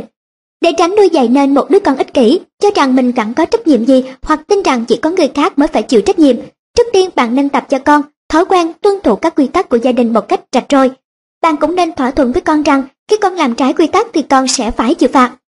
Khi con bạn vi phạm một quy tắc nào đó, trước hết hãy nói cho con biết vì sao con không nên làm như vậy nếu con bạn tiếp tục vi phạm hết lần này đến lần khác thì bạn cần phải nghiêm khắc la mắng con. Tôi sẽ gợi ý một số mẹo bạn có thể dùng khi la mắng con. Có điều bạn cần thực sự hiểu con trước khi la mắng chúng. A. Chỉ la mắng con trong vòng một phút, sau khoảng thời gian này, bất cứ lời quở trách nào cũng sẽ phản tác dụng. B. Chỉ nên la mắng con về sai lầm hiện tại, đừng bới móc những chuyện từ hôm qua hay tuần trước. C. Đừng chỉ trích bản thân con, chỉ là mắng đúng lỗi lầm mà con mắc phải. Khi bạn xây dựng bản nội quy, bạn nên trao đổi những vấn đề nêu trên với con để có được sự đồng thuận giữa các bên, giúp tạo dựng bầu không khí gia đình vui vẻ. Do đã vạch ra nguyên tắc rõ ràng, bạn sẽ không dễ rơi vào trạng thái đa cảm hay mềm lòng khi la mắng con, vì các thành viên trong gia đình đều đã thống nhất rõ ràng nên xích mích giữa bạn và con sẽ biến mất. Khi con bạn làm sai việc gì, bạn cần phải cho con có cơ hội trải nghiệm việc bị la mắng.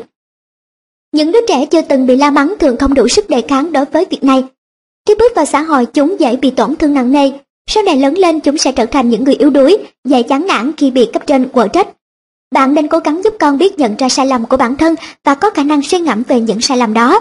Sau khi la mắng con, bạn cần lưu ý khen ngợi con một cách chân thành cái trẻ hiểu ra lỗi lầm của mình và nói lời xin lỗi, điều này sẽ giúp con có khả năng suy xét sâu hơn về những hành động mình đã làm, để chúng hiểu rằng kể cả khi cha mẹ la mắng chúng, đó cũng là những lời la mắng vì tình yêu thương.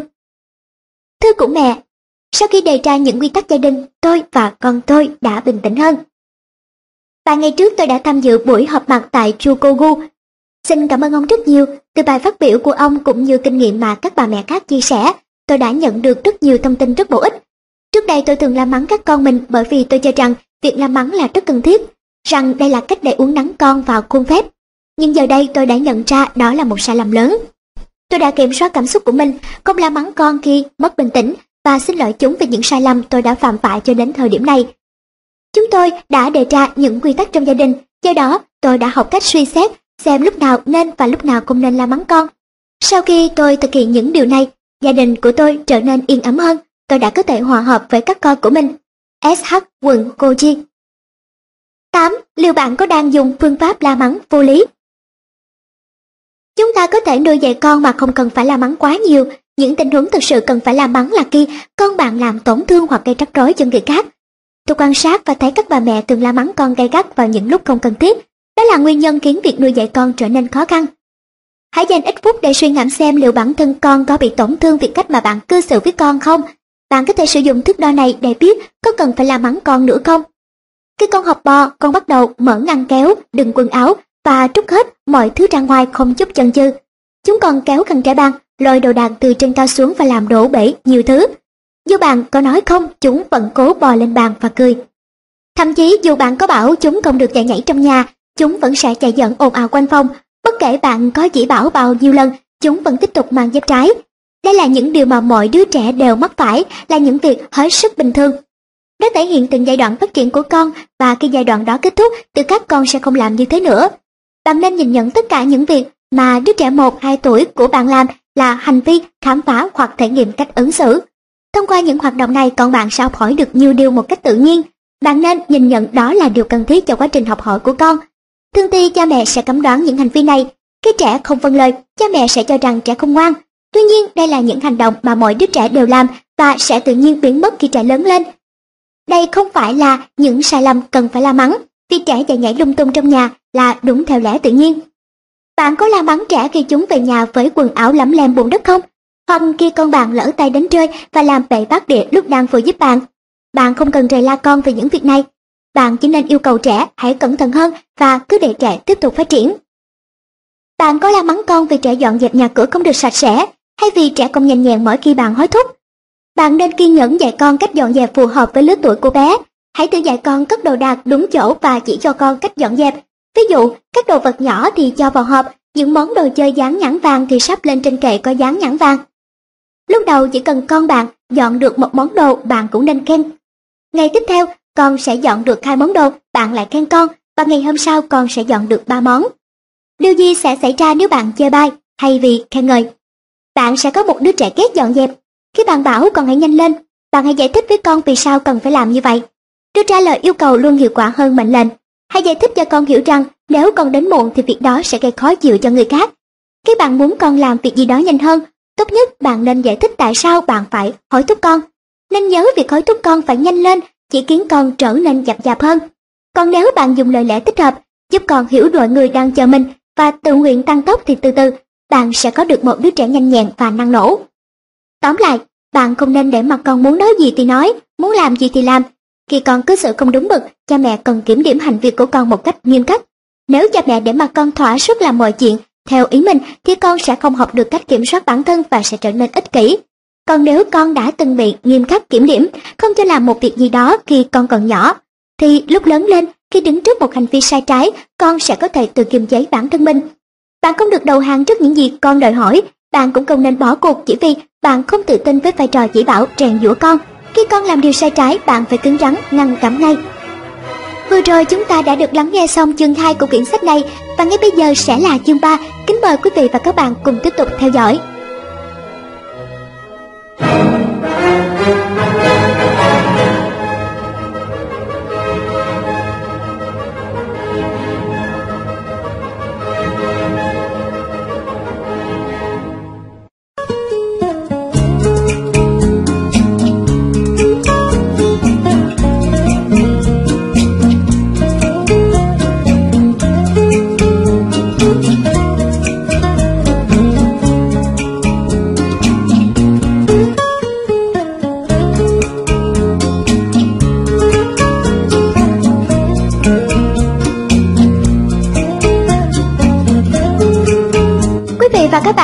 Được lắng nghe quyển sách ba chìa khóa vàng nuôi dạy con theo phương pháp Shichida yêu thương khen ngợi nhìn nhận của tác giả Mokoto Shichida.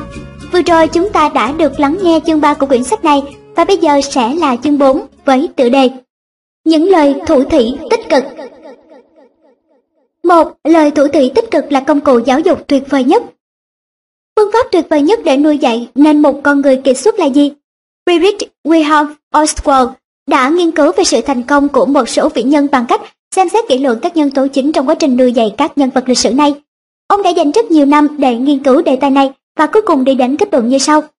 Tất cả những người vĩ đại trở nên thành công là nhờ những gì họ đã đọc và những lời tủ tỉ mà họ nhận được. Điểm chung thứ nhất của các nhân vật lịch sử này là họ đều ham thích đọc sách. Điểm chung thứ hai là suốt thời thơ ấu, họ nhận được những lời thủ thị tích cực từ cha mẹ. Không gì bằng lời thủ thỉ từ cả cha lẫn mẹ trong quá trình nuôi dạy nên một cá nhân xuất sắc. Nhưng trước khi chúng ta có thể sử dụng những lời thủ thỉ để cổ vũ con cái, chúng ta phải hiểu đúng thực chất những lời thủ thỉ này là gì. Lời thủ thỉ là những câu nói đi vào tiềm thức của con người. Con người có ý thức và tiềm thức. Bình thường có vẻ như chúng ta hành động theo ý thức, nhưng thực ra hầu hết các hành vi của chúng ta đều bị chi phối bởi tiềm thức. Đâu đó sâu thẳm trong trái tim mỗi người, tiềm thức đang thủ thỉ những điều như anh có trí nhớ rất tệ, anh không có khả năng thấu hiểu, anh không thể thay đổi được bản chất của mình đâu. Hầu hết mọi người đều tin những điều này là sự thật. Cứ như thế không phải ý thức mà chính tiềm thức đã định hình cá tính và khả năng của mỗi người. Như vậy trẻ con cũng không ngoại lệ, chịu tác động rất nhiều từ tiềm thức. Vài năm trước tôi đã gặp tiến sĩ O, một nhà phát minh tại Kyoto. Chúng tôi đã có một cuộc thảo luận thú vị. Trong suốt quá trình nuôi dạy con của mình, tiến sĩ O đã sử dụng những lời thủ thỉ. Ông đã nuôi dạy con hết sức dễ dàng Kể từ khi đứa con gái đầu lòng ra đời, ông đã nuôi dạy cô bé bằng cách đập lại một lời thủ thị với con hàng nghìn lần. Khi ôm con trong lòng, ông nói, sự cứng đầu ích kỷ hoặc tính hay nhõng nhẽo đều không tốt đâu con nhé. Con nên tử tế, dịu dàng và trả lời, vâng, khi người khác nói chuyện với con. Khi con khóc, ông ôm con trong tay và lặp lại câu nói này. Khi nghe những lời này cô bé lập tức ngưng khóc ngay. Ông đã nuôi dạy nên một đứa con gái như những gì ông mong đợi. Theo tiến sĩ U, cách nuôi dạy con như thế cho phép con khám phá một cá tính tuyệt vời, một cách vô thức, hiệu quả hơn nhiều so với dùng lý lẽ để dạy dỗ con khi con còn quá nhỏ. Tôi đã từng đọc được ở đâu đó về một người mẹ nói với đứa con chậm chạp của mình rằng Không sao đâu con, con luôn cố gắng hết sức mình, vì vậy một ngày đâu đó con sẽ thành đạt. Những người cẩn trọng thường xong việc sau người khác. Người mẹ này đã thực sự nuôi dạy nên một con người xuất sắc, Tôi mong rằng những người mẹ đọc cuốn sách này nên sử dụng những lời thủ thủy trong việc nuôi dạy để phát triển tối đa tiềm năng của con. Một lần nọ tôi đã đến thăm một trường dạy bơi tại Tokyo, nơi đã đào tạo nên rất nhiều vận động viên bơi lội đẳng cấp Olympic. Tôi hỏi một vị huấn luyện viên ở đó bí quyết nào giúp đào tạo nên nhiều vận động viên Olympic kiệt xuất như vậy. Vị huấn luyện viên trả lời, tôi luôn động viên họ bằng cách nói, rồi em sẽ có mặt tại Olympic. Đúng như tưởng tượng của tôi, ngay cả trong trường hợp này, lời thủ thị tích cực vẫn phát huy tác dụng. Thông thường các bà mẹ thường lặp đi lặp lại những câu nói tiêu cực với con như không được, tại sao con chậm chạp thế? Họ đâu biết rằng những câu nói này sẽ đi vào tiềm thức của con. Dần dần theo thời gian các bà mẹ sẽ bắt đầu thấy con có biểu hiện đúng như những lời nhận xét mà họ đưa ra. Thế là họ than thở và la mắng con mình. Như bà mẹ rất tiêu cực, cứ liên tục truyền sự tiêu cực ấy sang con ngay từ khi con còn nhỏ. Kết quả trong tâm hồn của con họ dần hình thành những đường dẫn tiêu cực. Chính những lời mà người mẹ nói với con kể từ khi con lật lòng sẽ quyết định việc đường dẫn tích cực hay tiêu cực sẽ mở ra trong tâm trí con họ. Đường dẫn tích cực thúc đẩy sự sản sinh beta endorphin, nội tiết tố giúp cho việc học hỏi dễ dàng hơn. Con đường dẫn tiêu cực thúc đẩy sản sinh adrenaline, nội tiết tố làm cho việc học hỏi trở nên khó khăn hơn. Những trẻ có đường dẫn tích cực rộng mở, có tinh thần sôi nổi hơn, dễ phát triển và tràn đầy nguồn năng lượng tích cực. Chúng yêu thích mọi việc mình làm, tình cảm và tâm trí trẻ luôn ở trạng thái thoải mái, trẻ sẽ gặp nhiều thuận lợi trong việc học hành. Xin hãy nhớ điều này, nếu bạn đặt con mình vào trạng thái tiêu cực bằng cách sử dụng những gợi ý tiêu cực thì con bạn sẽ có những phản ứng tiêu cực. Ngược lại, nếu bạn đặt con vào trạng thái tích cực thông qua gợi ý tích cực thì con bạn sẽ có phản ứng tích cực. 2. Hãy là người mẹ tràn đầy nguồn năng lượng tích cực. Ai cũng muốn nuôi dạy con một cách hiệu quả, nhưng không phải ai cũng có khả năng làm được điều này. Tôi tin rằng có rất nhiều bà mẹ cho rằng việc nuôi dạy con là công việc hết sức khó khăn. Nuôi dạy con hiệu quả không có nghĩa là chỉ tập trung vào kiến thức và các kỹ năng. Bí quyết quan trọng nhất của quá trình này là bồi đắp cho tâm hồn con trẻ. Những đứa trẻ thông minh và học hỏi dễ dàng là những đứa trẻ có tâm hồn được bồi đắp tốt. Vậy thế nào là một tâm hồn được bồi đắp tốt? có hai dạng tâm hồn, tích cực và tiêu cực. Tâm hồn được bồi đắp tốt là tâm hồn tích cực và quyết đoán. Xung quanh con người luôn tồn tại hai nguồn năng lượng, tích cực và tiêu cực. Trước tiên bạn phải hiểu rằng, cái nguồn năng lượng tích cực chảy qua, mọi thứ sẽ diễn ra suôn sẻ. Nhưng nếu nguồn năng lượng tiêu cực chảy qua, mọi thứ sẽ không diễn ra suôn sẻ được. Thí nghiệm sau đây được tiến hành tại trường đại học California, Hoa Kỳ. Trong thí nghiệm đơn giản này, người ta đặt hai con chuột A và B, có cùng mẹ sinh ra, vào trong một mê cung và quan sát xem con chuột nào có thể đến được chỗ để mồi nhanh hơn. Một nhà nghiên cứu đã giải thích với những người quan sát thí nghiệm này rằng con chuột A luôn được tin là thông minh, còn con chuột B thì không được như vậy. Thực ra chẳng có sự khác biệt nào về trí thông minh của hai con chuột. Khi cuộc thí nghiệm bắt đầu, con chuột được cho là thông minh có thể dễ dàng vượt qua mê cung để tìm đến miếng mồi. Còn con chuột được cho là không thông minh thì không thể vượt qua mê cung và phải mất rất nhiều thời gian mới đến được chỗ miếng mồi. Cuộc thí nghiệm được lặp lại nhiều lần nhưng kết quả vẫn luôn như vậy. Việc nuôi dạy con cũng tương tự như vậy. Quá trình nuôi dưỡng một đứa trẻ như một tấm gương phản ánh đúng tình trạng này. Những đứa trẻ nhận được nguồn năng lượng tiêu cực từ cha mẹ sẽ vô tình có những phản ứng tiêu cực. Nếu cha mẹ hiểu được điều này và thay đổi nguồn năng lượng của mình thành năng lượng tích cực, thì con của họ sẽ thay đổi, tràn đầy năng lượng tích cực. Nguyên nhân là do sự cộng hưởng sống não giữa cha mẹ và con là rất mạnh. Đó là lý do tại sao tôi luôn nói rằng nếu cha mẹ thay đổi thì con cái sẽ thay đổi theo. Để cải thiện việc nuôi dạy con, cha mẹ cần nhanh chóng nhận ra sự tồn tại của nguồn năng lượng tích cực và tiêu cực này. Khi bạn nhìn nhận điều gì đó một cách tiêu cực, nguồn năng lượng tiêu cực sẽ được sinh ra. Khi tôi trả lời hỏi đáp tại các buổi thuyết trình, các bà mẹ tự bảo, dù tôi có làm gì đi nữa, tôi không thể nhìn nhận con mình một cách tích cực được. Tôi bảo với họ rằng, mặc dù ban đầu mọi chuyện không thật sự đúng như vậy, nhưng bạn hãy tưởng tượng con bạn đang trưởng thành theo một cách tích cực nhất. Khi bạn suy nghĩ tích cực về con, con bạn sẽ thay đổi theo chiều hướng mà bạn hình dung. Hiện tượng này đã được khoa học chứng minh. Thư của mẹ, phương pháp thủ thị đã thay đổi con tôi. Xin chân thành cảm ơn sự hỗ trợ không ngừng của ông, đồng thời xin cảm ơn lời khuyên quý báu của ông về vấn đề hiện tại của tôi. Lời khuyên của ông đã xóa tan hoàn toàn những nỗi lo lắng triền miên của tôi khi quan sát con mình lớn lên trong vài tháng qua. Trước đó về mặt lý trí tôi đã hiểu, nhưng tôi không thể thực sự thay đổi bản thân. Tôi thường rơi vào tình trạng tiến thoái lưỡng nan. Trong mối quan hệ với con tôi tự hỏi vì sao con tôi không thể làm được việc này, việc kia và cứ đổ lỗi cho bé. Khi đọc lời khuyên con tôi không thể ngừng khóc. Từ tận đáy lòng mình tôi cảm thấy có lỗi với con rất nhiều. Hiện tại mỗi ngày tôi đều áp dụng phương pháp thủ thị của ông. Ông có thể đoán được kết quả không? Số lần bé bám lấy tôi và kêu, mẹ ơi mẹ ơi đã giảm xuống. Thay vào đó bé thường đến bên tôi, ôm chầm lấy tôi và nói, mẹ ơi con yêu mẹ. Tôi cũng ôm con thật chặt và nói với con, Đối với mẹ con là điều quan trọng nhất trên đời. Bé thấy lòng mình bình yên và giờ có thể tự chơi đùa một mình. Thật lòng mà nói tôi thấy kết quả này có tình vô cùng. KN, thành phố Takamatsu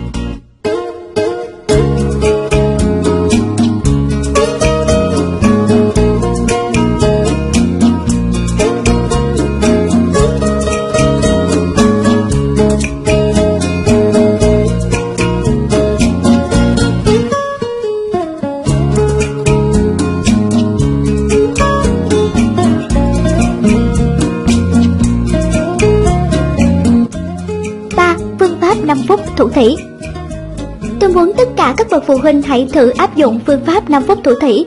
Phương pháp này sẽ giúp bạn điều chỉnh những nét tính cách không tốt ở con, đồng thời giúp cải thiện chức năng não bộ của con. Tôi xin mô tả phương pháp này như sau. Khi bạn nghĩ con đã thiêu thiêu ngủ, hãy thì thăm những lời gợi ý sau vào tai con. Tên con bạn, con đang ngủ rất ngon, con đang trôi bồng bềnh, chìm vào giấc ngủ với cảm giác thật tuyệt. Càng ngủ ngon thì con càng khỏe mạnh, con thật sự đang chìm sâu vào trong giấc ngủ. Cách làm này sẽ giúp những trẻ khó ngủ có được giấc ngủ sâu hơn. Hãy cho bé biết bé được yêu thương như thế nào bằng những lời nói chân thành như Tên con bạn Con rất biết nghe lời, con là đứa bé ngoan, bởi vì con luôn vui vẻ và ngoan ngoãn nên mẹ yêu con rất nhiều, bố con cũng rất yêu con. Tên bé, cha và mẹ luôn ở bên con. Hay, con là một đứa trẻ tuyệt vời, tất cả mọi người đều yêu quý con. Tên bé, con biết phân lời và rất ngoan, nên cha mẹ và mọi người đều rất yêu con. Sau đó bạn hãy bắt đầu đưa ra những gợi ý tích cực như Tên bé, con đã tròn 3 tuổi rồi, giờ con đã lớn, vậy nên con không cần phải mút ngón tay cái nữa đâu. Mỗi khi tay con đưa tới miệng, con sẽ tự thấy rằng mình không nên làm như vậy. Hoặc con sẽ không tè dầm cho đến sáng nhé, hãy để bản thân cảm nhận giấc ngủ sâu tuyệt vời như thế nào. Con sẽ ngủ ngon cho đến sáng và sẽ thức dậy với cảm giác hết sức phấn chấn. Rồi con sẽ có một ngày tuyệt vời. Sau đó hãy đưa con trở lại với giấc ngủ. con thấy không, con đang tận hưởng giấc ngủ ngon, con có thể ngủ suốt đêm với cảm giác thoải mái. Con gái ngoan, hãy ngủ đến sáng mai nhé. Tôi đã hướng dẫn phương pháp này cho các bà mẹ tìm đến tôi để được tư vấn với những trăn trở như tôi rất lo lắng không biết làm thế nào để con bỏ tật một ngón tay, hay con gái tôi không chịu đi nhà trẻ, nhưng tôi muốn con cảm thấy thích thú với việc đến trường. Tôi đã nhận được nhiều thư phúc đáp rằng khi họ vận dụng phương pháp này thì ngày ngày hôm sau hành vi của con đã được cải thiện. Phương pháp 5 phút thủ thị không chỉ hiệu quả trong việc điều chỉnh những thói quen khó chịu mà còn có thể áp dụng để cải thiện chức năng não bộ hoặc cải thiện trí nhớ. Một giáo sư đến từ Kansas, Hoa Kỳ, tiến sĩ James O'Dowd, đã chia sẻ phương pháp này với những bậc cha mẹ có con bị rối loạn chức năng não bộ và kém thông minh. Hai bé gái có chỉ số IQ 25 và 40 gặp rắc rối với việc phát âm chữ R. Ông đã làm một cuộc băng ghi âm nhiều từ có chứa chữ R và hướng dẫn cha mẹ mở băng cho hai bé nghe ngay sau khi các bé chìm vào giấc ngủ. Sau 21 ngày được nghe băng, cả hai bé đều có thể phát âm chính xác chữ R. Tại Liên Xô cũ, một phương pháp trị liệu bằng giấc ngủ đã được áp dụng để trị bệnh. Nó tương đương với phương pháp 5 phút thủ thỉ. Tại Mỹ, lời thủ thỉ trong lúc ngủ, liệu pháp giấc ngủ được ứng dụng trong nhiều lĩnh vực, bao gồm y khoa, tâm lý trị liệu và trong các phương pháp cải thiện năng lực. Phương pháp này cũng được đánh giá cao trong các lĩnh vực như nội khoa, ngoại khoa, nhi khoa, sản khoa, phụ khoa và nha khoa. Thưa của mẹ, phương pháp 5 phút thủ thị đã thay đổi con tôi. Tiến sĩ Shichida xin cảm ơn bài phát biểu của ông. Việc nuôi dạy con vốn là một thử thách đối với tôi. Thế nên trong suốt quá trình này, mỗi khi tôi khám phá ra được một điều gì mới, tôi lại có thêm nguồn sức mạnh tinh thần để tiếp tục cố gắng. Năm nay con tôi vào lớp mẫu giáo dành cho trẻ 3 tuổi, có điều bé quá hiếu động, bất cứ khi nào cô giáo rời mắt là con lại chạy biến đâu mất. Tất cả các giáo viên đều phải đi tìm bé. Trước đây, bé rất thích những quyển bách khoa toàn thư bằng hình ảnh và các con vật như cá, chim, các loài động vật. Giờ sở thích của con chuyển sang ô tô. Bé không thích các hoạt động ở trường mẫu giáo và thường trốn ra ngoài để nhìn xe ô tô. Trong buổi họp phụ huynh gần đây, cô giáo của bé đã hỏi tôi, chúng ta nên làm gì đây? Tôi thật sự lo quá. Bản thân tôi cũng bối rối chẳng biết làm gì. Tối hôm đó tôi nhớ đến phương pháp 5 phút thủ thỉ và thấy phương pháp này cũng có tính thuyết phục. Tôi nghĩ mình nên thử áp dụng xem sao. Tôi ngẫm nghĩ, nhìn gương mặt say ngủ của con và chậm rãi nói chuyện với con. Y, con rất yêu thích có hoạt động ở trường mẫu giáo, các tỉa rau củ may phá. Ở lớp con đã học cách hoàn thành từng việc một cách cẩn thận, con thật tuyệt vời. Khi lớn lên con sẽ có thể giúp đỡ những người bệnh giống như bố con đang làm. Thượng đế đã ban cho con rất nhiều sức mạnh, trong con tràn đầy sức mạnh của Ngài. Y ạ, bố mẹ, cô giáo và tất cả bạn bè đều yêu thương con. Y, hãy ngủ thật ngon, ngày mai con sẽ đi học và có một ngày đầy năng lượng, chúc con ngủ ngon. Đây là những gì tôi đã chậm rãi thủ thị với con. Kỳ lạ là khi bé tỉnh dậy, con đã hỏi tôi về những gì tôi nói đêm qua. Là gì vậy mẹ? Những lúc bé cũng muốn đi mẫu giáo và phàn nàn về việc đó, thay vì thúc giục hay la mắng con, tôi dùng giọng nói chậm rãi mà tôi đã sử dụng trong phương pháp 5 phút thủ thị và nói, không sao đâu, chúng ta hãy đi học nào. Khi tôi làm vậy, bé trông có vẻ ngạc nhiên và nhanh chóng rời khỏi nhà. Trên tấm thiệp sinh nhật ở trường mẫu giáo có một chỗ trống để các bé điền ước mơ của mình vào. Khi cô giáo hỏi sau này con muốn làm gì, Bé trả lời rành trọt, khi lớn lên con muốn giống như Kitasato Shibasaburo, nhà vật lý học và sinh vật học Nhật Bản, giúp đỡ những người bệnh tật. Những lời thủ thị đã phát huy hiệu quả đáng kinh ngạc, tất cả những gì tôi làm chỉ là thì thầm bên tai con trong vài phút. KN, thành phố Fukuoka 4. Ghi âm và mở những lời thủ thị cho con nghe. Phương pháp thủ thị rất hữu ích trong việc dạy dỗ cũng như trong việc cải thiện khả năng học tập của con. Hãy học cách sử dụng những lời thủ thị một cách tích cực nếu việc thì thầm những lời thủ tỷ bên tai con hàng đêm đối với bạn là một chuyện quá khó thì bạn có thể sử dụng máy ghi âm. Trước tiên tôi sẽ giải thích cho bạn rõ làm thế nào những lời thủ thỉ được ghi âm lại có thể thay đổi đứa trẻ nổi loạn thành đứa trẻ biết phân lời, hoặc biến đứa trẻ thiếu tự tin thành đứa trẻ tự tin đầy nhiệt huyết. Những lời thủ thỉ có liên quan đến sóng não, khi con người tỉnh táo các sóng beta hoạt động. Mỗi đêm, trong suốt quá trình ngủ, chúng ta chuyển từ sóng beta, hoạt động khi chúng ta tỉnh táo, sang sóng alpha, thích hợp cho việc học hỏi, Sóng theta giúp dễ dàng tiếp nhận những lời thủ thí và sóng delta khi chúng ta ngủ sâu không tiếp nhận bất cứ điều gì. Trong thời gian chuyển từ sóng beta sang sóng alpha, bộ lọc giữa ý thức và tiềm thức thường ở trạng thái hoạt động khi chúng ta tỉnh táo, ngưng hoạt động, mở ra một lối vào rộng lớn. Cái điều này xảy ra, những lời thủ thỉ có thể dễ dàng đi vào tiềm thức. Vì vậy khi một đứa trẻ tiếp nhận những lời thủ thỉ, lúc chúng vừa ngủ, những lời thủ thỉ này có thể êm ái đi vào tiềm thức của con Hãy ghi âm lại tất cả những mong muốn của bạn đối với con và mở băng ghi âm bên tai con. Với âm lượng vừa đủ như một lời thì thầm trong vòng 5 phút đầu. hãy làm một cuốn băng ghi âm những lời tương tự như Yukiko, con sẽ ngủ thật ngon cho đến sáng. Khi con nghe thấy giọng nói của mẹ, con sẽ thư giãn và đi vào giấc ngủ sâu hơn. Mỗi khi con hít thở nhẹ nhàng, con cũng sẽ ngủ thật thoải mái. Con đang ngủ rất sâu, nhưng con vẫn có thể nghe rõ giọng nói của mẹ trong mơ. Con sẽ lắng nghe vì con biết những lời mẹ sắp nói rất quan trọng và ý nghĩa. Mẹ yêu con nhiều lắm, mẹ yêu mọi điều ở con. Con hãy yên tâm vì mẹ lúc nào cũng ở bên cạnh con. Yukiko, con là một đứa trẻ ngoan, biết vâng lời. Con cũng rất tốt, rất lịch sự với hàng xóm và bạn bè. Mọi người đều rất yêu con, mọi người đều cảm thấy vui vẻ khi ở bên cạnh con. Yukiko, con luôn trả lời một cách vui vẻ khi ai đó nói chuyện với con. Mọi người cảm nhận được sự tử tế và chu đáo của con, nên họ đối xử với con rất tử tế và lịch sự. Con biết trân trọng tình bạn nên bạn bè cũng rất yêu quý con, Yukiko. Sau đó hãy ghi âm lại hai hoặc ba điều mà bạn mong đợi ở con. Hãy mở băng ghi âm này cho con bạn nghe mỗi đêm khi bé ngủ. 5. Phương pháp học hỏi dựa trên lời thủ thỉ Phương pháp thủ thỉ không chỉ có thể vận dụng khi con bắt đầu ngủ mà còn có thể vận dụng cả vào những lúc con đang tỉnh táo, như khi con đang học hành chẳng hạn. Mặc dù hiện tại không còn hoạt động nữa, nhưng vài năm trước đây có một trung tâm giáo dục ở Tokyo tên là Glenquist Joy, tức là chơi mà học. Một năm nọ, ngày 9 tháng 2, hai nữ sinh cấp 2 đến trung tâm. Họ nói với nhân viên của trung tâm, trong vòng 2 tuần nữa chúng cháu phải tham dự kỳ thi tuyển sinh vào trường cấp 3, nhưng chúng cháu hoàn toàn không tự tin chút nào, xin hãy giúp chúng cháu vượt qua kỳ thi này. Giáo viên ở trường các em đã bảo với các em rằng vì các em đạt điểm rất thấp ở các môn xã hội nên các em nên bỏ kỳ thi này đi. Người hướng dẫn của trung tâm sau khi nghe xong đã suy nghĩ ít phút rồi trả lời. Không sao đâu, chúng ta hãy cùng học với nhau, các em có thể vượt qua được kỳ thi mà. Ngày hôm sau, người hướng dẫn lập tức bắt đầu sử dụng những lời thủ thị trong giờ các em học của mình. Quy trình học tập trước tiên là luyện tập hít thở, dùng âm nhạc để thư giãn và sau đó là phương pháp thủ thị. Thế việc tập trung vào nỗ lực của người học, phương pháp này tập trung vào việc tạo bầu không khí, giúp tâm trạng thoải mái và đo lường sóng alpha trong não trước khi tiến hành bài học. Bạn nghĩ kết quả sẽ thế nào? Hai nữ sinh học hơn 10 tiếng đồng hồ mỗi ngày nhưng không hề cảm thấy kiệt sức. Hai tuần nhanh chóng trôi qua, hai nữ sinh tham dự kỳ thi. Kết quả được công bố vào ngày 3 tháng 3, ngày của các cô gái, một lễ hội của người Nhật.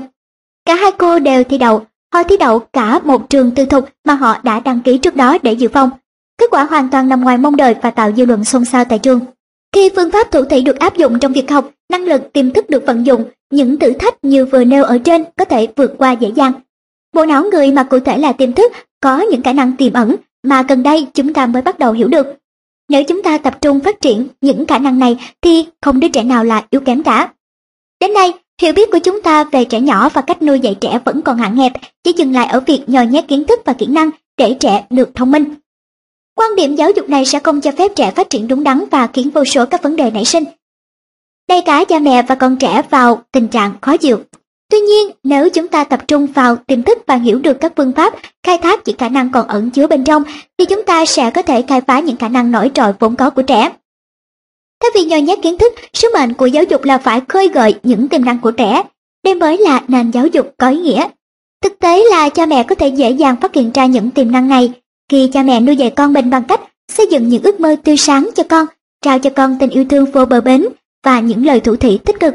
Những khả năng này tự nhiên sẽ xuất hiện. Để thực hiện được điều này, cha mẹ cần hiểu rõ những khả năng tiềm tàng của con. Những khả năng này có thể được phát hiện thông qua quá trình áp dụng phương pháp thủ thủy. Tại thủ đô Sofia của Bulgaria có một viện nghiên cứu quốc gia về phương pháp thủ thủy.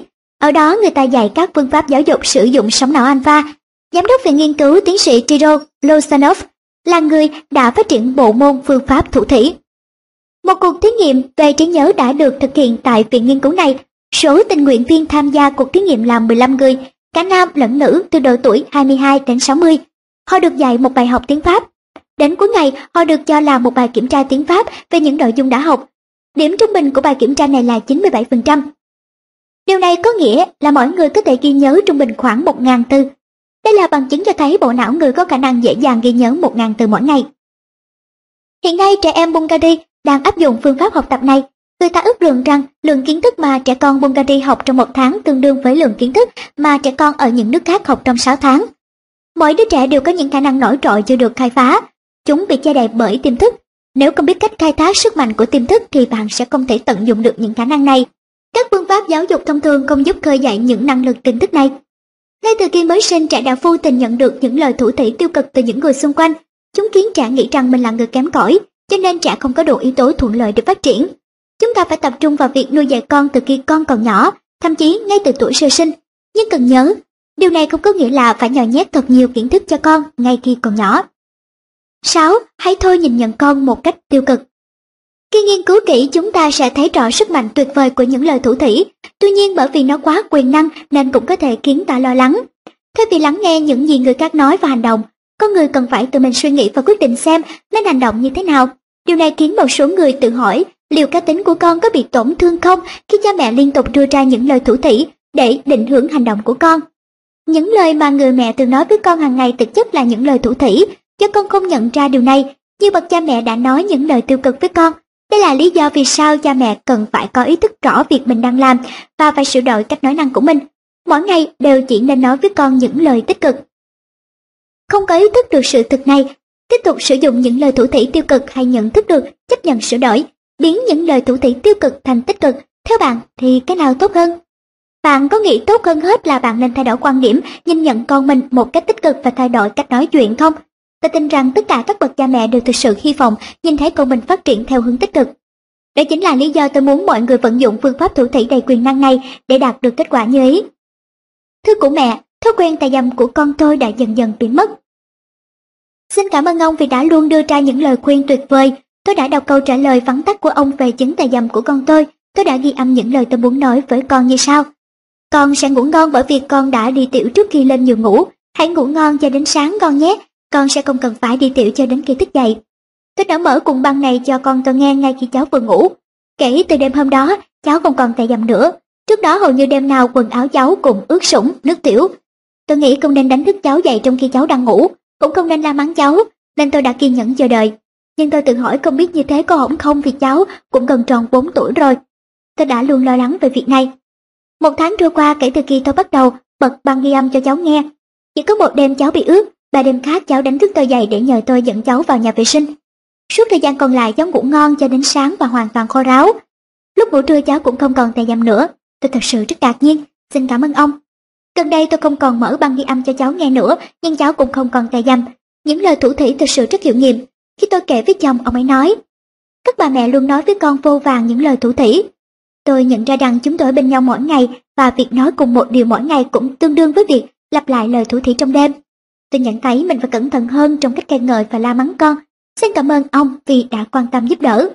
FM thành phố UP Hãy tận dụng sức mạnh của những lời thủ thủy, hãy tin tưởng vào tiềm năng to lớn của con mình và nhìn nhận con một cách tích cực. Quý vị và các bạn thân mến, vừa rồi là chương 4 của quyển sách ba chìa khóa vàng nuôi dạy con theo phương pháp Shichida của tác giả Makoto Shichida.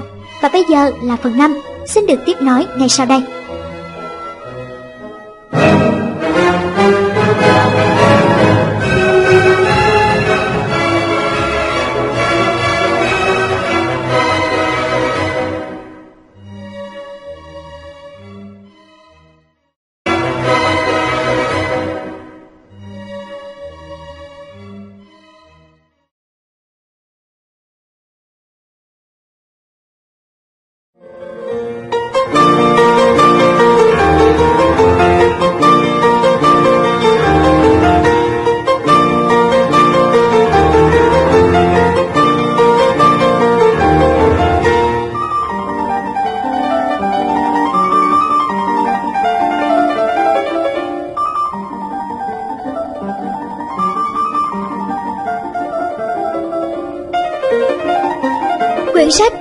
Khóa vàng nuôi dạy con theo phương pháp Shichida của tác giả Makoto Shichida xin tiếp tục cùng đồng hành với tất cả các bạn.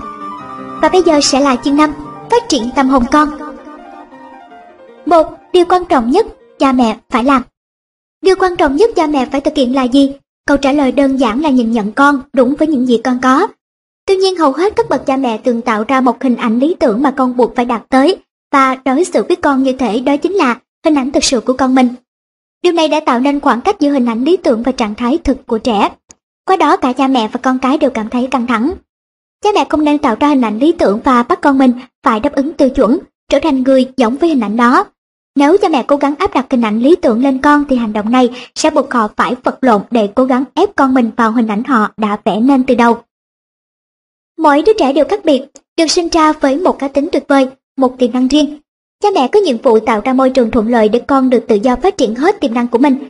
Khi con được nhìn nhận vô điều kiện, được yêu thương và được nuôi dạy cẩn thận, con sẽ phát triển tốt. Thế nhưng trong thực tế, tôi nhận thấy rằng nhiều bậc cha mẹ đang làm điều ngược lại. Họ nuôi dạy con bằng lý trí chứ không phải bằng tình cảm.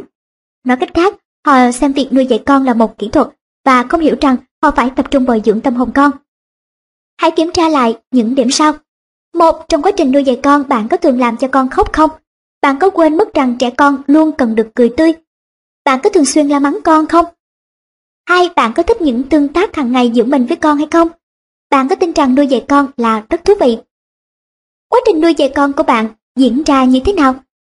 Nếu bạn có khuynh hướng giống với trường hợp 1, tức là bạn đã không nhìn sâu vào bên trong tâm hồn con. Nếu bạn có khuynh hướng giống với trường hợp 2, bạn đang bồi đắp tâm hồn con một cách đúng đắn. Khi bạn nuôi dạy con, điều quan trọng nhất là phải bồi đắp tâm hồn cho con. Bồi đắp tâm hồn tức là giúp con cảm thấy thoải mái. Hệ tim mạch hoạt động hiệu quả 100% khi bộ não thư giãn và sóng alpha xuất hiện. Bộ não có chức năng điều khiển cơ thể, do đó khi con người thư giãn, não ở trạng thái điều khiển tốt nhất mọi tế bào trong cơ thể. Khi tâm trí thoải mái, não có thể dễ dàng tiếp thu mọi điều xung quanh và học tập hiệu quả. Ngược lại khi đầu óc căng thẳng, sóng não phần lớn là sóng beta. Loại sóng này làm giảm khả năng tiếp thu của trẻ. Cái khả năng tiềm tàng của não không được tận dụng, con trẻ không thể học hỏi tốt bởi vì tâm trí của con đã đóng lại. Thật ra không có nhiều sự khác biệt về khả năng giữa người này và người kia. Có chăng chỉ là sự khác biệt về tâm hồn giữa các cá nhân. Việc bồi đắp tâm hồn một cách đúng đắn sẽ mang lại những kết quả tuyệt vời. Ngược lại nếu làm không đúng thì kết quả sẽ trở nên tồi tệ. Việc kiểm soát năng lực của một cá nhân phụ thuộc vào sự khác biệt này. Hãy thử ngẫm lại xem liệu bạn đã kiểm soát được tinh thần của bản thân và con chưa? Liệu bạn có la mắng con về những việc nhỏ nhặt? Liệu bạn có dễ nổi giận với con không? Nếu các bà mẹ để mặc cho năng lượng tiêu cực xâm chiếm tâm trí mình thì tinh thần của con sẽ dễ bị ảnh hưởng và có khuynh hướng tiêu cực giống mẹ. Tiềm thức của con người là một kho lưu trữ dữ liệu. Nếu hàng ngày người mẹ tương tác với con bằng thái độ tiêu cực thì con sẽ tự mình thiết lập hình ảnh tiêu cực về bản thân, tự cho rằng mình không tốt và không có khả năng làm bất cứ việc gì. Bất luận con có học nhiều đến đâu, nếu con cứ giữ hình ảnh tệ hại về bản thân trong đầu và thật sự tin rằng mình không có năng lực, thì hình ảnh đó sẽ trở thành hiện thực. Đây là điều chúng ta cần thay đổi. Cha mẹ có thể bắt đầu bằng việc thay đổi cách tương tác với con, nhìn nhận con, cách nói với con. Nếu cha mẹ liên tục cư xử khắc khe với con trong một khoảng thời gian dài thì trẻ sẽ tiếp tục phát triển tinh thần tiêu cực. Tinh thần con thay đổi khi cách nhìn nhận của cha mẹ thay đổi. Nếu cha mẹ cố gắng thay đổi con nhưng lại không thay đổi bản thân mình thì họ sẽ khó có cơ hội thành công. Chúng ta cần phải hiểu rằng trẻ con trưởng thành thông qua những gì con có được trong tâm hồn chứ không phải thông qua kiến thức. Nếu bạn là một người mẹ biết kính lịch của con từ thứ hai đến thứ bảy bằng nhiều buổi học và các hoạt động khác nhau thì xin hãy tự ngẫm lại, xem liệu con bạn có biểu hiện chán nản hay buồn bã không? Hãy kiểm tra xem liệu bạn có đang ép con học một môn nào đó mà con thực sự không thích hay không. Thực tế một số trẻ thích tham gia vài hoạt động nào đó, trong khi những trẻ khác lại hoàn toàn không thích. Nếu trẻ thấy vui vẻ thì trẻ sẽ tham gia một cách tích cực và điều đó sẽ giúp phát triển tâm hồn, đầu nhạy bén và vốn hiểu biết của trẻ. Còn nếu trẻ cảm thấy không vui thì hoạt động mà trẻ tham gia sẽ khiến tinh thần của trẻ trở nên u ám và khiến sự nhạy bén của trẻ bị tổn thương. Nếu bị ép làm việc mình không thích, trẻ sẽ trở nên buồn bã và dần đánh mất nụ cười. Khi đó cha mẹ cần phải nhận thức được rằng cách nuôi dạy con của mình đã nghiêng theo hướng tiêu cực. Bồi đắp tâm hồn là phần quan trọng trong quá trình nuôi dạy trẻ. Nếu tâm hồn con phát triển tốt thì cha mẹ và con sẽ hiểu được nhau. Con sẽ hiểu và hài lòng với những gì cha mẹ làm, sẽ yêu quý cha mẹ và ham học hỏi. Kết quả là cha mẹ thấy vui và con cũng lớn lên một cách thoải mái. 2. Những điều cha mẹ cần xem xét Sau đây là danh mục những điều cha mẹ cần xem xét để bồi đắp tâm hồn con trẻ. 1. Bạn có yêu cầu con một cách lịch sự không? 2. Bạn có thấy cảm động trước những gì con mình làm? 3. Bạn có thấy biết ơn con mình? 4. Bạn có đối xử với con một cách tôn trọng? 5. Bạn có đánh giá cao những gì con làm được ở nhà hơn là những gì con làm được ở trường? 6. Bạn có giao cho con nhiệm vụ nào không? Ẩn sau những điều trên là chìa khóa giúp bạn bồi đắp tâm hồn cho con. Hãy bắt đầu bằng việc kiểm tra xem bạn có lịch sự khi đưa ra những lời yêu cầu với con không. Có rất nhiều bậc cha mẹ xin tham khảo ý kiến tôi về việc con họ không có động lực làm việc và làm thế nào giúp con khơi dậy nguồn động lực này. Bí quyết để giúp con có động lực trong cuộc sống đó là cha mẹ không nên tỏ ra quá vượt trội, thay vì lúc nào cũng thể hiện mình giỏi hơn con. Cha mẹ nên để con thấy con giỏi hơn cha mẹ. Cha mẹ nên giả vờ là mình không có khả năng để hoàn thành và yêu cầu con hoàn tất công việc thay mình. Làm như thế có thể cải thiện những trẻ cực kỳ khó tính. Đây thực sự là bí quyết hàng đầu giúp thay đổi trẻ theo chiều hướng tích cực, vì vậy tôi đặt nó ở vị trí đầu tiên trong bảng danh mục. Cha mẹ thường cho rằng mình giỏi hơn con và mình phải dạy dỗ con. Họ hướng dẫn con bằng những lời mang tính mệnh lệnh. Ví dụ như, làm việc này đi, ra khỏi giường nào, hoặc nhanh lên và ăn cơm đi. Thay vì làm theo lời cha mẹ, con sẽ làm mọi việc hết sức chậm chạp. Những lời lẽ mang tính mệnh lệnh không thuyết phục được trẻ. Chúng khiến trẻ không có động lực, không tự giác hành động. Trẻ sẽ cho rằng cha mẹ là người phải làm mọi việc và phải dạy mọi thứ. Để tạo động lực cho con, cha mẹ cần giả vờ mình phụ thuộc con và nhờ con giúp đỡ trong các tình huống sinh hoạt hàng ngày. Ví dụ, hãy thử yêu cầu con làm những việc như Yuki, con có thể đưa cái này cho bố được không? Mẹ bận quá nên không làm được. Hoặc con có thể giúp mẹ sắp xếp ngay ngắn giày dép ở trước cửa không? Khi con hoàn thành công việc, bạn nên ôm con, cảm ơn con, thể hiện sự hài lòng và khen ngợi con. Trong lòng con sẽ tràn ngập niềm vui vì được mẹ nhìn nhận, khen ngợi và yêu thương. Bí quyết giúp con trở nên quyết đoán là sự trông cậy. Cha mẹ cần tin tưởng và trông cậy vào con. Hãy nhờ con hướng dẫn bạn cách làm việc. Yêu cầu con giúp đỡ sẽ làm con cảm thấy khi mình giúp mẹ, mẹ rất vui và ôm chầm lấy mình. Mẹ rất thương mình. Qua đó trẻ thấy được sự tồn tại của mình có ý nghĩa. Điều hết sức quan trọng với quá trình trưởng thành của trẻ. Nếu một đứa trẻ thường bị la mắng, bị tra lệnh và tin rằng mình chẳng có ý nghĩa gì, mình thật vô dụng, thì trẻ sẽ không thể nhận ra được giá trị tồn tại của mình Tuy nhiên khi cha mẹ trông cậy ở con, con sẽ cảm nhận được giá trị bản thân. Con sẽ cảm thấy từ trong vô thức rằng mẹ trông cậy ở mình, mình có thể giúp đỡ mẹ. Mẹ rất hài lòng trước những gì mình làm, mình là người hữu ích. Mình xứng đáng được cha mẹ yêu thương. Việc giúp con cảm thấy tự tin về sự tồn tại của bản thân là phần quan trọng nhất trong quá trình nuôi dạy con. Những đứa trẻ cảm nhận được giá trị tồn tại và tự tin vào những việc mình làm là những đứa trẻ quyết đoán. Thế nhưng rất tiếc là phần lớn cha mẹ vẫn thường làm điều ngược lại. Họ tự cho mình hiểu biết hơn con, thường dùng những lời lẽ mang tính ra lệnh, tiêu cực và cấm đoán khi tương tác với con. Đó chính là nguyên nhân khiến trẻ cảm thấy thiếu thốn tình cảm, lo lắng, không thỏa mãn và bắt đầu mặc cảm tự ti. Dần dần trẻ không còn khả năng đón nhận mọi thứ với tâm hồn cởi mở. Để thay đổi trực trạng này, cha mẹ cần phải thay đổi cách đối xử với con, chuyển từ thái độ ra lệnh sang thái độ yêu cầu. Sự điều chỉnh đơn giản này sẽ ngay lập tức làm con thay đổi. 3. Cảm động trước những điều con làm bạn có cảm động trước những gì con mình làm không? Bạn có xem nhẹ những gì con mình làm không? Bạn có quên thể hiện cảm xúc hoặc quên khen ngợi con không? Những người mẹ thực sự cảm thấy xúc động trước từng việc con mình làm và khen ngợi con thật lòng luôn là những người nuôi dạy con hết sức tuyệt vời. Khi một đứa trẻ được sinh ra, cả cha và mẹ đều hết sức xúc động. Họ ấn tượng trước việc đứa trẻ sơ sinh có thể từ bố mẹ giỏi. Họ xúc động khi trẻ biết lật, biết đứng, biết đi và khi trẻ bắt đầu học nói. Tuy nhiên khi đứa trẻ bắt đầu có khả năng di chuyển tự do, bé sẽ di chuyển khắp nơi và chạm vào mọi thứ. Bé sẽ mở tủ quần áo, kéo hết quần áo ra ngoài. Bé sẽ ném bất cứ thứ gì trong tầm tay, phá phách bằng hết những khả năng bé có được. Khi bước sang tuổi lên hai, đứa trẻ từng yên lặng lắng nghe những gì mẹ nói sẽ đột nhiên phát triển cảm nhận về bản thân. Trẻ sẽ không phân lời mẹ nữa. Ngay trong giai đoạn này, người mẹ vô tình quên đi cảm giác xúc động trước những gì con làm. Ngược lại mẹ bắt đầu phản ứng khắc khe liên tiếp. Không, con đừng làm thế nữa. Đây là điểm tạo nên sự khác biệt giữa quá trình nuôi dạy con dễ dàng và nuôi dạy con khó khăn. Giai đoạn này được gọi là khủng hoảng tuổi lên hai. Nếu bạn nói, con đừng làm thế, thì con bạn sẽ càng cố tình làm trái ý bạn. Con sẽ tự ý làm nhiều việc. Nhưng vì không thể tiến hành mọi việc thuận lợi nên con sẽ thất vọng và có hành động bạo lực.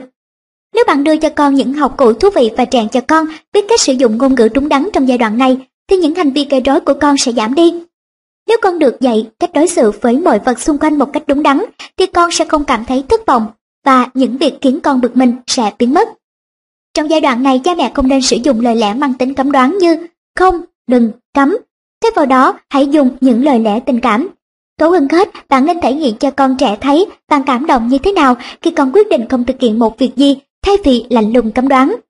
Ví dụ, khi con tập dùng muỗng, con chưa thể hoàn thành tốt động tác xúc bỏ vào miệng và có thể làm đổ phân nửa chỗ thức ăn ra ngoài. Thường thì cha mẹ sẽ gào lên, không, rồi giật chiếc muỗng lại. Cha mẹ nghĩ rằng họ nên đút cho con chứ không để con làm đổ hết thức ăn ra sàn. Nếu cha mẹ cho rằng con còn quá nhỏ, nói không hoặc đừng và không đưa muỗng cho con nữa thì họ đã tước mất cơ hội quan trọng của con. Đây chính là thời điểm để trẻ học cách sử dụng muỗng một cách thành thục. Vậy tại sao cha mẹ lại không cho phép con tự làm điều đó? Khi bị đối xử như một em bé trẻ sẽ cảm thấy bất mãn và bực mình. Cảm xúc khó chịu này tích tụ dần, con sẽ trở nên giận dữ, chống đối trong mọi việc, phá phách và la hét. khi con cảm thấy bản thân không được tin cậy, con sẽ không nghe lời nữa và trở thành một đứa trẻ khó dạy. Vì vậy nếu con sử dụng muỗng thì bạn hãy đưa muỗng cho con. Mới đầu trẻ không biết dùng muỗng đúng cách là chuyện bình thường, con sẽ làm đủ thức ăn ra ngoài và có thể gây khó khăn cho cha mẹ. Tất cả những gì cha mẹ phải làm sau bữa ăn chỉ đơn giản là dọn dẹp. Quan trọng là khi con múc được, dù chỉ một thìa cơm, cha mẹ vẫn nên thể hiện sự xúc động, vỗ tay và khen ngợi. Ôi, con tự xúc cơm, giỏi lắm. Khi cha mẹ làm vậy, cảm xúc tích cực của họ sẽ truyền sang con. Trẻ sẽ cảm thấy hạnh phúc khi được khen ngợi. Con sẽ phát triển lòng tự tin, dám trải nghiệm và thành công. Con sẽ có động lực để cố gắng hơn nữa, có tham vọng hoàn thành việc gì đó giỏi hơn nữa. Đây chính là cách tạo ra động lực và giúp con phát triển tinh thần một cách ổn định. Việc tạo cơ hội cho con trải nghiệm những thành công nho nhỏ rất quan trọng. Thậm chí, dù con không thể làm tốt bất cứ việc gì, bạn vẫn cần tìm ra cho bằng được những điểm tốt nhỏ nhỏ của con, thể hiện cảm xúc và khen ngợi con. Đó chính là nghệ thuật vun đắp cho tâm hồn con trẻ. 4. Hãy biết ơn con có hai mẫu người mẹ, người mẹ có lối tư duy cứng nhắc và người mẹ có lối tư duy linh hoạt. Người mẹ có lối tư duy cứng nhắc, thường tin rằng khả năng của con mình rất kém. Người mẹ này cho rằng con kém cỏi hơn mình, dùng lời lẽ ra lệnh và ép con phải suy nghĩ, hành động theo ý mình, trong khi đó lại không chịu lắng nghe những gì con nói. Kiểu người mẹ này thường gán cho con một giá trị tiêu cực, cho rằng điều gì con làm cũng kỳ cục hoặc không hay, cho rằng con không thể làm một số việc nhất định hoặc tự hỏi tại sao con vẫn chưa học được cách làm tốt một việc gì đó. Điều này khiến trẻ mất hết động lực và nổi loạn. Tất nhiên là sau đó con sẽ càng ngày càng phát triển theo hướng mà cha mẹ không mong muốn. Mẫu người này hiếm khi chúc mừng, thể hiện lòng biết ơn, khen ngợi hay dùng những lời lẽ thể hiện tình cảm mãnh liệt với con. Ngược lại người mẹ có tư duy, linh hoạt, thường biết tôn trọng tiềm năng to lớn của con. Tin tưởng khả năng của con và cẩn thận quan sát những gì con làm. Người mẹ này biết kinh ngạc trước từng việc con mình làm được, biết xúc động trước nỗ lực của con và luôn cổ vũ tinh thần để con cố gắng hết sức. Khi con trao đổi với mình, người mẹ này thấy vui rằng con đã học được cách chia sẻ quan điểm. Khi con học được cách làm một việc gì đó, người mẹ này nhìn nhận khả năng của con và khen ngợi con bằng lời. Việc này khiến cho con cảm thấy hạnh phúc và càng gia tăng động lực cho con. Mình sẽ cố gắng để làm cho cha mẹ vui hơn nữa, mình muốn giỏi hơn nữa. Một người mẹ có tư duy linh hoạt luôn động viên tinh thần con, để tâm nói chuyện với con ngay từ khi con vừa ngủ dậy và động viên tinh thần con bằng những câu kiểu như Chào con, sáng nay con thức dậy thật ngoan và tràn đầy năng lượng. Nói cách khác, mẫu người mẹ này không đứng ở trên nhìn xuống mà tự xem mình ngang hàng với con. Hay thậm chí còn thấp hơn con nữa. Họ có thể hiểu được tâm hồn trẻ bằng việc không xem con là người thấp kém. Một khi đã hiểu được tâm hồn con, việc nuôi dạy con sẽ diễn ra hết sức suôn sẻ. Tinh thần của trẻ có khả năng bị đầy vào trạng thái bất an trước thái độ và lời lẽ của cha mẹ, đặc biệt là khi con cứ phải nghe những lời phàn nàn, chỉ trích suốt ngày. Để bồi đắp tâm hồn cho con, cha mẹ cần dịu dàng ôm chặt lấy con, đồng thời thủ thỉ bên tai con những lời lẽ thể hiện sự nhìn nhận, khen ngợi, trân trọng và biết ơn. Mẹ có thể giao nhiệm vụ cho con, khi con hoàn tất công việc thì hãy tỏ thái độ biết ơn, ôm con vào lòng và nói với con, cảm ơn con đã giúp mẹ. Hành động này sẽ khiến trẻ cảm nhận được sự hữu ích của mình, sẽ khiến trẻ cảm động, làm cho tâm hồn khép kín của trẻ trở nên rộng mở và trở thành động lực để trẻ tiếp tục làm nhiều việc tốt. Nhờ đó trẻ sẽ hình thành nhu cầu giúp đỡ người khác. Nếu người mẹ tiếp tục thể hiện lòng biết ơn đối với con, thì khi người khác đối xử tốt với con, con sẽ biết cách để thể hiện lòng biết ơn mà không cần mẹ nhắc nhở. Trẻ con, nhất là ở độ tuổi tiểu học cần được dạy dỗ về tầm quan trọng của việc nuôi dưỡng lòng bao dung và một tâm hồn rộng lượng, bởi đó là một phần trong quá trình phát triển cần thiết của một con người. Hãy hỏi con những câu hỏi như thế này. Khiến mọi người hạnh phúc và dễ chịu sẽ giúp con trở thành một người bao dung và lương thiện. Khi mọi người đối xử tốt với con, con có hạnh phúc không? Nếu mỗi người đều nghĩ đến việc làm cái gì đó để khiến mọi người hạnh phúc và tâm niệm rằng mang lại hạnh phúc cho người khác cũng chính là mang lại hạnh phúc cho bản thân, thì thế giới này sẽ tốt đẹp đến thế nào? Tôi cho rằng suy nghĩ này sẽ mang lại một thế giới hòa bình. Để có thể nuôi dạy một đứa trẻ có cách nghĩ và tâm hồn như thế, cha mẹ cần thường xuyên giao cho con những nhiệm vụ nho nhỏ. Khi con hoàn thành nhiệm vụ, hãy thể hiện cho con thấy cách nói lời cảm ơn bằng sự chân thành. Hãy biết ơn con, nhờ đó con sẽ hiểu được việc làm cho người khác hạnh phúc có ý nghĩa thế nào. Đồng thời cho con cảm nhận được niềm hạnh phúc từ việc mang lại hạnh phúc cho người khác, con sẽ muốn làm nhiều điều tốt, khiến nhiều người hạnh phúc hơn nữa. Nếu bạn biết ơn con mình thì con sẽ học được lòng biết ơn. Các bà mẹ cũng nên biết ơn chồng mình, cố gắng làm cho chồng hạnh phúc. Nếu bạn làm vậy, chồng bạn sẽ trở thành một người chồng tốt. Khi bạn thể hiện lòng biết ơn, người nhận lời cảm ơn cũng cảm thấy hạnh phúc. Lời lẽ thể hiện lòng biết ơn khiến con trở nên tử tế, tốt bụng hơn.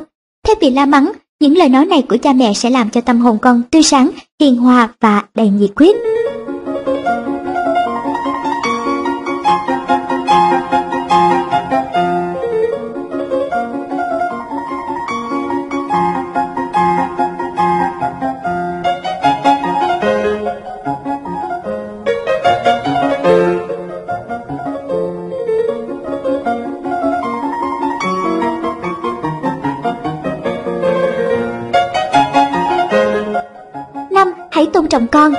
Con người độc lập.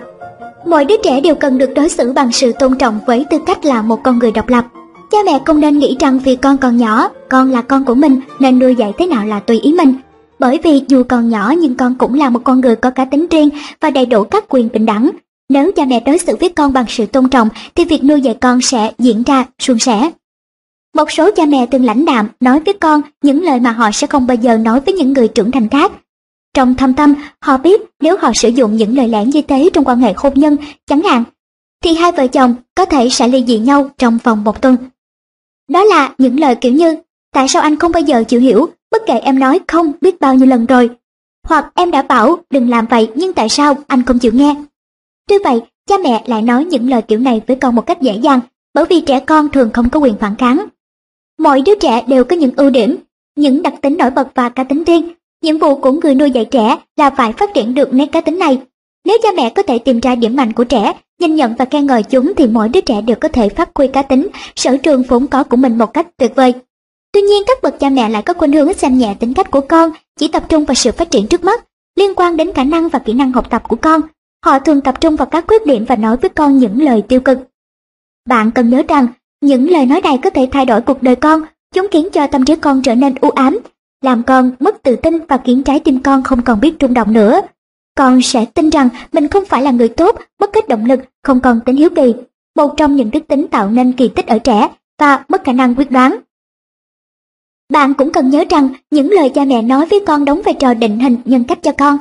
Các bậc phụ huynh không ý thức được điều này nên họ la mắng, thậm chí còn đánh đập con. Tôi muốn các bậc phụ huynh hiểu điều này và điều chỉnh hành vi của mình theo một hướng hoàn toàn khác. Những người mẹ bắt đầu gặp rắc rối trong việc nuôi dạy con không nên tiếp tục hạ thấp con mình. Họ cần phải nhìn nhận sự bình đẳng và đối xử với con bằng thái độ tôn trọng. Làm được như vậy, con cái họ sẽ thay đổi. Những lời nói thể hiện sự nhìn nhận sẽ giúp phát triển lòng tự tin và sự vâng lời. Khi con được đối xử như người lớn, con sẽ thay đổi. Một người mẹ đã tiếp nhận quan điểm này và quyết định đối xử với con như một người lớn.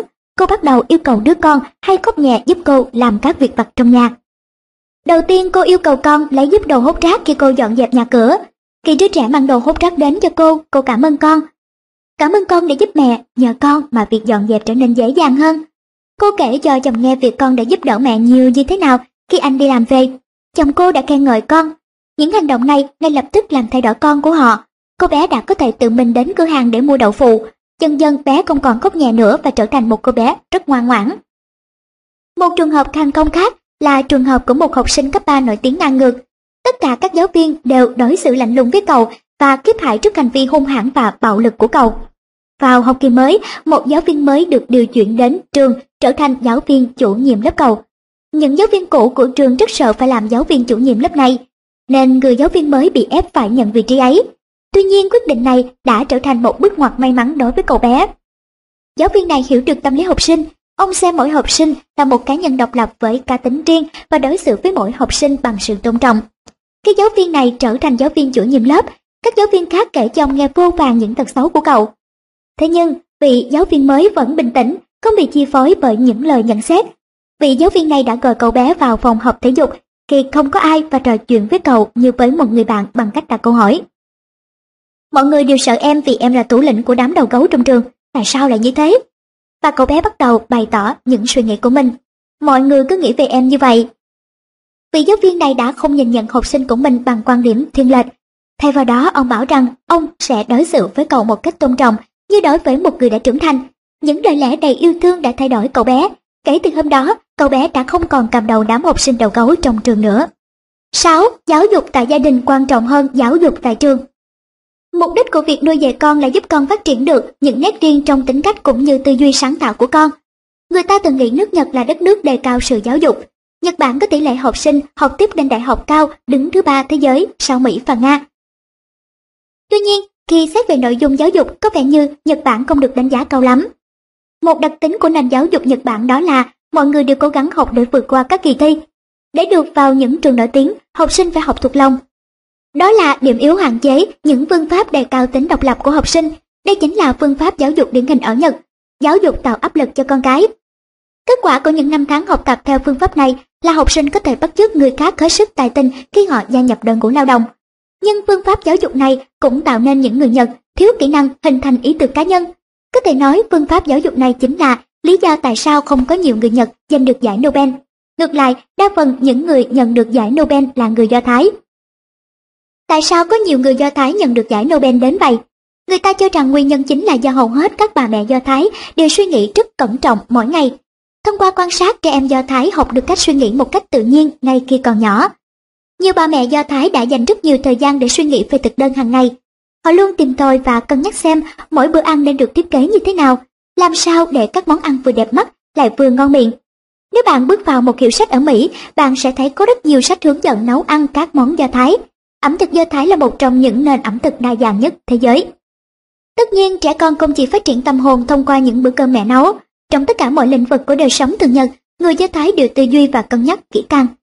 Đề cao cách tư duy là một phần rất quan trọng trong gia đình, đồng thời cũng là yếu tố cần thiết đối với trẻ ngay từ khi còn nhỏ. Bạn cần hiểu rõ ràng quá trình nuôi dưỡng óc sáng tạo và phát triển khả năng tư duy cho con cần được thực hiện ngay trong gia đình. Trên thực tế, việc giáo dục con phải do gia đình đảm nhiệm chứ không thể hoàn toàn phó thác cho trường học. Trẻ có thể nhận được kiến thức ở trường, nhưng sự công ngoan mà trẻ cần cho cuộc sống thì phải được dạy tại nhà. Dĩ nhiên, hiện nay trẻ vẫn được đánh giá và phân loại dựa vào lượng kiến thức mà chúng có được. Tuy nhiên, cha mẹ không nên quá xem trọng thành tích học tập ở trường của con, thay vào đó họ nên coi trọng việc tương tác với trẻ tại nhà. Có rất nhiều trường hợp trẻ vẫn phát triển tốt vì được cha mẹ đánh giá cao tại nhà, mặc dù điểm số của trẻ ở trường rất tệ. Ví dụ trường hợp của Thomas Edison và Albert Einstein. Cả Edison và Einstein đều có điểm số rất tệ và là những học sinh yếu kém. Ở trường họ bị buộc phải học thuộc lòng nhiều thứ. Kiểu giáo dục này không hợp với cả hai vì họ thuộc mẫu người thích tự tư duy. Đừng vội cho rằng họ là những học sinh yếu kém, bất tài bởi họ chính là người sở hữu khả năng tư duy độc lập, thứ mà những đứa trẻ khác không có. Khi Edison được dạy rằng một cộng một bằng hai, ông không dễ dàng thừa nhận kết quả này mà cẩn trọng hỏi tại sao lại có kết quả như thế. Cho rằng Edison không thể hiểu được phép tính đơn giản này, giáo viên đã nghĩ Edison không thông minh. Nhưng mẹ của Edison lại không nghĩ vậy. Edison bị xem là học sinh yếu kém ở trường, nhưng mẹ của ông đã dạy dỗ ông như một đứa trẻ tài năng. Trường học của Einstein cũng giống như vậy. Ông không quen với việc học thuộc lòng những kiến thức được dạy ở trường. Kết quả là điểm số của ông rất thấp. Nhưng ở nhà thì khác, ông được đánh giá rất cao, nhờ vậy mà ông có thể sống một cách tự tin. Chúng ta có thể dùng ví dụ này để hiểu về tầm quan trọng của việc phát hiện ra cá tính của con và nhìn nhận con thay vì chỉ đánh giá con dựa trên các điểm số ở trường. Khi cha mẹ tập trung nhìn nhận tính cách của con và đánh giá cao tính cách ấy, trẻ sẽ cảm nhận được sự nhìn nhận tích cực này. Cách nhìn này sẽ giúp con bạn học được cách khám phá ra mục đích của riêng mình và phát triển những ý tưởng sáng tạo, đột phá.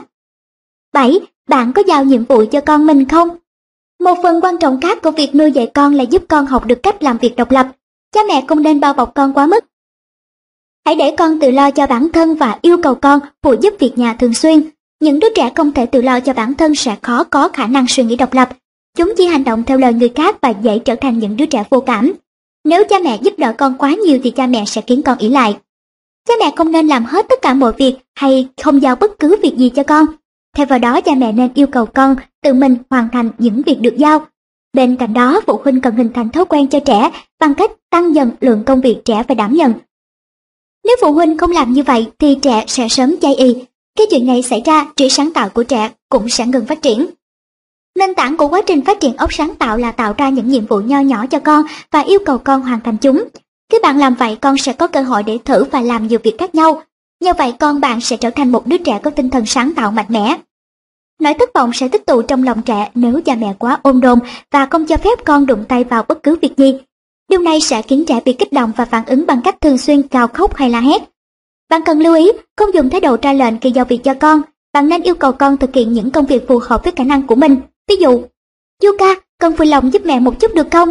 Con có thể đưa cái này cho bố không? Giờ mẹ bận quá không làm được. Yêu cầu con hoàn thành nhiệm vụ và nói lời cảm ơn khi con đã hoàn thành sẽ khơi gợi cảm giác hài lòng ở con. Nếu tinh thần của trẻ đã bị tổn thương thì hành động này có thể giúp điều chỉnh lại tinh thần của con.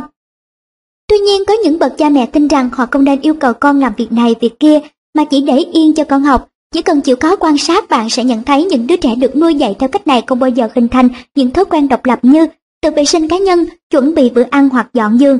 Sau này, khi lớn lên, những đứa trẻ này không thể tự lo cho cuộc sống của bản thân, chúng trở thành những người bất cần. Một số thông tin gần đây cho thấy càng ngày trẻ càng ít bị cha mẹ yêu cầu làm việc nhà. Khi còn nhỏ trẻ thường làm nhiều việc nhà, nhưng khi trẻ bắt đầu đi học và học lên những lớp cao hơn, các gia đình có xu hướng hạn chế giao việc cho trẻ để trẻ tập trung vào việc học. Đây là điều không tốt. Ở Nhật, người ta thường tin rằng nếu một đứa trẻ biết sắp xếp giày dép ngay ngắn ở lối vào và tiếp tục thực hiện việc này cho đến khi tốt nghiệp trung học, thì trẻ sẽ có nhiều khả năng thi đậu đại học. Những đứa trẻ sống có trách nhiệm và không bỏ qua những công việc nhỏ thường ngày sẽ trở thành những người có trách nhiệm trong mọi lĩnh vực. Việc duy trì bền bỉ thói quen này rất có ý nghĩa đối với thành công sau này của trẻ. Làm việc nhà giúp khơi dậy động lực, sức mạnh, ý chí, tinh thần trách nhiệm, tài năng và tâm hồn của trẻ. Do vậy, hãy yêu cầu con hoàn thành những việc phù hợp với lứa tuổi của mình. Yêu cầu trẻ làm một điều gì đó, thể hiện sự tin tưởng của cha mẹ đối với con mình. Nó cho phép cha mẹ đối xử với con như một người trưởng thành và ghi nhận sự tiến bộ của con mỗi ngày. Việc nhà có thể bao gồm những việc như nhờ con mua đồ hoặc mang thứ gì đó đến nhà ông bà. Đây là những việc dành cho những trẻ đã đạt đến một độ tuổi nhất định. Hoàn thành những việc như thế nó sẽ khiến trẻ nhanh chóng trưởng thành. Bạn cũng có thể nhờ con giúp bố đóng bàn ghế trong nhà hoặc giúp mẹ nấu nướng. Phát triển ý thức trách nhiệm là một trong những khía cạnh quan trọng của việc cho phép trẻ phụ giúp việc nhà. Giao nhiệm vụ cho con là cách giúp con rèn luyện tính siêng năng và nâng cao khả năng làm việc. Đây là bước quan trọng giúp hình thành khả năng hòa nhập với xã hội và cộng đồng, đồng thời cũng là quá trình quan trọng giúp trẻ biết nghĩ cho mọi người hơn và bồi dưỡng một trái tim lương thiện. Tất cả điều này đều có tác động và ảnh hưởng lớn đến tinh thần của trẻ, giúp đỡ người khác, làm cho người khác hạnh phúc, tất cả đều giúp mở rộng trái tim và phát triển tâm hồn của trẻ. Chỉ có một điều mà các bậc cha mẹ nên cẩn thận, đó là họ phải hiểu được tầm quan trọng với việc cùng làm việc nhà với con. Khi cha mẹ cùng tham gia với con, thời gian làm việc sẽ trở thành khoảnh khắc vui vẻ bên nhau. Con sẽ thấy hài lòng bởi vì mình có thể làm cho cha mẹ vui và thấy mình có ích. Cảm xúc đó sẽ thay đổi tâm hồn của một đứa trẻ. Còn nếu như bạn để con làm việc nhà một mình thì nhiệm vụ ấy sẽ nhanh chóng trở thành một mệnh lệnh. Con sẽ không còn thấy thích hoạt động đó nữa. Vì vậy lần đầu tiên yêu cầu con làm việc nhà, bạn không nên để con làm một mình. Hãy đồng hành với con để con cảm nhận được sự thú vị khi làm việc nhà. Quý vị và các bạn thân mến, vừa rồi chúng ta đã được lắng nghe chương 5 của quyển 6, ba chìa khóa vàng nuôi dạy con theo phương pháp Shikida. Và để tiếp nối sẽ là phần kết. Kính mời quý vị và các bạn cùng tiếp tục đón nghe.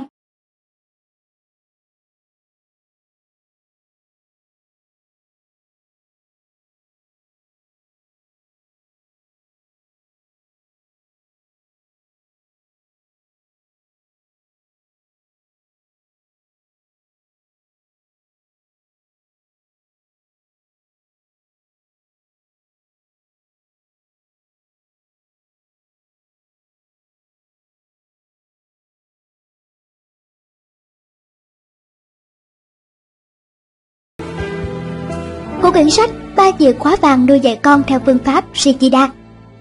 Những đứa trẻ dám ước mơ sẽ đạt được ước mơ đó. Một, tại sao chúng ta phải học?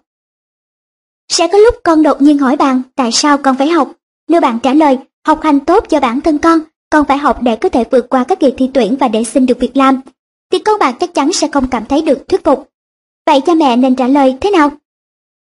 Sẽ thật tuyệt nếu bạn có thể trả lời như sau. Khi đến tuổi trưởng thành người ta phải tìm một công việc để trở nên có ích cho xã hội. Trẻ ngoan là trẻ biết cố gắng làm cho người khác hạnh phúc và sống có ích. Bây giờ con phải học để sau này trở thành người hữu ích và có thể cống hiến cho xã hội. Một ví dụ thú vị trong việc giáo dục con trong cộng đồng Do Thái. Trong những lời cầu nguyện hàng ngày, một đứa trẻ Do Thái từ 2 đến 3 tuổi đã bắt đầu hứa rằng chúng sẽ cố gắng cải thiện bản thân và thế giới xung quanh. Điều này khiến trẻ hiểu được tầm quan trọng của việc học hành chăm chỉ.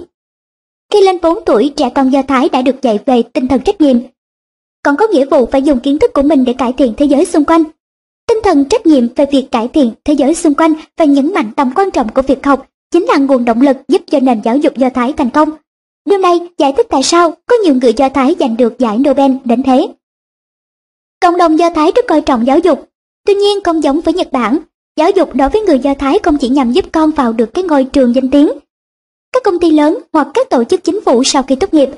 Ở Nhật có một khuynh hướng khá mạnh mẽ cho rằng học chỉ đơn thuần là một công cụ để ổn định cuộc sống mà thôi. Khi nhìn vào các số liệu thống kê, chúng ta có thể thấy rõ người Nhật đang tạo nên một xã hội gồm những con người chỉ quan tâm đến việc sở hữu ngôi nhà của chính mình, không mấy ai tỏ ra muốn cống hiến điều gì đó cho xã hội. Khuynh hướng nỗ lực làm việc để có được một ngôi nhà của riêng mình Sống theo sở thích cá nhân và thụ hưởng những hoạt động giải trí bản thân yêu thích đã trở thành một điều hiển nhiên thông qua một loạt các số liệu thống kê. Rõ ràng, điều này sẽ không làm cho xã hội Nhật Bản phát triển hơn và đây chính là sự thất bại của nền giáo dục Nhật Bản. Chúng ta cần phải dạy dỗ con ngay từ khi con vừa lên 3, lên 4, dạy cho con hiểu ý nghĩa của việc học, không ngừng gợi mở, nhắc nhở để con nhận thức được vai trò của bản thân trong việc đóng góp và cống hiến cho xã hội. Những công dân được nuôi dạy tốt là những người có khả năng cống hiến cho cộng đồng. Bạn biết không, hình ảnh về những người có cống hiến cho cộng đồng được vẽ trên tường các lớp học ở Rumani. Mục tiêu của các lớp học này là giáo dục trẻ em thành những con người có thể đóng góp cho cộng đồng, giống như những người đã được vinh danh và vẽ lên tường lớp học. Các học sinh ở đây nhìn thấy những tấm gương này mỗi ngày và lớn lên để trở thành những người phục vụ mọi người. Đó là một trong những cách thức thúc đẩy động lực mong muốn trở nên có ích của trẻ. Trên thực tế đáng tiếc là không có nhiều trường học ở Nhật Bản có lối tư duy này. Ở Nhật cả cha và mẹ đều động viên con cái học hành chăm chỉ, nhưng họ lại không dành nhiều thời gian để giải thích cho con hiểu tại sao con cần phải học. Trong quá trình học tập, rất nhiều trẻ em thường xuyên nghe cha mẹ nói những câu như học hành đâu phải cho ai khác mà là cho chính bản thân con vì tương lai của con. Đây chính là một trở ngại lớn trong việc nuôi dạy con. Khi con còn nhỏ, chúng cảm thấy cha mẹ đang nghĩ cho tương lai của chúng khi nói những lời như vậy và con tiếp tục học tập. Tuy nhiên khi vào trung học, chúng sẽ bắt đầu suy nghĩ tại sao chúng phải tiếp tục học hành chăm chỉ và việc học có liên quan gì đến mong muốn của chúng trong tương lai. Nhiều trẻ sẽ lý luận rằng nếu chỉ học cho bản thân mình thôi thì chúng không cần phải tiếp tục học hành siêng năng như thế. Cái điều này xảy ra, con sẽ mất động lực, không còn hứng thú học hành, con sẽ không còn khả năng khám phá ra ý nghĩa sâu sắc của việc học nữa. Đây là cột mốc cho thấy con bạn bắt đầu mất phương hướng trong cuộc sống và bắt đầu hành xử lệch lạc. Để tránh trường hợp này xảy ra, bạn nên nuôi dạy con cái bằng cách thể hiện tình yêu thương của mình một cách thích hợp từ khi con còn nhỏ. Bạn cũng nên giúp con hình thành ý chí, dạy con biết quan tâm đến người khác và không sống ích kỷ. Đồng thời hãy cố gắng giúp con cảm thấy có trách nhiệm. Những gì hiện giờ các con đang học sẽ giúp con cống hiến cho xã hội khi con lớn lên. Hãy nói với con như thế kể từ khi con được 3 hoặc 4 tuổi. Hãy dạy cho con có khái niệm về mục đích và giá trị của việc học. Hai, những ông bố tại một số quốc gia trên thế giới và những ông bố Nhật Bản. Tuy số liệu này đã hơi cũ, nhưng những thống kê dưới đây vẫn cho thấy vai trò của các ông bố trong việc nuôi dạy con. Bố có dạy con học hơn một lần mỗi tuần không? Mỹ 50%, Tây Đức cũ 50%, Nhật Bản 10%. Bố có dạy con học với thái độ tích cực không? Mỹ 89%, Tây Đức cũ 63%, Nhật Bản 47%. Tại sao người bố có vai trò tích cực trong việc học của con? Mỹ bởi vì người bố cảm thấy việc học của con quan trọng hơn công việc của chính mình. Tây Đức cũ bởi vì người bố không nên để vợ phải nuôi dạy con một mình. Nhật Bản bởi vì người bố muốn dạy con mình nhiều thứ khác nhau. Người bố có cảm thấy con mình đáng tin cậy không? Mỹ 99%, Tây Đức cũ 85%, Nhật Bản 50%. So sánh bằng tính thống kê này cho thấy các ông bố Nhật Bản không mấy quan tâm đến việc học hành của con. Điều này liệu có ổn? Người Do Thái được cho là dân tộc cực kỳ thông minh, có tới 32% những người đoạt giải Nobel là người Do Thái. Chúng ta cần nhớ là người Do Thái chỉ chiếm khoảng 0,38% dân số thế giới. Con số này là một con số đáng kinh ngạc. Dân tộc Do Thái là một dân tộc nổi trội. Tác giả của quyển Jewish Dry, Grand Metals, tạm dịch phương pháp nuôi dạy trẻ em Do Thái, Bruce đã từng nói. Không phải người Do Thái sở hữu trí tuệ phi thường, họ chỉ đơn giản là có phương pháp giáo dục khác biệt mà thôi. Nhận định này cho thấy sự vượt trội của người Do Thái là kết quả của phương pháp nuôi dạy con. Có rất nhiều điều để chúng ta học hỏi. Chẳng hạn các ông bố Do Thái luôn dành ngày lễ Sabbath để ở cùng gia đình. Bên cạnh đó họ luôn dành thời gian cho việc giáo dục con cái. Mỗi tuần họ nghỉ một ngày để tập trung cho việc giáo dục con. Hơn nữa, thuật ngữ giáo dục mà người Do Thái sử dụng không có nghĩa là nhờ nhét kiến thức của mình cho con. Họ coi trọng sự khôn ngoan hơn kiến thức. Họ dạy con rằng tài sản duy nhất của chúng ta chính là sự khôn ngoan. Có một câu ngạn ngữ Do Thái như sau. Cho người con cá, ta nuôi sống người một ngày, dạy người cách câu cá, ta nuôi sống người cả đời. Các ông bố do Thái từng kể cho con nghe câu chuyện ngụ ngôn sau. Hai người đàn ông cùng ở trên một con tàu, một người có rất nhiều tiền, một người có nhiều trí khôn. Ai là người giàu có hơn? Người đàn ông có nhiều tiền khoác lác, khoe với người kia về trang sức và tiền bạc của mình. Người đàn ông khôn ngoan chẳng có gì để khoe với người đàn ông nhiều tiền. Giữa hai người đó, ai giàu có hơn? Con tàu của hai người bị hải tặc tấn công, Chúng cướp sạch mọi thứ mà người đàn ông nhiều tiền có, nhưng chẳng cướp được gì từ người đàn ông khôn ngoan. Vào ngày lễ Sa-bát, các ông bố Do Thái kể những câu chuyện này để giúp con rút ra các bài học đạo đức. Họ cũng kể cho con nghe những câu chuyện về các bậc tổ tiên và lịch sử Do Thái. Người Do Thái tin rằng bằng cách duy trì những thói quen này trong gia đình và ngày lễ Sa-bát, dân tộc và trí thông minh của họ sẽ không bao giờ bị hủy hoại. Đây chính là lý do trẻ em Do Thái rất thông minh bởi vì phạm vi kiến thức của chúng được dạy rất rộng lớn. 3 cha mẹ chấp cánh cho những ước mơ lớn lao. Thực chất của việc nuôi dạy con thông minh chính là vun đắp những ước mơ. Những đứa trẻ có ước mơ lớn lao sẽ đạt được nhiều điều vĩ đại trong tương lai. Trước đây Nhật Bản đã từng có một hệ thống giáo dục tương đương với hệ thống giáo dục Do Thái. Đây là câu chuyện của trường tư thục Shokasen ở Hagi, quận Yamaguchi. Yoshida Shuin, chủ của ngôi trường này đã đào tạo ra nhiều nhân vật xuất chúng. Do đó, ông được xem là nhà giáo dục lỗi lạc nhất Nhật Bản. Yoshida Shuin đã dạy các học sinh ở trường tư thục Shokasen trong 2 năm từ năm 1856 đến năm 1858. Nhiều võ sĩ samurai đóng vai trò quan trọng trong cuộc cải cách minh trị là học trò của ông. Chú thích Cải cách minh trị hay cách mạng minh trị, minh trị duy tân diễn ra từ năm 1866 đến năm 1869 là một chuỗi các sự kiện cải cách dẫn đến sự thay đổi lớn trong cấu trúc xã hội và chính trị của Nhật Bản. Hết chú thích. Shuin đã làm thế nào để đào tạo ra được nhiều con người xuất chúng như thế chỉ trong vòng 2 năm? Yoshida Shuin đã luôn hỏi các học sinh muốn theo học tại trường Shokasen là tại sao họ muốn học. Hầu hết các học sinh này đều trả lời rằng họ muốn đọc được sách. Shuin đã nói với họ, đừng trở thành học giả, hãy thực hành trước đã. Rồi ông giảng giải về sự cần thiết của việc thực hành và việc nuôi chí lớn. Đó chính là cách ông khơi dậy khát vọng của học trò. Ông nói, nếu học mà không có động lực thì sẽ chẳng đạt được gì cả. Và ông giải thích thêm, nhiều người đã bỏ cuộc bởi vì họ tin rằng mình bình thường và không có khả năng đạt được một điều gì đó. Khổng tử và mạnh tử đều là những người bình thường, nhưng họ đã trở nên phi thường trong mắt hậu thế là bởi vì họ có quyết tâm mạnh mẽ. Nếu các con có quyết tâm mạnh mẽ, các con chắc chắn sẽ thành công. Bản thân Shuin có một khát khao mãnh liệt.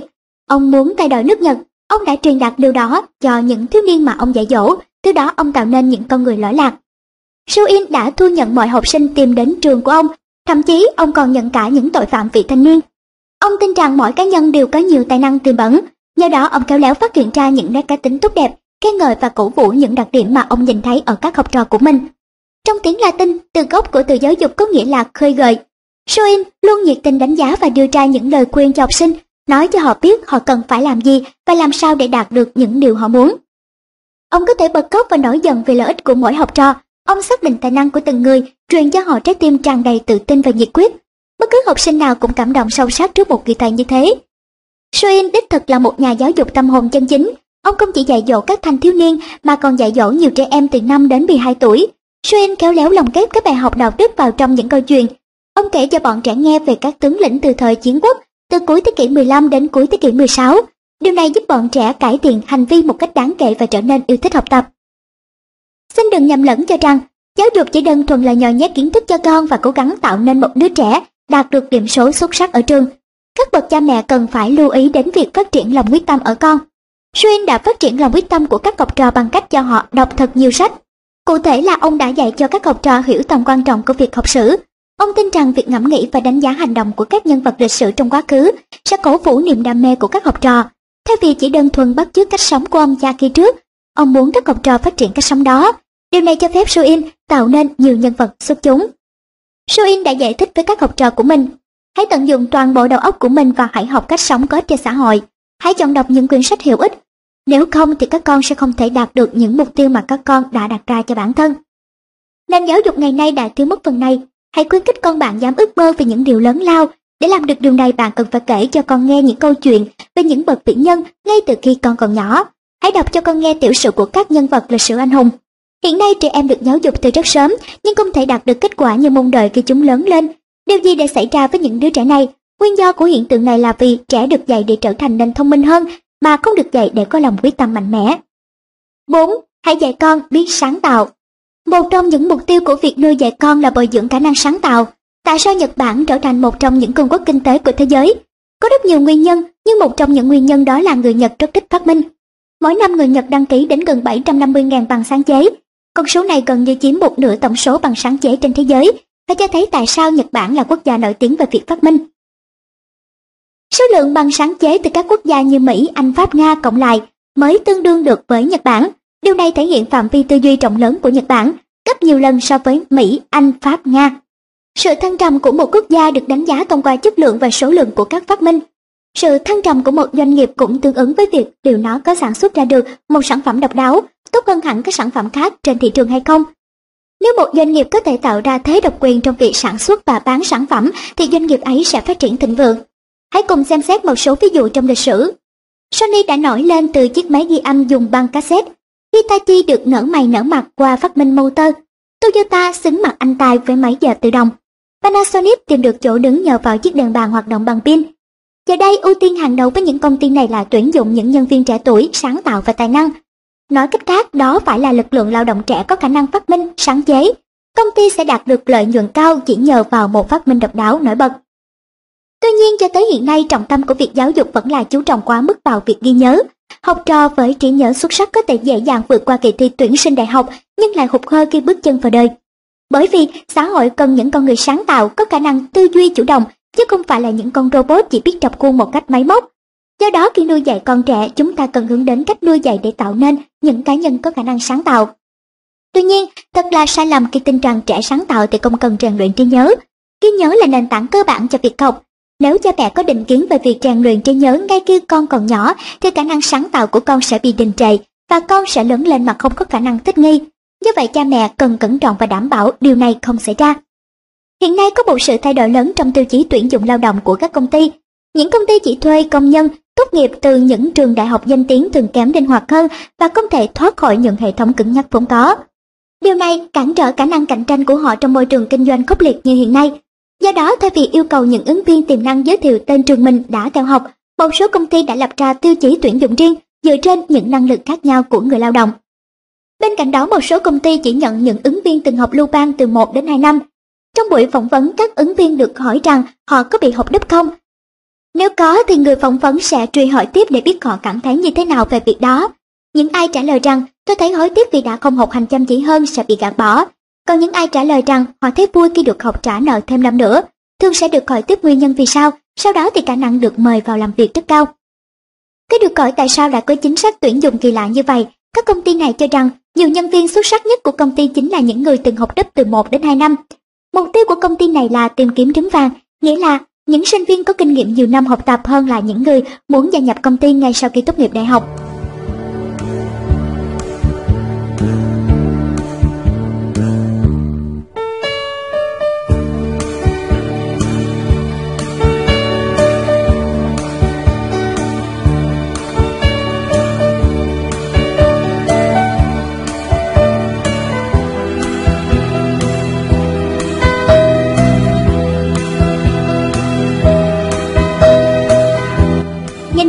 Trong thế kỷ 21, các công ty có xu hướng tuyển dụng những cá nhân có tính cách mạnh mẽ, sáng dạ và lanh lời. Như vậy có thể thấy rằng nếu cha mẹ chỉ đơn thuần động viên con chăm chỉ học thôi thì vẫn chưa đủ. Thậm chí nếu thành tích học tập của con có dẫn đầu trong lớp thì con cũng sẽ bị hạn chế so với những người bình thường khi bước ra xã hội. Cha mẹ cần hiểu rằng trong việc nuôi dạy con cái có những điều còn quan trọng hơn cả thứ hạng hay điểm số ở trường, đó chính là sự khơi gợi cho con trẻ ước mơ giúp đỡ mọi người hoặc mong muốn đóng góp điều gì đó mới mẻ cho xã hội. Có nhiều phụ huynh không cần con mình phải vượt bậc, chỉ cần sàng sàng với bạn bè đồng trang lứa là được. Hoặc giữa môi trường cạnh tranh khốc liệt, nhiều phụ huynh cảm thấy nhẹ nhõm nếu học lực của con họ đạt trên trung bình và được vào trường tốt. Hoặc nếu con họ lệch chuẩn, họ trở nên cực kỳ lo lắng. Tuy nhiên, nếu tình ý cha mẹ sẽ nhận thấy rằng những trẻ lệch chuẩn thường mang ước mơ, hoài bão lớn và có những năng lực tuyệt vời. Cha mẹ cần nhớ rằng nền giáo dục tốt phải bao gồm cả việc phát huy tối đa những nét độc đáo mà mỗi người vốn có, và cũng đừng quên giáo dục chính là mang lại hạnh phúc cho con người. Tóm lại, sau đây là năm điều mà cha mẹ cần rèn luyện cho con trước khi chúng bước ra đời. một Tinh thần hợp tác. 2. Tinh thần tự lực cánh sinh. 3. Tinh thần trách nhiệm. 4. Tinh thần sẻ chia, đóng góp cho xã hội. 5. Đạo đức. Tại sao cần dạy cho con tinh thần hợp tác? Bởi vì khi một cá nhân bước vào xã hội, cá nhân ấy sẽ được yêu cầu hợp tác với những người khác. Vì lẽ đó cha mẹ nên truyền dạy cho con tầm quan trọng của việc tôn trọng và hợp tác với bạn bè, nền tảng của việc mang đến hạnh phúc cho mọi người. Tinh thần tự lực cánh sinh cũng không kém phần quan trọng, nó sẽ giúp con bạn tiên phong trong cách nghĩ và có thể hành động độc lập mà không cần chờ người khác sai bảo. Thay vì chờ đợi, trẻ nên được dạy cách tiến lên, đưa ra ý tưởng mới của riêng mình và thực thi nhiệm vụ để làm được như vậy, cha mẹ nên cho trẻ biết tầm quan trọng của việc đặt ra mục tiêu, biết ước mơ và có ý chí mạnh mẽ trong việc tự rèn luyện. Trao dồi năng lực của bản thân. Hãy dạy trẻ biết cách hoàn thành nhiệm vụ của mình một cách có trách nhiệm và cẩn thận. Người có trách nhiệm luôn chiếm được lòng tin của mọi người. Kho báu của một đất nước không phải là vàng bạc. Bất kể bạn đang làm việc gì, bạn nên xem trọng công việc đó và cống hiến hết mình. Tiêu chí để đánh giá sự giàu có của đất nước là có bao nhiêu người như thế tồn tại. Những người đang thắp sáng cho những góc khuất của thế giới chính là kho báu thật sự của quốc gia. Cuối cùng hãy giải thích cho con bạn hiểu tầm quan trọng của việc nuôi dưỡng những phẩm chất tốt đẹp và nhắc nhở con không nên làm những việc trái với những nguyên tắc đạo đức thông thường. Dạy con biết kiểm điểm hành động của bản thân để chắc chắn rằng chúng xuất phát từ động cơ cao đẹp, không vị kỹ, hãy giúp con xác lập tiêu chuẩn để suy xét hành động của mình. Lời cuối Điều quan trọng nhất trong cuộc đời là làm cho mọi người cảm thấy hạnh phúc. Nếu ai cũng làm được như vậy thì thế giới sẽ ngày càng tốt đẹp. Nếu ngay từ nhỏ tâm hồn của các con đã được nuôi dưỡng một cách phù hợp, chắc chắn sau này khi trưởng thành, chúng sẽ mang đến hạnh phúc cho mọi người. Cuộc sống này dễ chịu hay khắc nghiệt đều tùy thuộc vào những hành động xuất phát từ trái tim. Khi viết cuốn sách này tôi cố gắng nhấn mạnh quan điểm, nếu con trẻ được nuôi dưỡng tâm hồn khi con còn nhỏ, thì những điều chúng tiếp nhận được sẽ thôi thúc chúng đóng góp cho cộng đồng khi chúng trưởng thành. Bằng cách nói của mình, tôi cố gắng vẽ nên bức tranh ước mơ, giúp con có được ý chí mạnh mẽ. Hầu hết các phương pháp nuôi dạy con cho tới bây giờ chỉ nhằm vào việc cố dạy con vượt mặt hoặc lấn át thống trị người khác. Hiện nay một số cá nhân sử dụng trí thông minh và lượng kiến thức họ lĩnh hội theo một cách hết sức tiêu cực. Thế là nhiều người vội kết luận rằng tốt hơn hết là không cho trẻ phát triển những kỹ năng quá vượt trội. Tuy nhiên, giúp trẻ lĩnh hội nhiều kiến thức cũng đâu phải là điều xấu. Vấn đề chỉ nảy sinh khi quá tập trung vào kiến thức, trong khi đó lại bỏ qua việc nuôi dưỡng tâm hồn. Lỗi giáo dục trước kia tập trung chủ yếu vào việc truyền đạt kiến thức, thiết lập những nguyên tắc cạnh tranh và đối đầu. Cách giáo dục này đã gây ra nhiều vấn đề và bắt đầu bị xã hội tìm cách đào thải. Tôi tin rằng chúng ta phải thiết lập một hệ thống giáo dục dựa trên nền tảng của yêu thương, nguyên tắc cơ bản để phát triển tâm hồn trẻ ngay từ bây giờ. Tôi thật sự hy vọng cuốn sách này sẽ hữu ích cho các bậc phụ huynh trong việc nuôi dạy con cái. Lời người dịch Cuốn sách này được viết cho đối tượng là độc giả Nhật Bản, do đó cuốn sách có thể bao gồm một số nội dung mang đặc thù văn hóa của người Nhật và dựa trên thực tế tại thời điểm tác giả viết, hy vọng quý độc giả tôn trọng tinh thần này trong quá trình đọc. Sức khỏe thể chất của trẻ trong độ tuổi phát triển Việc một đứa trẻ phát triển và phát triển mạnh phụ thuộc vào nhiều yếu tố, tuy nhiên có ba yếu tố rất quan trọng và không thể tách rời. Không phân biệt chủng tộc, quốc gia hay văn hóa, đó chính là một Ảnh hưởng trí tuệ Các thông tin về trí não, tinh thần, thị giác và tính giác, những thứ mà đứa trẻ được tiếp xúc ở nhà, ở trường và thông qua bạn bè, cha mẹ, phương tiện truyền thông, vân vân. hai Tình trạng vật lý, cơ thể, cảm xúc, ngoại hình, các trạng thái vật lý của cơ thể ảnh hưởng đến hạnh phúc cảm xúc của trẻ. ba Sự tập trung những gì trẻ chủ yếu tập trung suy nghĩ và đặt sự quan tâm. Gia đình, thầy cô, bạn bè cùng với tất cả các thiết bị như iPad, TV, sách sẽ cạnh tranh để cung cấp thông tin cho trẻ. Chế độ ăn uống, tư thế, các bài tập thể dục và tình trạng sức khỏe của các cấu trúc cơ xương đang phát triển sẽ ảnh hưởng rất nhiều đến cách trẻ cảm nhận, bao gồm cả ngoại hình trẻ. Ảnh hưởng trí tuệ và sức khỏe, cơ thể của trẻ đồng thời có tác động đáng kể lên những suy nghĩ mà trẻ dành sự tập trung, cùng với các trạng thái cảm xúc chiếm ưu thế và tình trạng học tập, Tình trạng thể chất tốt và sự phát triển cơ thể của trẻ nhỏ đóng vai trò quan trọng cho việc phát triển toàn diện, bao gồm phát triển tinh thần, cảm xúc và trí tuệ của trẻ. Sự phát triển thể chất tốt thường được đánh giá thấp và thiếu cân bằng khi so sánh với các khía cạnh phát triển giáo dục của trẻ. Điều này đặc biệt đúng đối với các gia đình có điều kiện tại các quốc gia châu Á ta nhìn quốc gia này, bản thân cha mẹ là những người thành công và thường xuyên ép trẻ đạt được theo đúng kỳ vọng. Khả năng học tập là điều trọng tâm mà cha mẹ nhấn mạnh phát triển cho trẻ. Tư thế cơ thể đóng vai trò quan trọng với sự phát triển của trẻ nhỏ. Việc ngồi trong một thời gian dài có thể tạo thành đường cong về phía trước tại vị trí lưng trên và cổ của trẻ. Kiểu tư thế xấu này có thể dẫn đến tình trạng mệt mỏi ở cổ và vai, đồng thời cản trở sự tập trung dẫn tới nhiều vấn đề nghiêm trọng và đau đớn sau này. Điều trị chỉnh hình đã cho thấy hiệu quả đặc biệt trong việc nhanh chóng khắc phục các vấn đề về tư thế ở trẻ em. Sự quan tâm đúng mức đến bàn học, ghế cũng như các bài tập vận động vừa phải cũng có thể làm giảm các vấn đề. Bàn chân Bàn chân bẹt ra tạo sự cân bằng tại đầu gối, cột sống và lưng trên. Chứng bàn chân bẹt xảy ra phổ biến ở khu vực Đông Nam Á sau đó là phương Tây. Tại Việt Nam hơn 50% trẻ em mắc chứng bàn chân bẹt và nếu được điều trị, được thực hiện sớm trong những năm trước thiếu niên, tỷ lệ chữa khỏi là hơn 90%. Bàn chân bẹp luôn tạo ra sự khó chịu, kém thoải mái cho bàn chân, đầu gối và lưng gây trở ngại cho khả năng tập trung và cuối cùng ảnh hưởng tới khả năng học tập và phát triển của trẻ. Chế độ ăn uống Chế độ ăn uống thiếu chất dinh dưỡng đặc biệt là quá nhiều đường có thể ảnh hưởng đến cảm xúc hạnh phúc của một đứa trẻ. Đường với số lượng lớn có thể ảnh hưởng đến trạng thái tinh thần của trẻ, cũng như dẫn đến béo phì, ảnh hưởng đến tư thế và kết quả là dẫn đến những thiệt hại về mặt xã hội cũng như sức khỏe tổng thể. ACC, bác sĩ Brad Grandperry đã điều trị cho hơn 12.000 trẻ em ở Việt Nam và Đông Nam Á. Hầu hết các bệnh nhân của ông đã được điều trị các vấn đề về tư thế, bàn chân bẹt, cũng như chứng đau lưng hay đầu gối. Tế bào gốc từ dây trốn là món quà vô giá mà tạo hóa đã ban tặng. Không ai biết trước một em bé từ khi sinh ra lớn lên có thể mắc bệnh gì. Trước đây, bánh nhau và dây trốn sau khi sinh đã bị vứt bỏ như một loại rác thải y tế. Tuy nhiên, từ những năm 1980, các nhà khoa học đã chứng minh tế bào gốc từ dây trốn trẻ sơ sinh là nguồn cung cấp tế bào gốc lý tưởng vì có khả năng cung cấp nguồn tế bào gốc trẻ, dồi dào, đa dạng, có khả năng phù hợp miễn dịch cao, dùng để chữa trị cho chính bản thân em bé và các người thân trong gia đình, có chỉ số sinh học phù hợp với bé. Lưu giữ lâu dài tế bào gốc là một biện pháp đảm bảo sức khỏe cho con bạn và gia đình bạn trong hiện tại và tương lai như một hình thức bảo hiểm sinh học. Ứng dụng điều trị của tế bào gốc Tế bào gốc là tế bào có khả năng biệt hóa thành nhiều loại tế bào khác để thay thế cho các tế bào bị mất đi do già và chết tự nhiên hay do chấn thương vì nhiều nguyên nhân khác nhau. Hiện nay trên thế giới việc đưa tế bào gốc vào điều trị lâm sàng đang được thúc đẩy rất mạnh mẽ. Ứng dụng cho nhiều mặt bệnh khác nhau.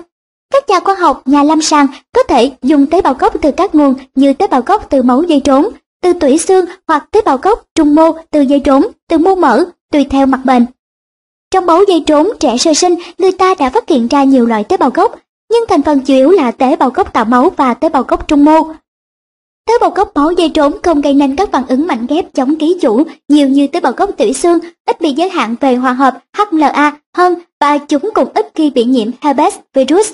Cho đến nay, tế bào gốc dây trốn tương tự như tế bào gốc tủy xương đã và đang được dùng để điều trị trên 70 bệnh khác nhau như ung thư máu, thiếu máu, các bệnh lý di truyền về máu, suy giảm miễn dịch và bệnh chuyển hóa. Ngoài ra, tế bào gốc dây trốn còn đang được ứng dụng để điều trị nhiều bệnh lý khác như đột quỵ, bại não, tim mạch. Ngoài máu dây trốn, lớp màng bao quanh dây trốn cũng đã cho thấy có khả năng cung cấp nguồn tế bào gốc dồi dào, gọi chung là tế bào gốc màng dây trốn.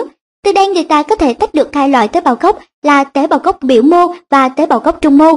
Kỹ thuật tách chiết tế bào gốc từ màng dây trốn này do Phó giáo sư Phan Toàn Thắng hiện đang giảng dạy và nghiên cứu tại trường đại học quốc gia Singapore phát hiện ra vào năm 2005. Các loại tế bào gốc tách chiết từ màng dây rốn này đã được chứng minh là có thể dùng để điều trị các loại bệnh như bỏng, tổn thương da do tiểu đường, nhồi máu cơ tim, tổn thương sụn và gân, tiểu đường, tai biến, mạch máu não, Parkinson. Lưu giữ tế bào gốc dây rốn khi em bé vừa chào đời là món quà vô giá của ông bà, cha mẹ dành tặng cho con cháu. Quý tín giả thân mến, vừa rồi chúng ta đã được lắng nghe bài viết cuối cùng Tế bào gốc từ dây trốn là món quà vô giá mà tạo hóa đã ban tặng đã kết thúc lại giao quyển sách ba chìa khóa vàng nuôi dạy con theo phương pháp Shikida của tác giả Makoto Shikida. Cảm ơn quý tín giả đã lắng nghe.